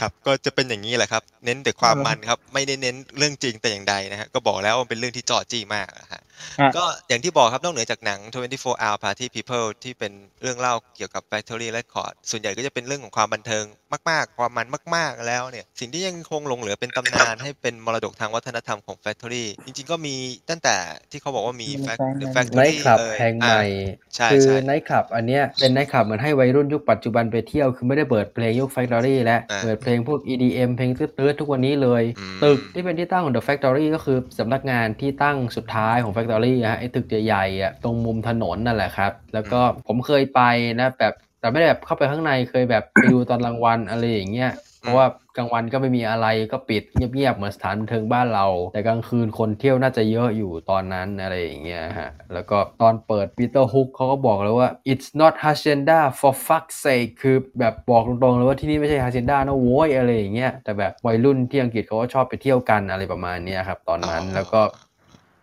จะมีค่ายชื่อ Factory Benelux กับ LTM Records เจ้าของคือคนเดียวกันนะฮะ ก็คือครับ James Nice เขาก็จะไปดีลกับศิลปินแต่ละวงแล้วก็ reissue หลายๆอัลบั้มออกมาเช่นของ Section 25 หรืออย่าง A Certain Ratio ยุคก่อนที่จะขายงานให้ Mute Record เหมือนในปัจจุบันเนี่ยฮะ ค่ายตรงนี้ก็จะปั๊มออกมา แล้วก็โทนี่ เคยพยายามฮึดสู้อีกครั้งหลังจากที่ Factory ปิดตัวครับ ตั้งค่ายเพลงออกมาชื่อ Factory Once กับ Factory two Factory Once ก็คือเอางานเก่าในอดีตนี่แหละมาปั๊มใหม่ เช่น Happy Monday ชุดรวมฮิต หรือว่า Dirty Column แบบแยกอัลบั้มอะไรอย่างเงี้ย แล้วก็ Factory 2 ก็จะเป็นแบบเจาะกลุ่มศิลปินใหม่อะไรประมาณนั้น แต่ว่ามันก็จะมีแค่แบบเอาของเก่ามาขายใหม่เท่านั้นแหละ ก็ยังได้ยอดขายที่เยอะก็ประสบความสำเร็จอยู่ แต่ว่า Factory 2 ยอดขายก็ไม่ค่อยดีเท่าไหร่อะไรอย่างเงี้ยครับ ก็ปิดตัวลง แต่ว่าตอนนั้นค่ายก็ไม่ได้แบบรันเองทุกอย่างและก็ใช้บริการของ London Records ก็คือคือ Warner เนี่ยแหละช่วยจัดอ่าจำหน่ายช่วยอะไรประมาณนี้ให้อะครับตอนนั้นครับ Factory ได้คงเหลือเอาไว้ให้คนรุ่นหลังได้ศึกษาถึงถึงความสำเร็จถึงช่วงเวลาหนึ่งที่เรียกว่ารุ่งเรืองสุดๆนะครับ ของค่ายเพลงทางซีนดน SME ตรีดีแตก ต้องย้ำว่าเป็น SME ดีแตกเช่นกันด้วยนะครับ เพราะว่าจริงๆเป็นเป็นเคสศึกษาอย่างหนึ่งของค่ายเพลงค่ายนี้ เพราะว่ากว่าจะได้สร้าง scene ดนตรีให้กับ แมนเชสเตอร์ก็ถือว่าเป็นจุดเริ่มต้นง่ายๆนะครับที่เขาอยากจะผลักดันโดยโดยคนธรรมดาธรรมดาคนหนึ่งที่เขาอยากจะผลักดันใน scene ดนตรีที่เรียกว่าพังก์เกิดขึ้นนะฮะจนกลายเป็นว่าสิ่งเหล่านั้นมันก็เลยต่อยอดออกมาเป็น ค่ายเพลงเกิดขึ้นนั่นแหละครับ นี่คือเรื่องราวของ Factory Records นะครับที่จเราได้ริงๆ คุยไปคุยมาผมเออนึกยังไงได้อย่างหนึ่งนะว่า Factory มันจะคล้ายๆ Virgin เออ Virgin ยังไงก็คือเป็นค่ายที่เริ่มมาจากร้านแผ่นเสียง แล้วค่อยๆ ขยายเป็นค่ายเพลง ค่ายเพลงเสร็จก็ดีลให้อเมริกาค่ายเพลงในอเมริกาแบบไปผู้แทนจำหน่ายต่อแล้วก็ค่อย ๆ ขยายไปบริษัทธุรกิจอื่นๆ ที่ไม่เกี่ยวกับค่ายเพลง แต่ Factory เติบโตเร็วเกินไปก็คือแบบนิดๆหน่อยๆค่ายอายุไม่กี่ปีก็จะไปตั้งสำนักงานอเมริกาและจะเปิดร้านเสริมสวยและเปิดสถานเต้นรำและทั้งทั้งที่เงินทุนไม่ได้มีมากพอหรืออะไรประมาณนี้ครับ ก็คือเหมือนโมเดลจะคล้ายๆ Virgin เพียงแต่ว่าไม่ได้มีการจัดการด้านการเงินที่มากพอ ไม่ได้มีการเช็คฐานการเงินแบบสายป่านยาวไหมรวมถึงมีตลาดมากพอหรือเปล่าอะไรประมาณเนี้ยครับ มันก็เลยเป็นอีกสาเหตุหนึ่งที่ทำให้ Factory ไปไม่ถึงดวงดาวอะครับเพราะว่าเน้นอุปถัมภ์ศิลปะมากกว่าเน้นเรื่องของตัวเลขในบัญชีก็เลยมีสภาพอย่างที่เห็นก็คือปิดอ่าตัวลงด้วยอายุ 14ปีอะครับ ประมาณนั้น นี่นี่ก็ถือว่าเป็นเคสศึกษาอย่างหนึ่งที่เราเองได้มาพูดคุยกันในค่ำคืนนี้ จริงๆมันเป็นรายการรายสะดวกครับ เพราะว่าแล้วแต่ว่าคุณนัทกับคุณท็อปหรือแม้แต่ผมจะสะดวกมารวมกันพูดคุยนอกรอบวันไหน อันนี้ก็ติดตามกันต่อไป แต่ว่าถ้าใครที่อยากจะฟังในเรื่องของประวัติศาสตร์ของดนตรีทาง Factory Record ผมก็เพิ่งแปะ playlist ไว้ก็สามารถไปกดฟังได้นะครับ อันนี้ก็จะเป็น playlist ที่เราเองก็เคยหยิบยกพูดคุยกันไป เมื่อปีที่แล้วเอง แล้วก็คุณนัทกับคุณท็อปก็ช่วยเลือกกันมาคนละ5 เพลงที่ชื่นชอบนะครับ ส่วนถ้าใครที่อยากจะฟังก็สามารถฟัง replay ได้อีกครั้งนะครับ ส่วนเทปพอดแคสต์เดี๋ยวคงตามมาอีกเช่นเคยนะฮะ อันนี้ถือว่าเป็นเทป pilot เทปแรกที่เราได้มาพูดคุยกันนอกรอบนะครับ นอกเหนือจากคอฮอสฮอ Clubhouse ซองฮิตนะครับอะคุณนัทกับคุณท็อปมีอะไรจะฝากทิ้งท้ายไหมฮะสำหรับหนังสือเกี่ยวกับค่ายอะฮะมันจะมีของปีเตอร์ฮุกที่เขียนเล่าเกี่ยวกับปัญหาการทำไนท์คลับ คือปีเตอร์ฮุกจะเขียนเล่าแต่ละปีแล้วว่าแต่ละปีเจอปัญหาอะไรมีอะไรประทับใจไม่ชอบมาพากลอะไรยังไงประมาณนั้น แล้วก็จำได้ว่ามีหนังสือประวัติ Factory เล่มหนึ่งเนี่ยแหละ ผมจำไม่ได้แต่ปกเหลืองๆอะอันนั้นก็โอเคอยู่แต่ข้อมูล error อาจจะเยอะหน่อย แต่ว่าถ้าเกิดใครอยากรู้จักค่ายแบบคร่าวๆก็ถือว่าโอเคเลยประมาณนี้ครับหลักๆ ถ้าเกิดแบบเป็นหนังสืออะจะประมาณนั้น ส่วนสารคดีมันจะมีของ BBC อย่างที่ผมบอกครับ From Joy Division to Happy Mondays อันนี้ก็ยาวชั่วโมงครึ่ง แต่ก็น่าสนใจดีคือเขาไม่ได้ cover ศิลปินทุกคน แต่ว่าแบบพอให้เห็นปัญหาคร่าวๆของค่ายว่าแบบมันมีอะไรบ้างประมาณเนี้ยครับ ที่เป็นแหล่งข้อมูลให้ค่ายได้ ส่วนของ Joy Division กับ New Order รู้สึก Peter Hook จะเขียนหนังสือออกมาแล้วอะครับ ลองไปหากันได้ฮะ เคยมีคนถามว่าที่โทนี่วิลสันอะเปิดค่ายเนี่ยเขาเคยได้รับอะไรไหมอืมอืมอืมถ้าด้านตัวเงินอะ ถ้าพูดตรงๆ คือไม่ได้รับอะไรเลยอืมแต่ว่าได้ส่วนแบ่งเล็กๆน้อยๆเนี่ยรู้ไหมครับเขามาทำอะไรยังไงครับเขามาซื้อสเตอริโอบนรถอันใหม่ครับ เพราะว่าอันเก่ามันกินเทปอ่าฮะ สตีเฟนมอริสเคยเล่าว่านั่นแหละคือไม่กี่สิ่งแหละที่ในห้างค่าย Factory Record เนี่ยซื้ออะไรให้ตัวเองอืมเพื่อบอกว่านี่นี่พวกคุณผมซื้อสเตอริโออันใหม่มาแล้วนะ ต่อไปนี้มันไม่กินเทปแล้วนะพวกคุณส่งเพลงอะไรไม่ฟังผมผมฟังได้หมดเลยเนี่ยครับเขาบอกว่านั่นแหละมีแค่สิ่งเดียวไม่ได้เป็นบ้านหลังใหญ่ ไม่ได้มีรถหรูหรือว่ามีแบบไปเที่ยวบ้านพักตากอากาศอะไรเขาไม่มีเพ ราะเขาไปลงกับแฟคทอรี่แบบชิบหายไปวอดอย่างนั้นแหละ มีอยู่สิ่งเดียวที่พอมีเงินซื้อบ้างก็คือสตูดิโอเครื่องใหม่นั่นแหละที่ผมเห็นครับผมเหลือเชื่อเลยครับน่าผสมงสารผมฟังแล้วรู้สึกเหลือเชื่อมากเลยจครัริงบๆนะครับเรื่องของในห้าง Factory เนี่ยนะครับผู้อุปถัมภ์ศิลปะครับผมผมถึงยกย่องให้เขาคือหนึ่งในขวัญใจของผมตลอดกาลนะฮะเป็นอย่างไอดอลผมเลยในเรื่องของแบบความทะเยอทะยานสารฝันอะไรประมาณเนี้ยแต่ในแง่การทำธุรกิจผมจะให้ผู้ชายคนนี้อยู่ระดับท้ายๆทันที ผมด้วเพราะเขาเขาสอบตกคือเอาง่ายๆอะสมมติถ้าเกิดให้โทนี่ไปเรียนวิชา marketing แบบหลักสูตรปริญญาตรีหลักสูตร marketing อะอ่าคลาสพวก creativity อะไรประมาณเนี้ยพวกแบบความคิดสร้างสรรค์การนำเสนอผลงานพวกสื่อโฆษณาอะไรประมาณเนี้ยเขาจะได้ A